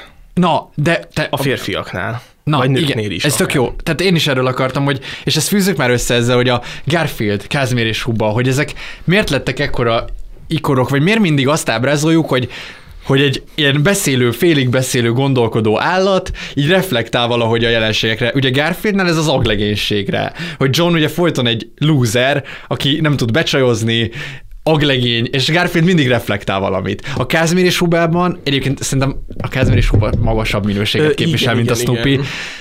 És egyébként Ádám szerintem, én, én Ádámot inkább egy ilyen Kázmér és Huba arcnak látom, de te nem tudom, hogy mennyire olvastál Kázmér és. Hubákat. Egyszer küldtem egy TikTokot, azt elolvastad, és még szíves készted is, amikor ilyen egzisztenciális kérdés van, hogy így felnéznek a, az égre, és akkor ott a csillagok, az meg van? Valami nagyon... Az, hogy már én sem emlékszem a csattanóra, de általában a Kázmér és Huba csattanók az mindig az, hogy a, hogy a, a, a Kázmér az, az így nagyon magyaráz valamit, és a Huba ez egy ilyen nagyon buddhista megoldással így, így feloldja ezt. Így Kázmér mondja, hogy hát, hogy így az életben nem tudom, így, így ö, ö, arra jutott, hogy van ez a, jaj, ez egy nagyon ikonikus izé, hogy, hogy ő arra jutott, hogy a, hogy, hogy az életben mindig csak a mostra kell figyelni, mert hogy ha, ha mindig a, a, a jövőn gondolkozol, akkor elüthet egy autó, mert hogy nem figyeltél oda, hogy mi van, és hogy szerinted Huba ez tényleg így van, és akkor Huba mondja, szerintem körül kell nézni az úton. És hogy ez az ilyen, egy ilyen banális megoldás, de hogy Á, igen, jogos, tehát hogy nem az, igen, szóval, hogy, hogy nagyon szép, és hogy és hogy, hogy a Kezmés Huba erre reflektál, a Snoopy meg így a gyerekkornak így a, a kihívásaira, és akkor igen, beszéljünk már erről, hogy miért kellenek ezek a karakterek. Én arra gondolok, hogy ez egy ilyen belső Szóval, hogy, hogy én valahogy úgy éreztem, például a Garfieldnál, én a Garfieldot valahogy sosem tudtam értékelni sajnos, de szerintem ez a ez az a, a naívság cinizmus tengely, és hogy én valahogy én nagyon kil- kilógok a Snoopy oldalán, és hogy a Garfield az, már annyira az rohadt nagy cinizmus, igen. igen, Én igen. azt szerettem. Gondolom, lehet, hogy nem meglepő. Az kemény. De hogy, de hogy igen, én valahogy azt éreztem, hogy ami, tehát hogy így kie- kiegészülnek valahogy a karakterek, hogy ami mondjuk a, a George-ból hiányzik, az meg, megvan a Garfieldban, tehát ez az ilyen... John, de- ja, ja, igen, a Johnból, és hogy ez egy ilyen nagy, tehát ez a törtetés, ez az én központúság, tehát valahogy ők így kiegészítik Igen, egymást, igen. és én szerintem, a, vagy én a Snoopy-nál is ezt érzem, hogy hogy a Snoopy így a maga módján ilyen végtelenül kompetens, bár ő sem éri el sosem a célját, de hogy valahogy így, tehát ez, ez az ilyen kom- komplementaritást így tök jól lehet ábrázolni. De egyébként a macskával jobban kijön a, hogy mondjam, az önzőség, vagy ez az individuum. Itt a kutyával annyira nem működik szerintem ez a poén. Már csak úgy értem, hogy, hogy a Snoopy nagyon jól tud táncolni, egy csomó dolgot Én értem, amit csak hogy ilyen- maga így, mint az állat, mint különböző motivum, a, Ja, a, a aha. macska jobb motivum erre, hogy ott kiegészítse egyébként a csávót, míg itt mm, nem klasszikus értelemben kutya erényekkel. Ez ja, igen, igen, igaz. a Snoopy amúgy nem egy klasszikus kutya, az biztos. Igen. Érdekes, hogy egyébként a Kázmér és Hubában is egy macskaféle ott, meg a, a tigris, de egyébként annak ilyen még régebbi gyökerei, hogy az ilyen, az ilyen hát mint ami az Aladdin is ezekben az ilyen keleti, távol-keleti, közel-keleti történetekben voltak, hogy a, a bölcsnek ilyen tigrise volt, és hogy elvileg ez is, hogy a bölcs Meg, tigris. az megnézed, egy- az ilyen tibeti kolostoroknál mindig vannak, nem ilyen? Igen, igen. Meg a Pi élete? Ez a, Meg a Pi a, a életében Shyamalan is. film, ami, ami gyakorlatilag egy ilyen Kázmér és Végül Huba is felnőtt. fa- fanfiction. Ja, igen, felnőtt Kázmér és Hubá. Abszolút, ja, ez vicces. És ez igen. biztos az ilyen belső energiák is, vagy amiről mi beszéltünk, hogy mi lenne a lélekállatunk, szerintem ez Az az, ki, kijön igen, az ilyen igen. igen. Mesékben. Meg hát az összes Disneyben mindenkinek van Igen. lélekállata, és az is tök jó. Igen. Ah, de én, Ákos, Igen, én igen. veled utazom ezen a vonaton. Ádámot nem sikerült felvennünk. Igen, Egyre igen. távolodunk. A, A vonat elsze. Igen, én azt, azt érzem, hogy amúgy nagyon, tehát hogy ami, amit én is látok, és mint, mint meg, meg, tudom nevezni, mint egy, tehát hogy ez valószínűleg nem a valóság, hogy ennyire kedvesek az osztálytársai a Charlie Brownnal. Tehát az, hogy hogy azt mondja a, a huga neki, hogy nagyon boldog vagyok, hogy egy ilyen bátyám lehet. Hmm. Ez szerintem így nem hangzik el a, a valóságban. Szerintem nekem ilyen jó kapcsolatom van a tesómmal, de hogy furcsa lenne ezt így, ilyen expliciten így kimondani, és, és hogy, hogy na- nagyon sok ilyen kimondás van, amire szerintem így titkon vágyik egy gyerek, uh-huh. hogy, hogy így kezet fogjanak vele, gratuláljanak neki, meg így azt mondják, hogy jaj, de jó, szurkoltam érted, de hogy valójában nem figyelnek rá ennyire, és hogy így, szóval ez nincs így meg, de hogy valahogy mégis olyan jó nézni ezt, hogy, hogy itt, itt meg megvan. És szerintem ez egy ilyen Mhm. jó, jó, jó dolog. Szóval én szeretem az ilyen Szép. idealisztikus ö, ö, dolgokat, ami, amik így bár nem a valóság, de hogy valahogy mégis lehet ide hogy a tartani. Charlie Brown álmában van ez a film, akkor az kurva jó. Szerintem amúgy ezt így, Igen, így érdemes. ezt így kell. Tehát Ez arra gondolok, hogy, hogy mondjuk amikor így el, elképzeli a Charlie Brown, hogy milyen lehet, ha csillagos ötöst írna matekból, és hát ilyen, hogy múzeum lenne a, a szobájában, és nem, nem tudom, vagy hogy ő egy Igen. hétvége alatt elolvassa a háborgó békát, ha-ha, ha-ha, a háború és békét, és aztán megírja róla a fogalmazást is. De egyébként ezt hadd mondjam el adásban is, hogy a, az angol szinkronos verzióban ott, ott Toy Story-nak van a Tolstoy benézve, amit Ádám elmesélt nekünk. A, Igen, de valójában ez Ádám ez. Ádám igen, világa. igen, igen, abszolút. Tehát, itt vagyunk. Igen, és még még egy dolog, aztán, aztán engedjük el a dolgot, a sárkányeregetés. Hogy, hogy szerintetek tud-e Charlie Brown sárkányt Hú, amúgy ott nekem volt... Lehet, hogy már én voltam ilyen, ilyen elképesztően cinikus, de ö, én ott ilyen, én erekciós problémákat véltem felfedezni. Jó. Azt a kurva mindenit. Wow. Ezt nem mondom, Hát erre ez nem egy, ilyen- igen, egy me- megalapozatlan dolog, de, De lehet. igen, Ö, ez, ez kemény. Jó, hát, Jó. hát ö, akkor pont én, én, várjál, De lehet, hogy tényleg azt mondom, arra a cinizmusom jutott el, meg az ilyen... A... Ja, mert hogy így, így vitte a sárkány előre, és aztán így... Ja, igen, értem. én, igazán. valami mást, mást akar, csak Igen, az elején elvitte a sárga, a végén meg már fel se tudta rep- repíteni. Bocs. Én csak annyit akartam erről mondani, hogy ez a klasszikus mondás, ez a nem tud, aki nem tudja tanítja, hogy így lehet úgy érteni, hogy közben nem tudod csinálni, de hogy, de hogy érthetsz hozzá, és el tudod, át tudod adni ezt a tudást, de úgy, és amúgy ez azt szerintem a szomorú, és egyébként az Attack on Titannek van egy ilyen epizódja, úgy hívják, hogy a bystander, hogy a, a, aki figyel, és az, az, az az oktatóról szól, nem, nem lövök el semmit, de hogy szerintem ott itt tökéletesre van megmutatva az, hogy milyen az, amikor tényleg valaki az életét áldozza valaminek a megtanítására, de hogy ő ezt így nem tudja. Úgyhogy mhm. Fantasztikus. Ah, Attack on Titan. Nézzétek meg, nem tudod, ti még el vagytok maradva, ugye, Igen, jó, jó sok évaddal, de eh, egyszer nem Nyáron tudom. csinálhatunk egy Attack on Titan, és akkor. Nem, nem nyáron, hát amikor kijön, mindjárt vége. Hát Tehát az eufória után fog kijönni az extrákkal. ka- a, a vége. Nem, hogy a vágatlan verzió. Ja, ja, ja, ja, ja, ja, ja. De, ne, de nem, elvileg elvileg most télen vége lesz. Igen, most A- már tényleg végleg. vége. Most már tényleg. Vagy én csak a mémeket látom, hogy... igen, hogy part, hogy, hogy már igen, part igen. kettő, part egy, kett, tehát Igen, a, igen. a part kettőnek a part kettője van, a szezon négy még mindig megy, de Szerintem csinálhatnám. Ha végignézitek, miután vége, akkor én, én tök lennék. De akkor pontozunk hát igen, akkor nem nagy meglepetés, én a hatos pontot fogom erre adni. Mm, jó filmnek tartom, de tényleg azért így újra nézve, hát na, ezért ennél vannak jobb animációs filmek, egy Pixar-nak a nyomába se ér, szóval. Hát én, én, én adok egy hetest, ami, ami Megértem. azt jelenti, hogy a 300-al egy polcra rakom ezt a filmet, de hogy ez a szívemből jön. Ez, ez abszolút egy hetes Á- film. Ákos előre menekült a pontszámom. Igen, igen, igen. Ugye, úgy érzem, én egy négyes fog kell Uff, ó, ez jó. Én hármasra számítottam, Ez de... egy gyerekmese, abból se legjobb. Hát. Ez ilyen. Na jó, viszont mi pedig nyári szünetre megyünk ezután, úgyhogy most már szabad polcokkal, meg kulturális szakadékokkal várunk titeket, és hát szeptemberben, amikor visszatérünk, még nem tudjuk, hogy mivel térünk vissza, de biztos, hogy nagyon-nagyon durván térünk vissza. Valami.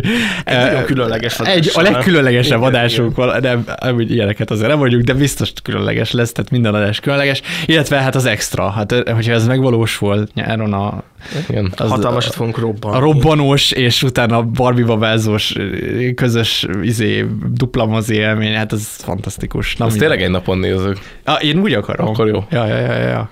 Hát meg az így, meg is van a mém, hogy így Igen, melyikről tudom, kell igen, tudom, átmenni. tudom, tehát én Igen, is rajta vagyok a TikTokon. Na, jó, jó, jó.